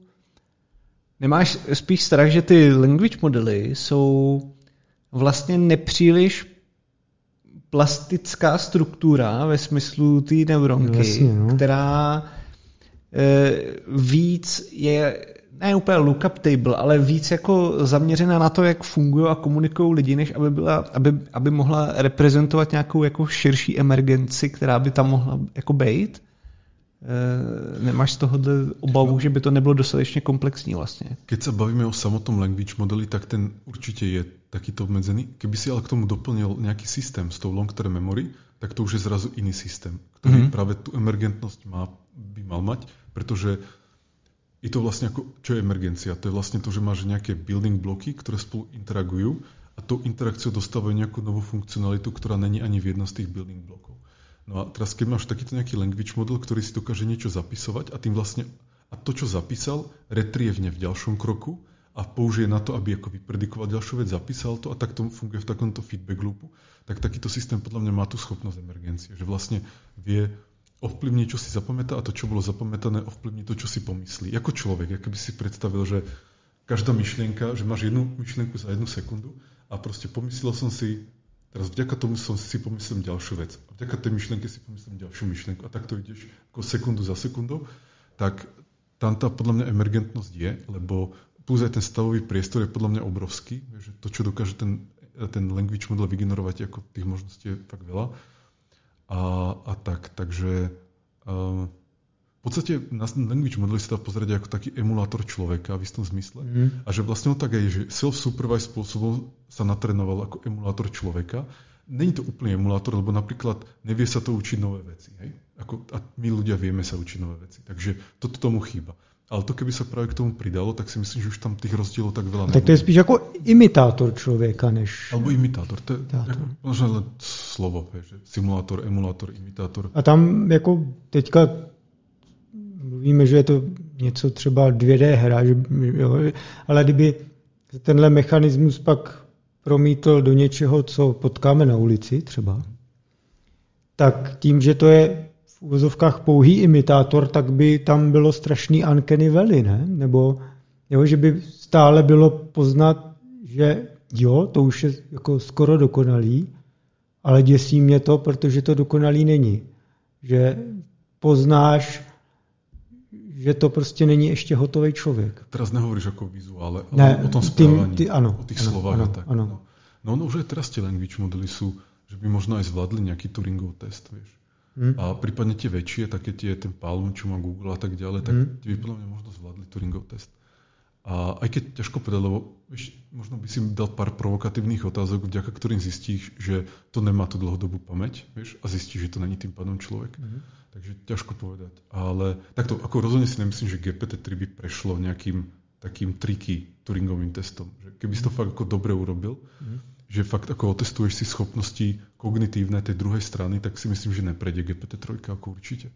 Ale, ale nejakými vecami prejde a už to je taký pekný náznak toho, že čo je možné. Mm-hmm. No a druhá vec je tá, ale keby sa ten systém potom bol schopný do tej long-term memory ako doučať ďalšie veci, vieš, s nejakým tutorom alebo tak, tak tam si myslím, že už by to začalo fungovať ako dobre. Mm-hmm. Že, tak jak človek, že Možno iný príklad, ktorý poviem, že nám by možno aj stačil, a toto je len hypotéza, že nám by možno aj stačil language model, ktorý má jazykové znalosti a znalosti o svete ako napríklad 10-ročný človek, takže ani netuší, ja neviem, čo je demokracia, povedzme, hej, lebo väčšina 10-ročných, povedzme, netuší, čo je demokracia. Ale mm. ten 10-ročný má schopnosť už dlhodobej pamäti a už vie aj ako si pamätať mm. veci, že to už tam mm. má naučené. Mm. Už aj rozumie trochu nejak matematike a tak ďalej. A teraz takého 10-ročného, keď ho začneš doučať, jeden nejaký koncept alebo nejakú jednu vec za druhou, tak nakoniec z neho budeš mať 30-ročného človeka, ktorý toho vie veľmi veľa. Uh, vie, samozrejme už vie, čo je demokracia, lebo sa to už naučil. A samozrejme hromadu vecí nevie, takisto jak každý z nás hromadu vecí neviem, ale nejaké veci vieme. Takže takto si to nejak predstavujem. Že mm-hmm. Teraz je to tak, že máme language model, ktorý je natrenovaný pomaly na celom internete, takže rozumie ako keby všetkému, ale neúplne dobre všetkému, že mm-hmm. sú tam nedostatky. A my možno nepotrebujeme takýto systém, ktorý rozumie všetkému, ale nedobre nemá dobrý reasoning, nejaké tie kognitívne schopnosti, ale potrebujeme systém, ktorý práve podľa mňa cez tú long-term memory je ako sa doučiť tie veci, ktoré nemá v tých váhach tej neurónky, toho language modelu, alebo sú tam nekvalitné. Mm-hmm. Napríklad, dobre to ilustruje jeden paper, ktorý aj v tej mojej prednáške na gds som spomínal, teraz z hlavy nespomínam, jak sa volal, ale v zásade oni urobili tiež, že snažili sa pridať ten, tú long-term memory ku GPT-3 a tá je ako natrenovaná, na to nešaháš, vedľa toho dáš tú long-term memory a teraz sa opýtaš toho, toho systému, že nejakú otázku sa opýtali, že povedz mi slovo podobné good, myslím. Mm-hmm. A on dal nejakú odpoveď, ktorá ale bola zlá. Ja si už nepamätám presne, čo to bolo. A že on, tá odpoveď bola niečo, že antonym niečoho je niečo. Proste také niečo divné mu dal. Mm. A oni mu dali ako opravu, že, uh, že podobný k znamená, že sú si podobné. Alebo nejak takto ako keby doplnili, že proste keď ty by si mi dal nejakú zlú odpoveď a ti poviem, že ne, tak to by si to mal urobiť. Takže tú opravu potom e, si zapamätali do tej long term memory a v ďalšom ako kole sa pýtali podobnú otázku, že povedz mi slovo podobné, ja neviem, počítač alebo tak. A ten systém si už vedel vytiahnuť, tiež nejaký language model asi našiel nejakú podobnosť uh, s tým, že podobnú otázku už mal, vytiahol tú opravu z tej long-term memory, pridal to do toho promptu, o ktorom som hovoril a to poslal do toho language modelu a tam už potom to GPT dalo správnu odpoveď. Pretože to už pretože čo veľmi dobre funguje na tých GPTčkách v poslednej dobe je taký ten, to nazýva, že chain of thoughts, ešte nejaké podobné názvy sú, že jednoducho, keď sa toho language modelu len opýtaš nejakú vec, tak ti nemusí dať dobrú odpoveď. Keď mu ale napíšeš veľmi explicitne, jak sa má dopracovať tej správnej odpovedi, tak ti častokrát dá dobrú odpoveď. Mm-hmm. Ja napríklad, myslím, že som videl aj paper, kde robili to, že, že language model, keď sa ho opýtaš napríklad, koľko je 5x5, tak to zvládne. Vieš, ti dá, že 25. Keď sa ho opýtaš, že koľko je 27x 37, tak ti častokrát dá takú približnú odpoveď, ktorá ako keby zhruba, ja neviem, nejakých 500 alebo niečo také, vieš. Ale, ale nepoveď, nedá ti tú spre, presne správnu odpoveď. Keď mu ale napíšeš, jak má vypočítať tú odpoveď, tak to už môže fungovať. Vieš. Jo, jo. On si ako keby spočíta. Prípadne sa častokrát teraz riešia také veci, že, na, že v podstate tomu language modelu povie, že uh, vypočítaj mi 27x37 ale urob to tak, že napíšeš nejaký Pythonový program, ktorý toto počíta. On teraz napíše nejaké veľmi jednoduché, nejaké Pythonské 27x37, to sa spustí v nejakom ako, takom nejakom, nejaký virtuál machine alebo niečo tak a to ti príde ako odpoveď. Takže vieš, že vlastne language model používa nejaký tool v podstate mm-hmm. v mhm. forme toho programovacieho jazyka. Takže uh, dajú sa tie veci všelijak takto ohýbať a vlastne tým dosiahneš nejaký výsledok. Inak prečo som vlastne tvrdil na začiatku, že, že language modely sú tiež tak trochu AGI, ide o to, že oni boli trénované na tom predikovať ten, ten ako next token, alebo ten mm-hmm. next text, mm-hmm. alebo nejaký charakter, alebo niečo také. A, ale dajú sa používať aj na takéto veci, ako napríklad, že sa ho opýtaš, koľko je 5x5, alebo že sa ho opýtaš nejakú reasoning otázku, že mu povieš napríklad nejaký, ja neviem, že uh, John je otec toho a ten je zase syn toho alebo niečo takéto a sa ho pýtaš, a kto je otec koho? A to GPT ti dá na toto odpoveď. Takže uh, čo chcem povedať je to, že je to systém, ktorý bol trénovaný na, v podstate ako jeho loss funkcia pri tréningu bola minimalizovať tú chybu pri tých predikcii tých textov, ale môže byť používaná na úplne iné tásky. A to je mhm. podľa mňa AGI, alebo nejaké také skoro AGI. Já bych tomuhle přístupu vlastně zkusil dát jako alternativu, nebo vy jste o tom určitě tam uvažovali, nebo spíš, spíš možná by mě zajímal ten tvůj pohled, proč by se ti to nelíbilo víc. Eh, kdybychom si představili, já nevím, že by už teďka můžeme mít nějaký jako virtuální dvojčata nejen měst, ale řekněme simulovat jako svět, jo? takže bychom na nějaký, ne nutně jako atomární, ale tak teď bavili jsme se o voxelech, tak na voxelový úrovni eh, jednoho centimetru bychom Zase reprezentovali... digital twins, ano, který no, se nechceš pustit vůbec. Celý svět, jo, bychom na tom reprezentovali. A teď do toho světu, bychom, eh, do toho světa bychom umístili jako jednotlivce, ten by byl úplně jako blbý, jo, ale začíná, tak začíná to v nějaký nultý generaci, ta hmm, inteligence. Hmm. A teď on potřebuje jíst, jo. A jeho jako reward funkce je prostě dojdi k jídlu, který někde je a prohledávej prostor a vyvíjej se. Jo. No. A představa toho, že kdybych tohle nechal eh, ve váku, bez toho, aniž by to mělo ten... Eh, to GPT má už nějakou jako má v té své struktuře zapečenou nějakou inteligenci vlastně, nebo jako nějaký zobrazování nějakých informací, jako který má nějakou komplexitu a je netriviální, když to v tom digitálním světě dvojčeti by ten hloupej nějaký oříšek, co tam je a musel se začít pohybovat, takže si musí vytvořit nohy, že jo? musí se naučit komunikovat se svýma kolegama, aby překročili nějaké, postavili most nebo cokoliv, tak jestli třeba jste o tom taky neuvažovali, že, že by to vzniklo úplně bez jako znalostí jakýchkoliv lidí, ale že by to bylo úplně jako urychlená evoluce v nějakým dvojčeti prostě. A to, ten náš druhý projekt, ten Memetic Badger ano. vlastně. A ten, ten presne takto, ako tá vízia je takáto. A to je vlastne podobné tomu, tomu Alien projektu v istom zmysle, ale s nejakými rozdielmi, o ktorých sa môžeme pobaviť.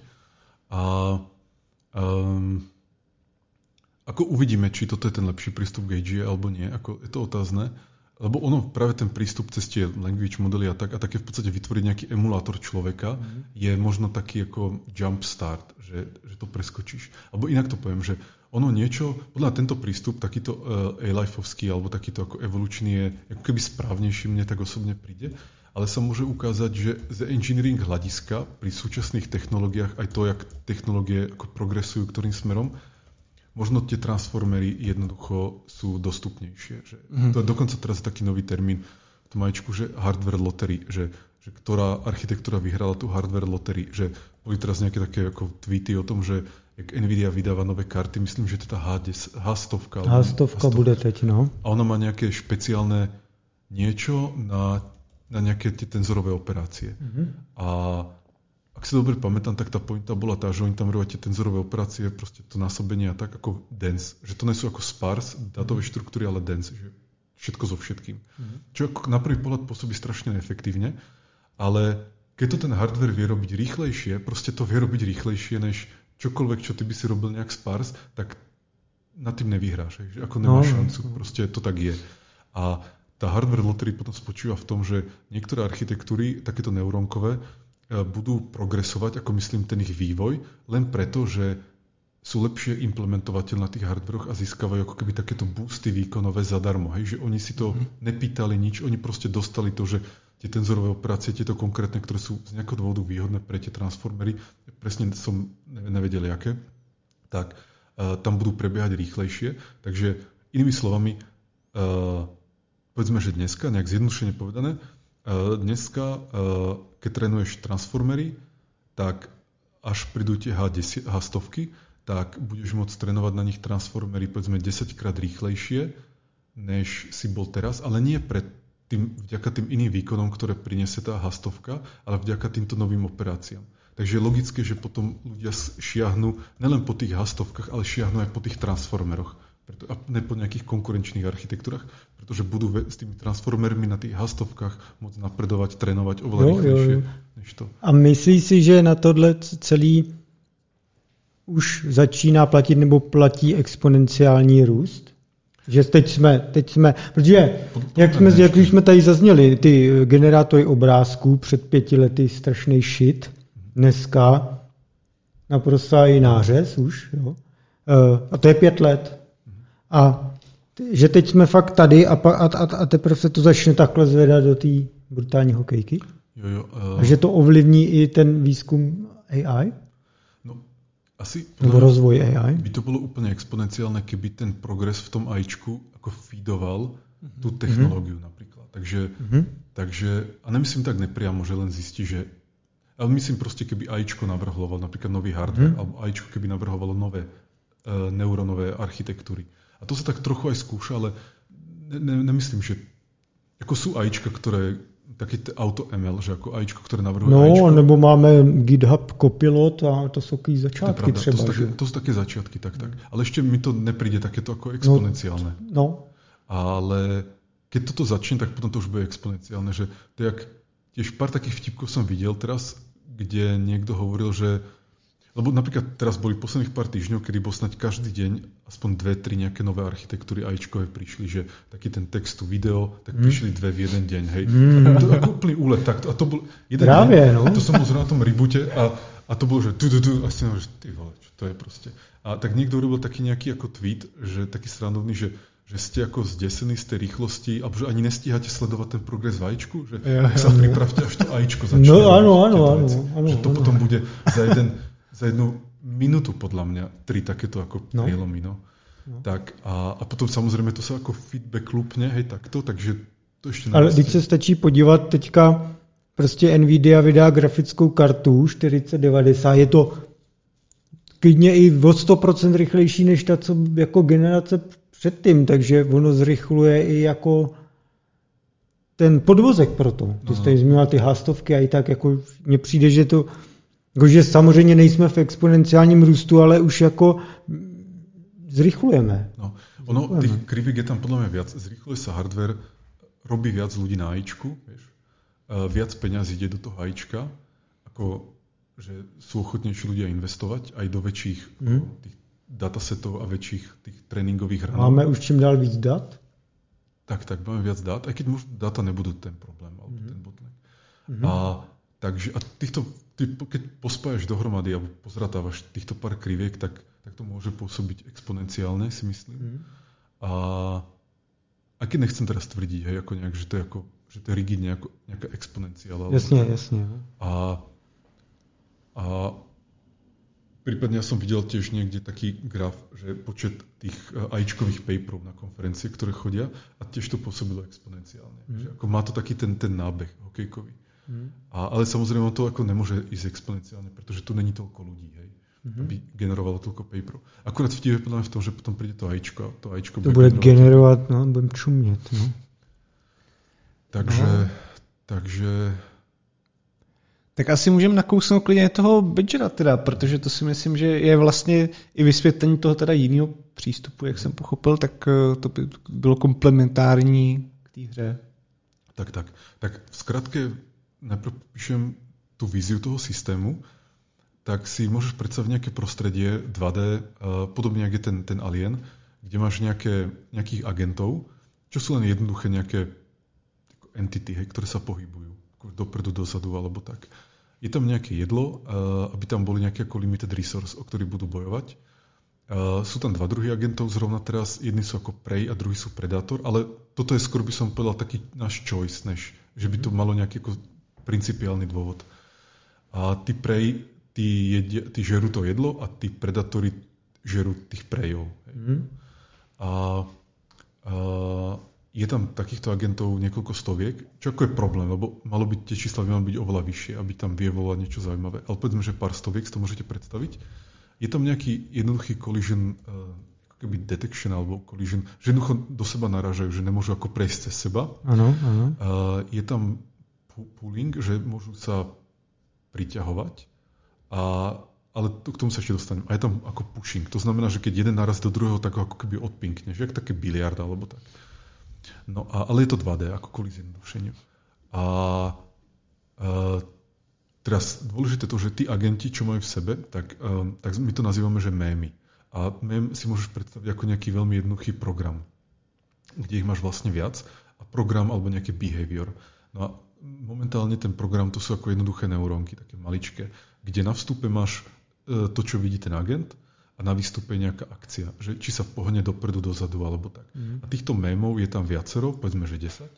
A takisto tie mémy, v každom timestepe, v každom timestepe sa pustia tie mémy, odhlasujú si, ktorý z nich bude mať ako keby rozhodné slovo v tom danom timestepe, ten je potom spustený, dostane ten vstup, čo vidí ten agent a rozhodne nejakú akciu, že idem dopredu, dozadu, alebo, nie, alebo sa napríklad zobudím, lebo tam máme aj spanie a tak. A Ďalšia vec dôležitá je tá, že takisto v každom kroku, alebo každých povedzme 20 krokov, ale to je jedno, uh, si tieto mémy hlasujú, ktorý z nich sa bude replikovať na nejakého susedného agenta. A to je práve taká tá memetika, hej, že ako kultúrna evolúcia, kultúrny prenos, kde myšlienka je v tom, že ja mám nejakú užitočnú myšlienku, lebo som ešte nezomrel, teraz keď ju transferujem niekoho druhého, tak možno jemu pridám nejakú výhodu alebo nevýhodu. To je ako druhá mm. vec. Takže oni si odhlasujú, či sa transferuje, replikuje nejaký mém na tú druhú druhému agentovi, ktorý je niekde ako v blízkosti a zase tie, tie mémy v tom agentovi si odhlasujú, či to príjmu, tento nový mém. Takže oni sa aj môžu naučiť, tak, tak jak sexual selection, že sa môžu naučiť príjmať e, mémy od nejakých agentov, o ktorých napríklad vedia, že to je užitočné, alebo naopak nepríjmať. Že tieto myšlienky sa mi nepačia, tieto nechcem. No a tak takýto systém, keď pustíme, tak počasie tam vlastne dochádza k evolúcii tých mémov, že v podstate ako mémy sú tá evolučná jednotka a evolúcia, to len ako nejak pre istotu zopakujem, musí mať tri, tri ako princípy, alebo tri, tri vlastnosti. To je to, že je tam uh, selection, variation, replication, alebo heredity, tá posledná vec. Selection je to, že musí dochádzať k selekcii, to znamená, musí niečo rozhodovať, že táto vec je lepšia než tá vec. A tie, tie, ve- tie lepšie veci ako potom prežívajú v tom systéme a tie menej dobré ako napríklad umrú, alebo proste dostanú menej šanci. Variation je to, že v tom systéme ti furt musí dochádzať nejaké variácie, že, alebo musíš mať nejaký zdroj variácií, že niečo tam prináša ako nové kombinácie toho, čo už tam máš. A tretia vec je tá replication alebo heredity. Jednoducho, keď už ti tam niečo vznikne, tak ten systém musí mať nejakú funkciu pamäte alebo nejakú schopnosť si zapamätať, udržať tú vec. Tak keď sa narodí človek s nejakými genami a nemohol by ich odovzdať, tak nemá tu heredity.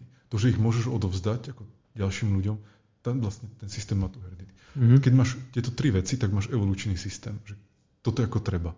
Takže my máme takýto evolučný systém na úrovni tých memov.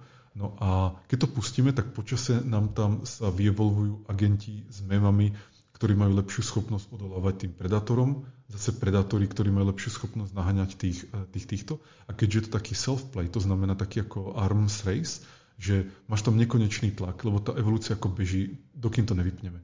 Takže to máš nekonečne tak, že keď sa i vyevolujú títo, tak vlastne tým prinútia evolovať sa týchto. Pretože tam platí tá selekcia vlastne pre každého, takže ak nesi dostatočne dobrý, tak zanikneš. To je ako taký princíp, by som povedal, života, vesmíru, všetkého. Mm, jasne, no. A, a to je prvý krok. Hrajete si na bohy proste. Si a to je taký prvý krok. A druhý krok, podľa mňa zaujímavejší, na ktorý, ako, ktorý by som chcel, aby už sa odohral, ale ešte stále nám to, nám to nejak nejde, je to, keď tí agenti budú môcť vytvárať grupy. To znamená, budú si mm. nejaký druh bondingu mm. medzi sebou, kde to, že si v grupe má pre vás nejakú výhodu, že máte napríklad prístup k nejakému internal memory state, alebo že vás nejaká sila puluje dohromady, že vás priťahuje, takže ste pri sebe, môžete sa nejak chrániť. Alebo takže môžu vznikať náboženství a... Tak, alebo aj taká, taká vyslovene biologická vec typu, že máš nejakú membránu na bunke, alebo nejaké jednotlivé jo, ako jo, kompartmenty tej bunky. Jo. Tak to si to predstavujem. A tam začnú teda bitky medzi rasama, tyjo, potom. Čo, čo napríklad ešte neviem, je to, či sa na to pozerať ako že ono v tom A-life sú častokrát, že ako keď máš chemická evolúcia, potom je biologická, prípadne taká nejaká kultúrna, informačná. A toto určite není tá chemická evolúcia. Ako nehráme sa s nejakými mm. chemickými prvkami.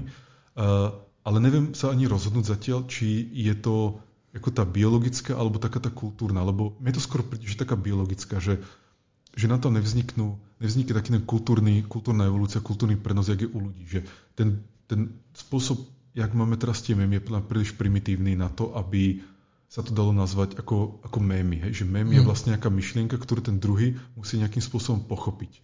A dá sa interpretovať milión spôsobmi a tak ďalej. A toto tam my nemáme. U nás je to, tie mémy sú v skutočnosti, ak som priznať, ako keby skoro také gény. Hej? Mm, mm, takže, mm. Uh, takže to sa ešte ukáže, to sa uvidí. Ale vlastne máme ešte jeden taký projektík, taký podprojektík teda.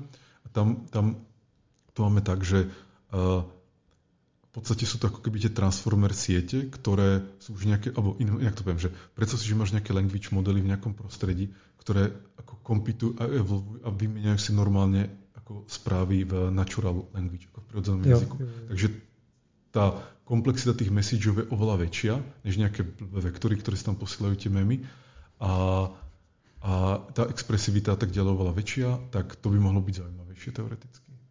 Takže to je tak. A je to podobné práve tomu Alienovi. Inak ja som mal aj call s tým Christianom, ktorý robí... Ktorý, Fakt? No, to bolo super, ako pre, pre, pre mňa to bolo fakt super. Inak on je z Nemecka, taký milý, skromný človek. A on byl hrozně tajemný, on nemá nikde fotku, nic nemá, ani? Nemá, no. Ale normálne, ako sa, co mu napísal, tak sme si zavolali a tak. A aj bol ochotný nejak v podstate nám pomôcť niečím, alebo tak, že ako zaujímalo ho to, to mm-hmm. o čo som hovoril. A on to má inak podľa mňa úplne perfektne zoptimalizované, že to je ako pre nás momentálne taký benchmark ako rýchlostný, že on to má milióny tých, tých, tých uh, ako partiklov, alebo ako to nazýva, a, a beží mu tak nejak 20 alebo 100 fps, podľa toho, aký máš ako hardware. Tam tá kudička je veľmi tohle, zneužitá. Mm. A on to aj dobre urobil, akože dobre to ako, že to veľmi dobre urobil pre kudu, hej, že ako fakt je to, tie naše simulácie nie sú také rýchle, ale on je trošku aj tým, že tí naši agenti sú komplexnejší než, než tí jeho. No a, a rozdiel je v tom, že on má naozaj fyzikálnu simuláciu. V podstate tam má len také tie tokeny, ak prenáša medzi tými jednotlivými partiklami, keď sú v tom klastri, myslím, že to nazýva. A bol schopný tam, myslím, ak si dobre pamätám, aj vyjevovať nejaké ako replikátory, že? Ano. No a toto mi prišlo super. To už je taká podľa mňa ako prvá nejaká ako evolúcia grup, ktoré niečo robia, že kooperácie nejakých viacerých. A myslím, neviem teraz, či replikuje aj celú tú, celý ten klaster tých replikátorov, ale toto už mi prišlo ako hodne, hodne husté. No. Ako podľa mňa Alien je taká top v tomto A-Life. Že, jo, jo. Že, mm-hmm. Inak vyzerá to najkrajšie zo všetkého. A jednak uh, je, to, je to cool, no. Je to cool, je to large scale, akože tam má veľa tých vecí a to sa zdá, že je treba pre, pre evolúciu, že evolúcia, keď máš malý púl tých kombinácií, tak sa moc ďaleko nedostaneš. A, ale keby chcel robiť ešte ako zložitejšiu evolúciu, zložitejšieho života, tak by musel tam podľa niektoré veci upraviť tak, jak sa my snažíme. Takže, mm. takže tak, ale inak je to ako strašně cool projekt. Ale nesnažili jste se ho třeba, nebo sa asi ptám zbytečne, jak ho zlanařit, aby... Zatiaľ nie. Práve, že ja skôr chcem ten koncept, ktorý máme nejak to dotiahnuť do nejakej fázy, kedy sa nám už overia tie myšlienky. V podstate, čo chcem, je to, že uvidíme, že nám tam vyemerguje nejaká grupa, ktorá je lepšia než negrupa, alebo než iné grupy. A keď uvidíme, že dochádza k evolúcii toho, v tom systéme, to znamená zlepšovanie toho prežitia uh, a propagácie, tým, že vznikajú nové varianty grup. To je práve to, čo, no. čo, čo, čo ja chcem tam vidieť, ako v tom našom systému. A, a co když v tom systému pak začnou vznikat věci, jako je právě uh, genocida jo. a podobně, jo, že, že pokud to skutečně se vyvinuje, vyvine tady tím směrem, budete chtít, to je možná téma na tu uh, etiku, že? jak k tomu chcete nastavovat teda ty mantinely, víš, a no, usměrňovat tohle to bujení. Tak, čo sa týka tohto uh, evolučného systému, tak tam by som to nechal bunieť, uh, bujet až do stavu, kedy máme niečo, jak sú language modely, alebo niečo tak použiteľné, jak language modely. Vieš, mm-hmm. že, že by sme, by tam proste vyvolalo niečo, čo sa dokáže napríklad do toho prostredia by sme nejak pridali jazyk. Hej, nejakým spôsobom, že proste by to vedelo komunikovať s nejakým textom a dostávať napríklad nejakú odmenu. Ak to bude Promiň, ty bys chtěl, aby, takže ty bys nechtěl, aby to emergentně vzniklo ten jazyk. Ty bys ho chtěl taky dodat, jo?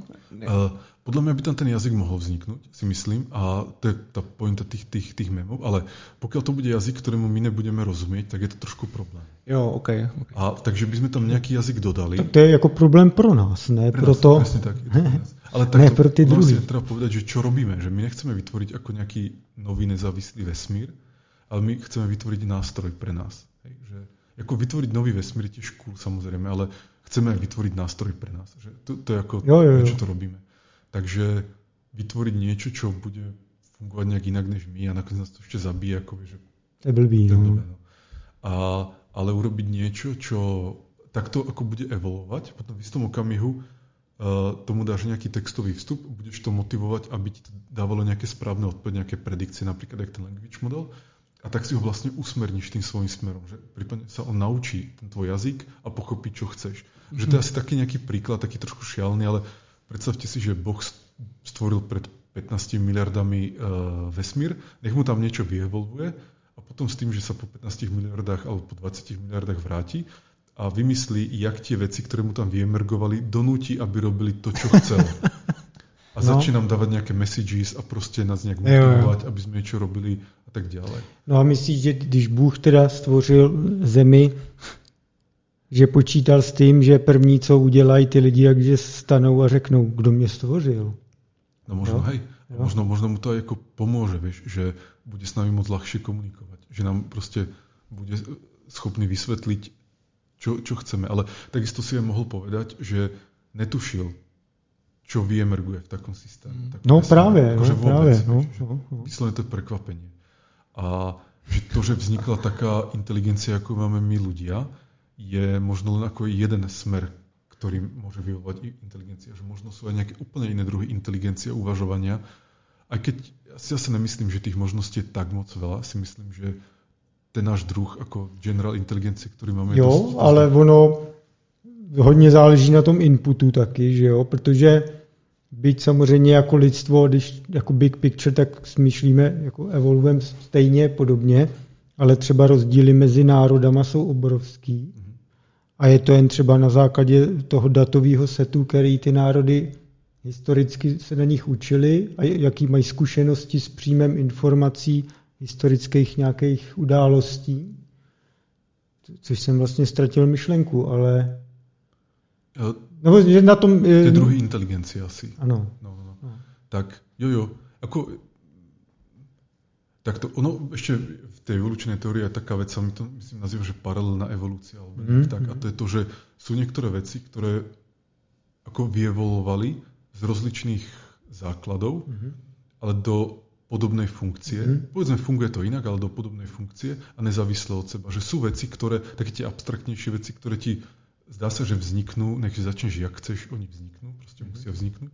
A to sú také veci, čo to je. Myslím, že oko je jedno z takých, uh, veci, ktoré ako, že majú ľudia, máme naše oko, potom my sme svoje oko, a mm. aj si to už nepamätám, ale proste sú rozličné tieto veci. Alebo, alebo aj také abstraktnejšie veci si môžeme povedať, že koľko národov napríklad začalo agriculture zhruba pred tými cca 10 tisíc rokmi na rozličných častiach sveta. Že začali s tým začali s tým ako keby v Indii, začali s tým proste niekde tam v tom strednom východe a, a tak ďalej. A zdá sa, že sú veci, ktoré ti vyevolvujú, nech už začne z akéhokoľvek toho, jo, za, toho ako pri, um, začiatočného bodu alebo toho štartu. Takže ja si myslím, že niečo, aký je taký inteligentný život, aký sme my, aj s takým spôsobom uvažovania a schopnosťou abstrakcie a týchto vecí, je možno taký istý druh atraktoru, ktorým to vždycky musí ako skončiť. A možno sú aj iné, hej, nejaké iné. To je podobne, ako dneska máme digitálne počítače, ale možno keby, sme, keby ten vývoj analogových počítačov šiel ako ako z nejakého dôvodu lepšie, tak možno dneska by sme všetci mali analogové počítače, ani by sme nevedeli o digitálnych. A, a to nezistíš, vieš. A to ako by si musel mať nejaký paralelný vesmír, aby si to ako mohl tak odsimulovať. No a takže, uh, takže, takže uh, oberiem napríklad také, že social life, tak si zober, že my ľudia sme ako veľmi sociálni, ale povedzme aj hmyz je veľmi sociálny svojím spôsobom, vtáky sú sociálne a tak ďalej. A či sme vyjevovali ako relatívne nezávislé od seba. Alebo tento trade tam podľa mňa vznikol v tých pozdejších dobách. Hej, že ako rozhodne sa nedá stiahnuť nejakému našemu spoločnému predkovi nejaké neviem, milióny rokov dozadu. Takže eh, keby ten Boh teda prišiel, tak um, možno bude očakávať niečo, jak je on, alebo niečo ako úplne alien, hej, čo ako, a to možno to jeho prekvapenie, na ktoré sa teší, že môže byť niečo ako fakt cool a zaujímavé. Mm. A takže ten A-Life prístup, podľa mňa, ten má možnosť tých prekvapení, alebo to je open-ended systém vlastne. To je ďalšia vec. Ale uh, ten, ten takýto language model prístup, tak ten není. Ten je taký ako konvergentný. Hej? Že ten mm-hmm. A-Life ako diverguje, diverguje, diverguje. A ten language model je taký konvergentný veľmi.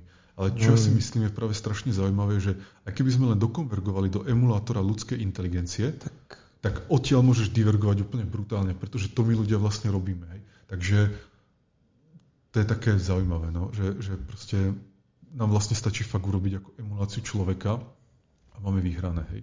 Pretože už ďalej to potom môže divergovať jo. rozličnými smermi. Že nemusíme začať tou divergenciou už teraz na začiatku. Že stačí ako, že nemusíme ísť tým A-Life spôsobom už teraz, že ako my na ňom robíme, hej, lebo ma to zaujíma, ale, ale verím aj tomu language model transformer jo, jo. Je, je otázka, jestli vlastně e, je to divergent, jestli to označí za divergentní e, toho Badgera, Protože mm, já vždycky si na tohle vzpomenu eh, třeba na Mass Effect, eh, protože tam ta zápletka, spoiler trochu, je vlastně o tom, že eh, někdo ovlivňuje tu evoluce těch lidí tak, aby používali počítače a technologii na nějaký prostě silikonový bázi, řekněme. Jo. Ale, Křemíkový. dobře, no, to je takový internal joke, který, ale vlastně ta inteligence může fungovat zcela jako jinak než na křemíku. Mm-hmm. Třeba na uhlíku. Uh, no, jo, je dobrý, pokračuj. Může to být divergentní, jako velmi divergentní. A že jestli eh, ta naše představa toho divergentního, že tam necháme jít pro nějakou potravu, tak vlastně jestli je divergentní jako dostatečně, jestli to vlastně nemá být úplně jiný systém. Jako že... Súhlasím. Napríklad je to, že teraz, to som asi mal zdôrazniť, že to, že teraz je tam to jedlo a ten predator prej, to sú len také naše ako choices, ktoré sme si teraz dali, lebo vieš, musíš mať nejaký prvotný systém, proste ako, nemôže sa tam zaseknúť na tom do nekonečnej nejakej teórii. Ale možno tak vôbec nemusí byť. Možno tam musia byť ešte iné building bloky, než len to, čo som povedal. Napríklad ja som vlastne vôbec nehovoril o tom, že chceme, aby tam tí agenti si mohli časom vytvárať vlastné nástroje. Podobne ako Space Engineers vytváraš z tých blokov nejaké veci, tak taký nejaké 2D Space Engineers, že by boli ako keby v tomto systéme. A pretože na to, aby ten systém bol emergentný a open-ended, podľa musí mať nejaké vlastnosti. Že prvá je tá, že musím byť nejak, pamätať si tie veci, ale to také samozrejme. A druhá je tá, že keď, ti tam, keď tam vznikne nejaká vec, tak ona musí tým, jak funguje, vytvoriť ako nejaký goal pre iné veci alebo challenge. Vieš, že keď jeden zosilnie, tak vlastne to neznamená, že on zosilnil, on vlastne vytvoril nový challenge pre tých druhých. A zase oni zosilnejú, tým vytvára challenge pre neho ak, ak, ak je to dostatočne open-ended v zmysle, že to vie nachádzať ako nejaké nové paterny správania, tak ti tam vznikne nakoniec za nejaký úplne nový challenge, ktorý je zase problém pre tohoto a takto to ako nabopnáva, nabopnáva. Takže mm. že si myslím, že ako vesmír je open-ended systém, myslím si, že aj ako ľudská spoločnosť je open-ended systém, že ako divergujeme a ako nachádzame nové formy všetkého, ako nové paterny v podstate, že vznikajú. Mm. A, a, a No, teraz som sa tiež trošku zamotal, ale, ale len som chcel povedať, že to open-ended, že, že jednoducho aj ten budget podľa mňa ako by mal byť, alebo chceme, aby bol open-ended a snažíme sa tam dať tie vlastnosti, ktoré z neho robia open-ended systém, a ktorý nekonverguje k niečomu. Mm-hmm. To je, jasne, to bola strašne dôležitá vec, lebo taká klasika v tých evolučných algoritmoch je tá, že máš nejaký ten generation spustíš to nejaké fitness funkcii, vyberieš tých pár najlepších a opakuješ to. Ale takýto systém je vlastne konvergentný, pretože vždycky no. to bude konvergovať tej fitness funkcii. A to sme nechceli práve, preto sme si vymysleli, že ne, ten systém musí vytvárať fitness funkcie pre iné časti toho systému. A to vlastne v tom self-play máš, že tým, no. že bojuješ s tými druhými, tak vytváraš pre nich ako keby fitness funkciu a zase oni bojujú s tebou, tak vytváraš Hej? Teda napríklad taký srandovný uhol pohľadu, že keď sa na to pozrieš, že zoberieš si, že povedzme antilopu a nejaký lev, tak keď sa na to pozrieš, ako odosobníš z takého nejakého evolučného hľadiska, tak je to vlastne tak, že tá antilopa a lev, a schválne zjednodušujem len týchto dvoch, je systém na to, aby si našiel čo najrychlejšiu antilopu a čo najbrutálnejšieho leva. Hej. Že ona sa snaží mu utiec a byť silnejšia, nejaká, viac sa maskovať alebo niečo také. Ten lev zase byť lepší predator, silnejší, rýchlejší a tak ďalej. A keď to až dáš do nejakého feedback loopu, toho evolučného, tak vlastne dostávaš lepšie, lepšie antilopy, lepších, lepších levov. A ako úplne ignorujem tých jednotlivcov, ktorí si to ako odskáču v podstate, tento, tento, tento mechanizmus, ale tak to bohužiaľ je. A takisto sa na to dá ale pozerať aj tak, že z takého nejakého high-level hľadiska by som mohol povedať, že, že, že ako keby rasa antilop je, uh, je vďačná tým levom za to, že ich tlačia k väčším výkonom aj, aj v tej selekcii pri tej replikácii, aby nakoniec tam za milión rokov vznikla nejaká super antilopa. A takisto tí levy sú vďační tým antilopom, že im vytvárajú tie challenges, že v každý rok sú silnejšie a rýchlejšie a lepšie unikajú, že vlastne vďaka ním vzniká nejaká super rasa levov, ktorí za milión rokov budú super rýchli. Jasný. Takže je to, je to vlastne sranda, že dá sa na to pozrieť tak, že keď ťa napríklad aj niekto nejak napadne alebo niečo také, že vlastne ti pomáha sa zlepšiť. Že to je My? ako tá, tá, ten, tá myšlienka za tým, že, že samozrejme, keby som bol antilopa a žerem nejaký lev, tak nemám tieto myšlienky, ale, ale keď sa pozrieš na to aj, aj napríklad z ľudského hľadiska, že máme všelijaké challenges, všelijaké vojny vznikajú a tak ďalej, ale vlastne nám to tiež pomáha sa stať lepšími. Že to je taký paradox trošku, že možno aj bez tých vojen a bez toho konfliktu by ten progres jo, nebyl. určitě je to, jsou ty, taková dobrá knížka, k čemu jsou dobré války, to je velmi dobrý. Ty jsi mluvil o vděčnosti antilop a lvů. Jo? Myslíš si, že jsou vděční i domestifikovaný zvířata, kterými jsme cíleně vybíjeli ty, nej, nej, ty, co se snažili eh, neposlouchat, ty, co byli skutečně silní, nechtěli být domestifikovaný a my jsme cíleně šlechtili tak, že jsme tyhle neposlušní ovce zabíjeli, aby zbyli jen ty tupí, co čumí a žerou trávu a dávají nám mlíko? To je plná taká etická otázka vlastne, čo, čo sme chceli tiež prebrať. No, ťažko povedať. Ako ja si myslím, že skôr taký fakt, že to je tak proste ja hotovo. Vieš, ako, ako, ja, ja osobne sa tým nejak, nejak netrápim, alebo nejak sa nezapadám do nejakých filozofických, ja neviem, depresí. Jo, jo, jo. A Môžem sa na to pozrieť tak, že jasne môže mi byť ľúto tej ovce, že je to tupá ovca, no, no. Ktorá, ktorá nič iné, nič iné nechce. A tak na druhej strane ona sa tak proste narodila, nič iné ani nepozná. Možno keby, keby rozumela viac, tak by ako si povedal, že hm, to má fakt blbý život, že keby som sa narodil ako človek, tak by som ho mal oveľa zaujímavejší. Mm. A, ale takýchto nešťastných situácií vlastne vidíme okolo seba toľko. Vieš, že teraz napríklad z nejakého dôvodu mi TikTok v poslednej dobe ukazuje furt videá, také jak nejaký lev alebo nejaký predator zabíja to nejaký Ja si na ne moc koukáš. Ja, ja si na to moc kúkam, no. Možná si predátor. No, ne, ne, len ma to, je to asi zaujímavé, že to, a také úplne úlety tam sú a tam sú neviem veci, že zrovna nejaká, ne antilopa, ale nejaká taká srnka, tam porodila dieťa a pribehli lvy, zabili tú matku a zabili to malé. A teraz keď si no. že to je absolútny horor, to je, ako, to je, to je úplne nepredstaviteľné, že my ak si hovoríme, že príroda aká je dobrá, že tá nezabíja, keď keď, oh, ne, proste príroda podľa to je úplné peklo. A to, že my sme v ľudskej spoločnosti, kde toho pekla ako o dosť menej, to, my sme proste vyhrali. Ale mm. ako čistá podľa príroda je fakt to je úplne brutálny stroj na to hľadať ako tie lepšie stratégie prežitia, reprodukcie a tak ďalej, ale jemu absolútne nezáleží na tom, ako, čo si mm. o tom myslia tí jednotlivci. A, a bohužiaľ to tak je ani, úprimne ani neviem, či z nejakého etického hľadiska je to dobré alebo zlé. Ako fakt no, je to ťažko jo, jo. Proste to tak je. Ako, ťažko povedať. Ako ja by som to tak napríklad nerobil, keby som si mohol vybrať, ale akože, lebo ten suffering podľa mňa v prírode je brutálny. A mhm. keby si možno chcel nejak kvantifikovať celkovo suffering, ako že každý jeden hmyz, ktorý je teraz niekde požieraný, zažíva, alebo srnka, ktorá je požieraná niekde zažíva, tak, tak podľa mňa to je strašné. Ako to sú to, to obrovské, obrovské čísla. A, a ale je otázne, či ten progres by bol bez tohto. Hej? Že, pretože, jo, jo, jo. pretože tie tvory, im sa vyvinul nejaký consciousness, istý druh consciousness, takže oni vedia, keď sú požieraní a tak. A im to nepríjemné samozrejme. A, ale ten je potrebný ako nejaký obranný mechanizmus, ktorým predsa trošku pomáha. Na druhej strane im prináša takéto uvedomenie si toho, toho desu, toho pekla. A no, jo, jo. je to ako fakt drsné. Já bych jako jednu věc, mě totiž takhle, co si myslíš, co, teď něco popíšu a co si myslíš, co to je, jo? Uh, my jsme tady už stvořili něco, co nedokážeme vůbec ovládat.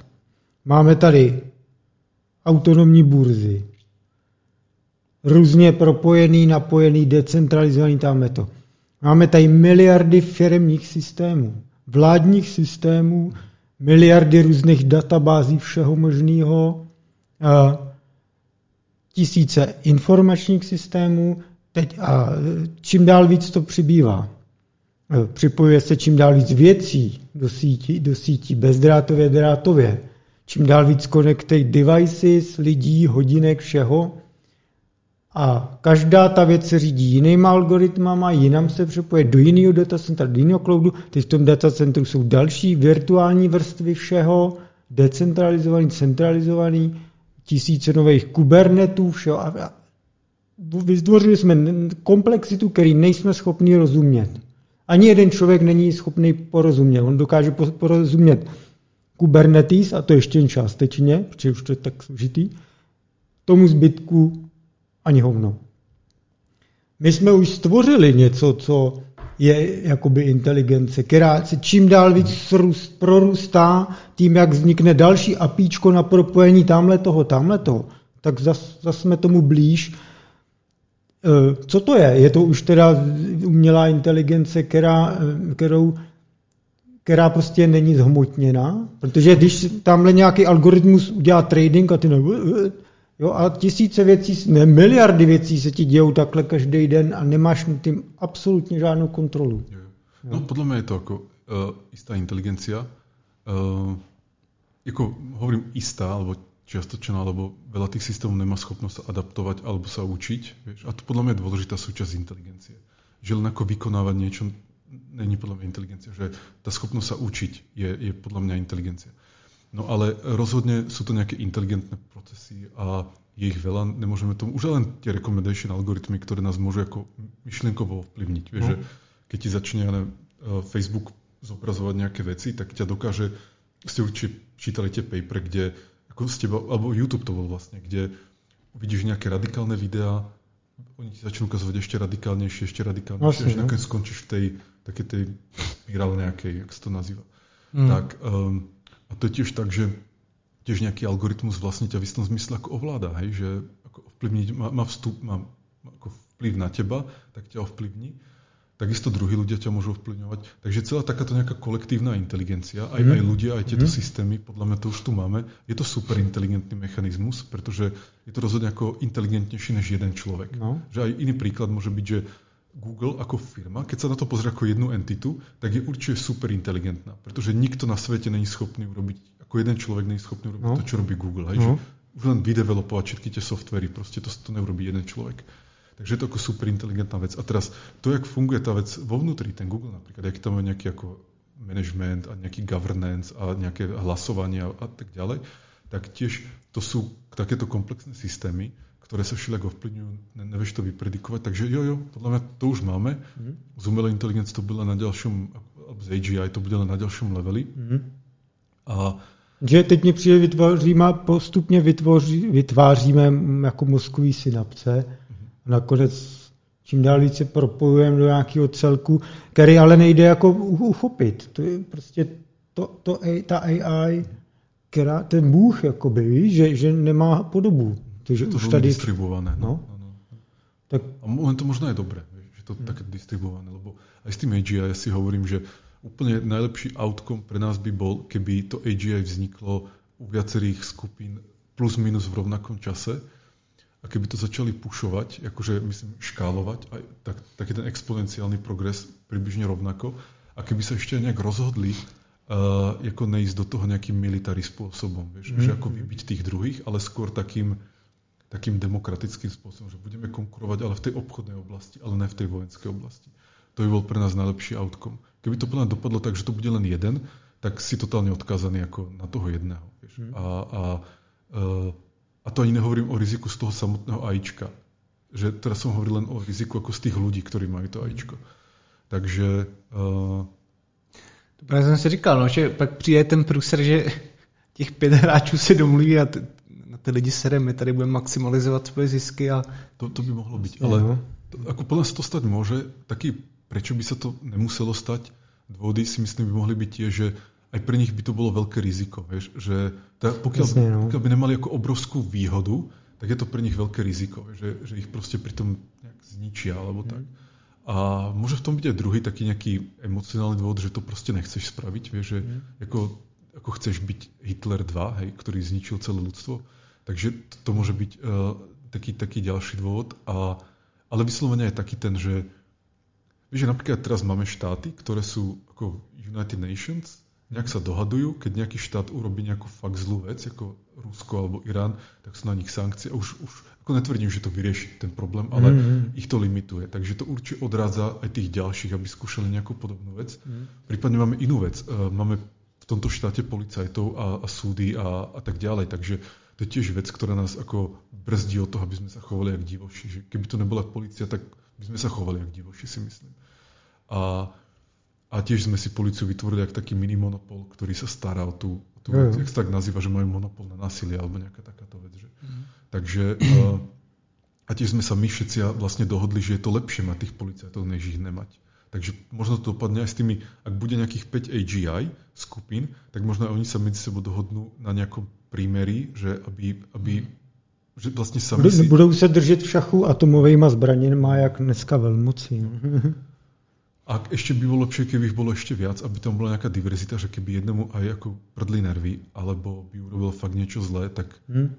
nech tak to je práve... život prežije, hej, že nech aspoň tá jo. druhá polovica napríklad nejakým spôsobom prežije. Toto si myslím, že je dôležité. Hmm. Že, že toto, kam sa ten život na tejto planete dostal, je už tak ďaleko, že by bolo fakt blbé, ako keby ten progres sa zastavil. Hmm. No, uh, já teda uh, uvedu je jeden můj dotaz, takový širší, eh, který jako částečně se to týká jako uh, obecní umělé inteligence, ale chtěl jsem si uzavřít tady jednu věc ještě ohledně těch her. Uh, a pokud jako byste to třeba vůbec ničím nevyužíval, tak je to v pohodě. Jo. Mě to jenom zajímalo, protože my jsme vlastně nerozebírali vůbec reinforcement learning, který je strašně zajímavý. Mm. Uh, jsme tady kolikrát probírali třeba MATLAB modely, který umí řešit prostě, který umí nahradit vlastně diferenciální rovnice a chování systému se umí nahradit jako eh, reinforcement learningem, což je prostě hrozně efektivní. Mm-hmm. Používá to třeba Ubisoft pro eh, nějaký modelování jako fyzikálních systémů, třeba chování plášťů a tak. Mm. Občas jsem už viděl i papery, že to někde používá na chování vody.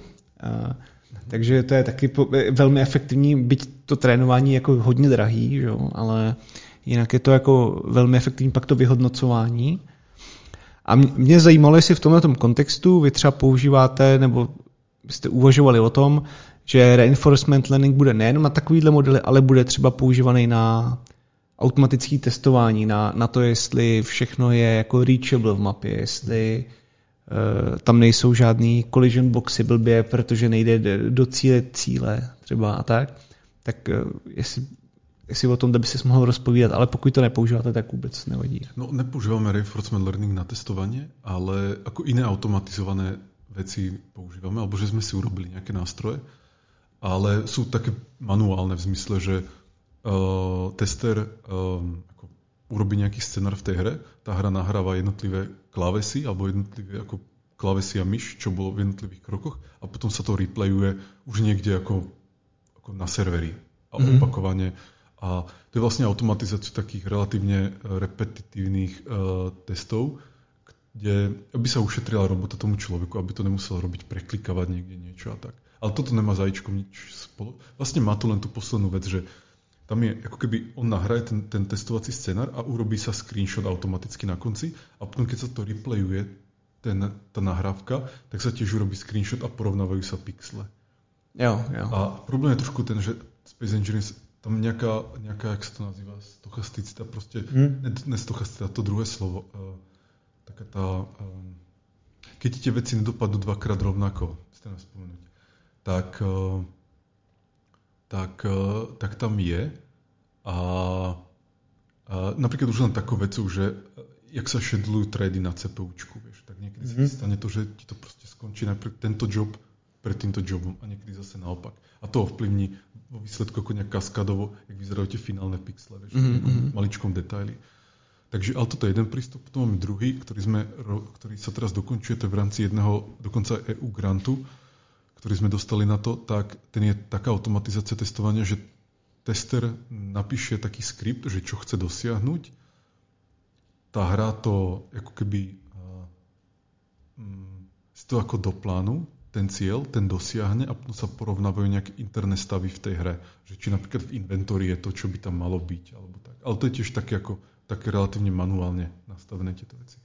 A také vyslovenie, že by nejaký agent skúšal, vieš, že skákal a skúšal všetko možné, tam zatiaľ sme to nerobili. Uh, ako, ako ja mám takú obavu, že či by to vedelo, či by sme vedeli automatizovane vyhodnocovať, či tam došlo k chybe alebo ne. Vieš, že ono je to ťažké posúdiť práve, že na to ako potrebuješ tú ľudskú inteligenciu, že ako to, či sa dostaneš do všetkých častí tej mapy alebo tak, to by možno šlo, ale povedzme, že to není ten hlavný problém, ktorý máme, že nás skôr ide o to, že vieš, ten hráč niečo postaví, prizvára, teraz ja neviem, zapne tú loď, letí s ňou, letí to dobre, neletí to dobre a tam tisíc detailov to môže ovplyvniť. Ako myslím fakt, že tisíc. Mm-hmm. A toto niekedy, dokonca aj my, keď ako testujeme tú hru a teraz niečo tam funguje nejak, tak ja musím ako fakt diskutovať s kolegami, že prečo mi tam napríklad nesvieti táto vec, vieš. A teraz, že OK, tak možno je to preto, že hen tam to sme nezapli. Alebo tak, vieš, tá hra už je tak zložitá, ako ten, tom hernom svete, také zložité veci môžeš vytvárať, že to pomaly ako programovanie, kde mm. že nevidíš to na prvý pohľad, čo je zle, ale musíš ako vstúpiť do toho systému a pochopiť súvislosti. Takže to by vlastne to AIčko muselo robiť. A to, takže a to, to, to nevieme, jak urobiť zatiaľ, takže... A to máš pravdu, že uh, ten reinforcement learning, třeba testing autom, autonomní je vlastně vhodný pro goal-oriented hry, což Space Engineers jako úplně není, nebo jako nějaký cíl tam je, ale je hrozně jako divoký. Dobre, že si to povedal, to je práve, že to je zaujímavé, lebo to nás dlho ľudia kritizovali, že v tej hre není žiaden cieľ, a ja som sa aj občas tak cítil tak blbo, hej, že tak ma kritizujú, tak asi som urobil niečo zlé a tak, ale potom mi počas to šlo, že ty brďo, však to je tá výhoda tej hry, že ten cieľ si tam určí ten hráč, to znamená to vlastne, open-ended vlastne. systém, vieš, a tie ciele sa tým pádom nikdy nevyčerpajú, hej, ako, a tí ľudia naši majú brutálnu kreativitu, takže oni vymyslia vždycky všetko. A, a takže tam fakt není cieľ v tej hre. A, a tam není cieľ, môžeme to povedať, alebo je tam akýkoľvek cieľ. Hej. Jo, jo. Tak to je jak Minecraft a tak. No. Tak, tak. Hmm. Co se týče ještě AI, jak AI uh, eh, ve hrách, uh, teďka máme věci typu Midjourney, že jo? Uh, začínají si lidi generovat ilustrační obrázky a tak. A bude to čím dál více používat. Co ve hrách? Už známe metody, kdy se automaticky generují třeba lesy že jo, na obřích mapách.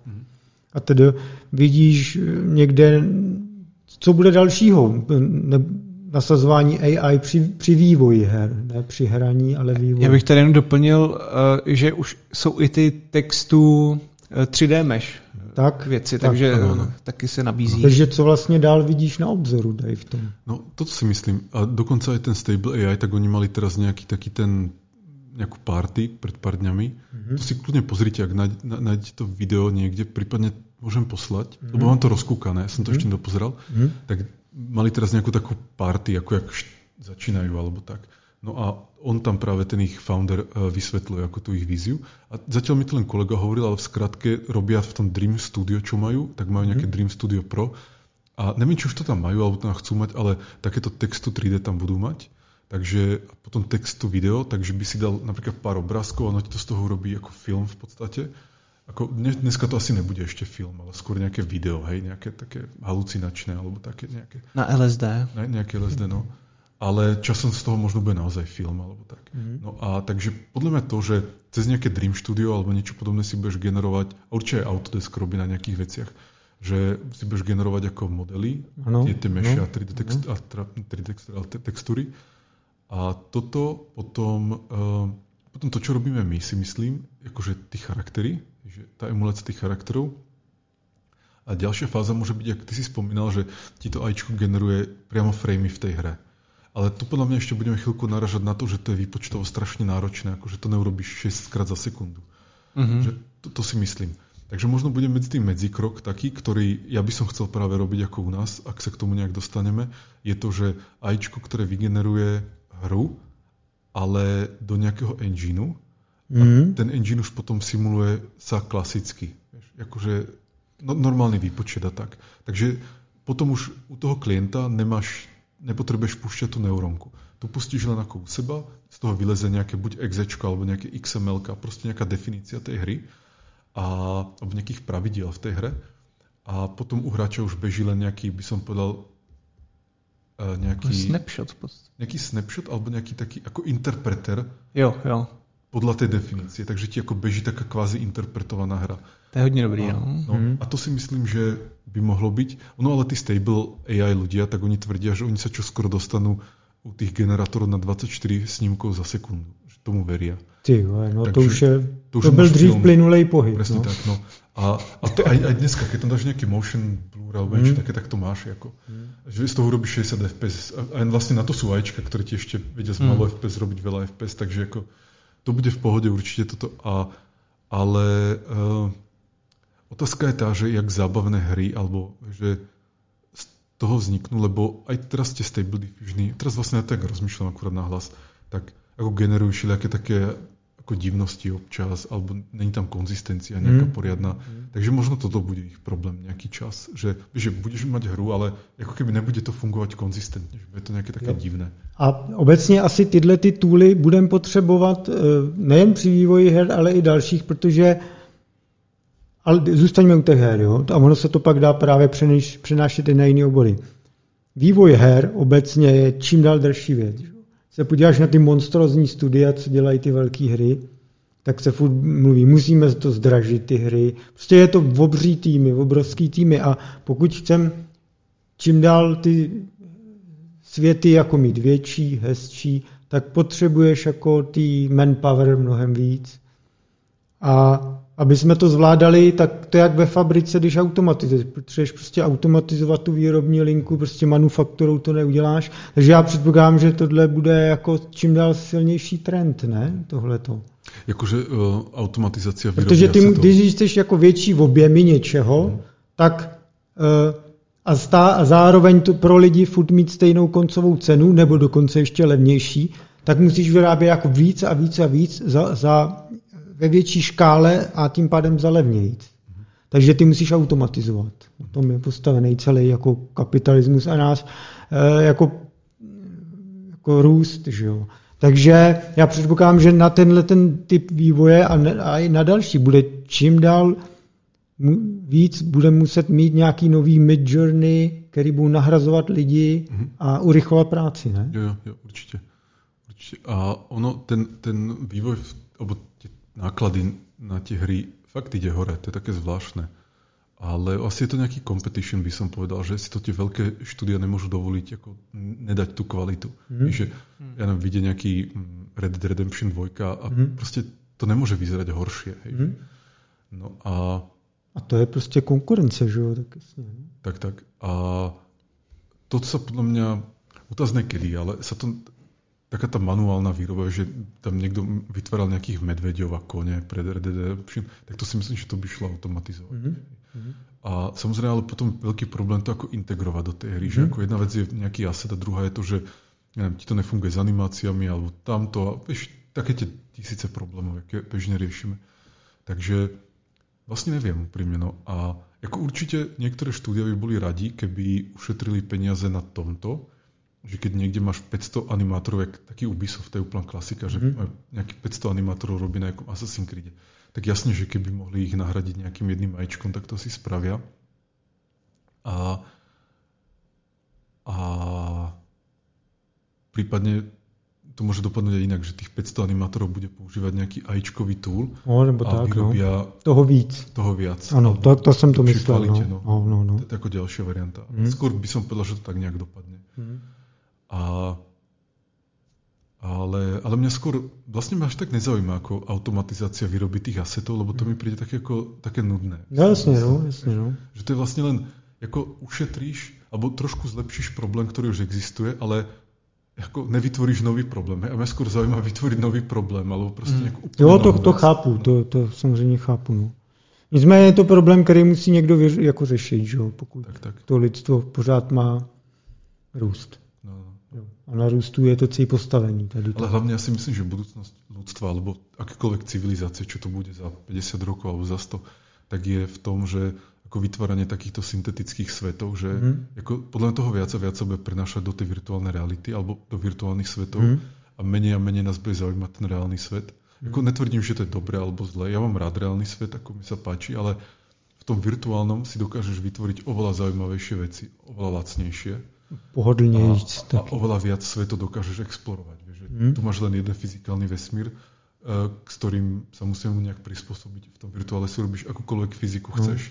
Ale musíš tvrdnout 11 hodin v letadle, třeba když někam chceš. No. Takže podľa mňa, keby nás jedného dňa ako ovládlo AIčko alebo nahradilo AIčko, tak ja si myslím, že aj tie AIčka si budou vytvárať nejaké umelé svety. A že k tomu no, tady těch teorií, že už jsme virtualizací nějaký virtualizace, to tady toho je hodně. Hmm. To je Adam, Adamovo, Adam tomu věří, že jsme jen projekce. Ano, to je moje filozofická vždycky masturbace po nocích, ale to dnes... Tam, jediný problém, alebo tak s tou, tou simulation hypothesis, že ako to vlastne že to ako nemá nejaký predictive power, vieš, že, že neviem, uh, alebo že nemá mi to s čím pomôcť, že vlastne vieš, že nejaký Newtonov zákon mi aspoň vypočíta, jak spadne jablko zo stromu, ale, mm. ale zrovna tá simulačná hypotéza je taká, že aj keby to bola pravda, tak čo teraz? Vieš? Jako, ale možná na to máš nějakou odpověď. Tak myslím si, že je zajímavý jako minimálně v, v tom prosk... Myslím, že je zajímavý to, že by to mělo vyprodukovat nějaký verifikovatelný prostředky, jak to ověřit, že nejseš v simulaci. A to vlastně stačí. To si myslím, že je natolik dobrý, že můžeš používat i ve všech jiných simulacích, který, bych, který by, ty bys byl pánem, jako třeba Alien, že jo? a oni to vyvinou, nebo nějakou, uh, nějak, nějaký izomorfismus tvýho ověření, že žijou oni v simulaci, jako, tak, tak je to dobrý, že potom s tím můžeš pracovat. A to je tak asi jediný. No. A pak ještě teda uvědomí, že jsi vlastně v hejzlu. tak jasně, no. jako pokud bys byl opravdu simulovaný, no. Jako v tom smysle si myslím, že jsme v nějakom počítači alebo tak, ale, ale bohu, jak to je nakonec. Ako to... Tak jasně, no. Jasně. Jako, ta fyzika je taká zložitá, si myslím, že uvidíme. No. Ale ja, čo si myslím osobně, je to, že naša predstava o tej podstate fyzikálnej reality sa zmení za 50 rokov. Alebo tak, že, ako, že nebudeme si myslieť podľa mňa to, čo si myslíme teraz. Tak to je asi jako daný, no, to, hmm. to jako určitě. No. Dobrý, co ještě potřebujeme něco probrat dál? Takhle, uh, já si přiznám, já tady mám ještě pár dotazů, ale... Tak je řekni, no. Ne, my už, uh, já začínám být docela takhle znavený. Mm-hmm. To se musím přiznat, jo, byť mě to teda fakt baví, ale uh, je to nejdelší asi díl. A... Máme na kameře čtyři hoďky, tak no, krojíme něco, potřebuji start se, byl 15 minut. Potřebuji se trochu najíst, takže možná někdy dáme druhý díl, nebo prostě nějak jo, to dobře. vymyslíme, ale já už začínám být i intelektuálně trošku vochřadle, jo. jo. Takže... Dobrý, ale, tak... Ale je to dobrá diskusia, mě to baví. To, nás taky. Tak to uděláme jaký, jaký vrep nakonec. Uh, mě pobavila jedna věc. Teďka nedávno John Carmack oznámil, že založil Keen, nebo má Keen Technology. Jo. Uh, což je velmi podobný název eh, Keen Software House. Dále se ta Keen Technologies bude zajímat, za, zaobírat AGI, což je taky úplně stejný jako ty. A ještě vlastně eh, John Carmack to v celý financuje z vývoje videoher, byť dostal teď externí investici, což ty přesně děláš v jiný Keen firmě taky. Co, co to znamená tohle? Co si o tom myslet? Jako já, já v tom hledám nějakou konspirační teorii. Nebo jako, to je moc náhod najednou, ne? Podle mě, no, to s tím, s tím názvom, to je srandovné. Ale tak víš, že oni mali tu hru, ten King Commander. No jasně, samozřejmě. A, a m, možno uvažujeme nějak podobně v těchto věcech. A a mňa by zaujímalo, že jaký on má prístup k tomu AGI, alebo že čo by chcel. No. On mal ten rozhovor v tom u toho Lexa. Ale tam, tam je naznačil, vlastne, jako le, nic moc neřekl. No. Ako, vlastne neviem, ako absolútne. No. Takže to, že zobral tu investíciu, neviem, či to bolo 20 miliónov alebo nejak tak. E, hmm. Jo, myslím si, že 20 miliónov dolarů. Tak, nejak, tak buď no. to zobral len tak nejak, keby nevím, bez nějakého konkrétního on, on, on řekl, vyloženě tam byla jeho citace, že tím, že ty peníze dostal, takže má nad sebou nějaký jakoby, ne byč, ale je někomu jako má, cítí nějaký závazek, aby se tomu fakt věnoval a nelelkoval, když si to platí ze svýho. Je, tak nějak, jo? To, ako, toto dáva zmysel, si myslím, ako taká nejaká motivácia. Ale otázne, či by napríklad nám to pomohlo v minulosti. Že možno by som len mal nejaký ne že, ne, že stres, ale že nemuselo by to úplne pomôcť. Lebo ja si myslím, že som nezahalal. Vieš. Hmm. No a, ale napríklad ja som strašne rád, že sme urobili taký ten um, ako nejaký tú zmenu proste, ten, ten pivot uh, s tou AI hrou. Mm-hmm. A, ale aj to, že s tým Memetic Badgerom sa to po tých rokoch ako vyjasnilo a vieme aspoň čo robiť, ale aj s tou AI hrou, že robíme niečo konkrétne, mm-hmm. z čoho aj môžu byť peniaze a to mm-hmm. úplne inak fokusuje aj ten tým, aj, aj mňa. Jo, všetko, jo, jo. Že to je fakt oveľa lepšie, než predtým sme boli takí v istom zmysle stratení, vieš, že robíš mm-hmm. ten basic research, ani to nevieš na základe čoho ako keby overiť, či ideš dobrým smerom, lebo mm-hmm. každý má ešte iný názor a tak ďalej, takže to bolo také trochu zúfale ale s tou AI hrou ešte to, že tam je tá potenciál, že cez tie language modely a tú long-term memory by mohlo k AGI, tak to je pre mňa možno to, jak pre, ne, pre neho tie peniaze, vieš. Že jo, toto jo. je pre mňa taký ten ako taká reálna vec, že to ako zre, robí celú tú našu vec takou reálnejšiu, že jo. to není len nejaký môj výplod, ale, ale že fakt robím ako reálny produkt a tak. Takže uh, no a k tomu Johnovi Karmakovi, tak, tak fakt len by ma zaujímalo, že uh, o jaké architektúre si myslí, že a on s tím asi někdy ven půjde, jo. on ne, netají věci, že jo, když už něco má co říct, tak no se na to zirají, každopádně ty schody jsou fakt vtipný, do mě, jako jak se potkali tyhle věci. Na závěr teda... No, já bych měl možná nějaký jednu otázku. Tak, tak, to, no, tak. Ale takovou opět bulvární, jo. Hmm. Já jsem totiž, ne, eh, jsem se snažil zjistit, Eh, jak vzniklo vaše logo, protože to je, to je takový až symbolický podle různých eh, vlajek nebo řádů nějakých rytířských a tak, tak jak vzniklo vaše logo vlastně? Ako myslíš kínu? No, no, no. Vlastne veľmi jednoducho. Ja som vtedy uh, hľadal nejaké logo, prechádzal som všelijaké také tie databázy, také tie stok, ako nejaké logové databázy alebo tak. A hľadal som také, čo ma nejak zaujalo, oslovilo. A asi som si ho trošku upravil nejako, aby ako to nebola úplná kopia. A, a to som vtedy ešte si robil sám, hej, že vtedy som na to nechcel dávať peniaze.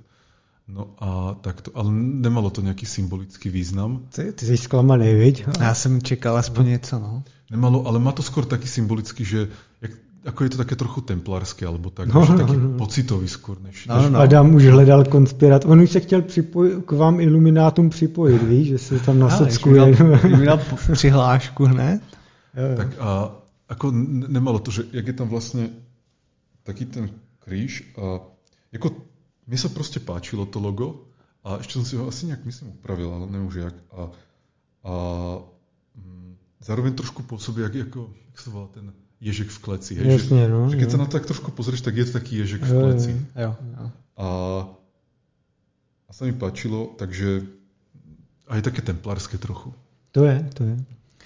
No dobře, takže uh, Good AI pořád teda světlé zítřky a těch původní budget, co jsi oznámil, že chceš uvolnit, ten už je teda investovaný? Možno už hej, že možno tak, už tako minuté, no, no. Jo? Ale ono, to financovanie tak beriem tak ako z toho, čo zarábam, takže no, jasne, tam jasne. není nejaký limit alebo tak. Ne, jo. No. Aj vtedy som tých tých 10 miliónov vlastne oznámil ako rámec nejaký. Ako, ako rámec v istom zmysle, alebo ako ukázať tú dôležitosť toho, vieš, že aby ľudia, jo, jo, jo, čo sa k nám budú pridať, vedeli, že to není, ja neviem, 100 tisíc dolárov alebo tak, ale a zároveň som nechcel ísť viac než na 10, lebo som zhruba šiel podľa toho, čo som mal zrovna na účte alebo niečo také, mm-hmm. takže nechcel som úplne nejak kecať, vieš, alebo nejak mm-hmm. tam povedať, že, že 100 miliónov alebo tak, vieš, lebo to už by bolo ako také klamstvo v podstate. Mm-hmm. Takže som šiel ako plus minus podľa toho, čo som mal zrovna na určitě. Jo, to, pěkný. V tom případě my ti moc děkujeme za návštěvu. Jak říkal Adam, nahromadí se bez tak další témata, tak, tak zase třeba někdy příště budeme otevřený. Uh, taky už jsem teda, už ani nevím, co chci říct, už jsem taky unavený. Tak ještě jednou díky za, za, za že jsi přišel a hodně štěstí, měj se, čau. Tak díky, díky. A s váma se loučíme a příští týden Pepelogic nebude, protože já budu v Bangkoku, jedu se svými čínskými kamarády. Jo, Čínský biznis se přestěhoval jo. do Bangkoku kvůli lockdownům konečným. Takže nebudu, nebude, ale budem zase potom. Takže e, díky za pozornost a na viděnou, naslyšenou. Čau, ahoj. Tak jo, mějte se. Čau, čau.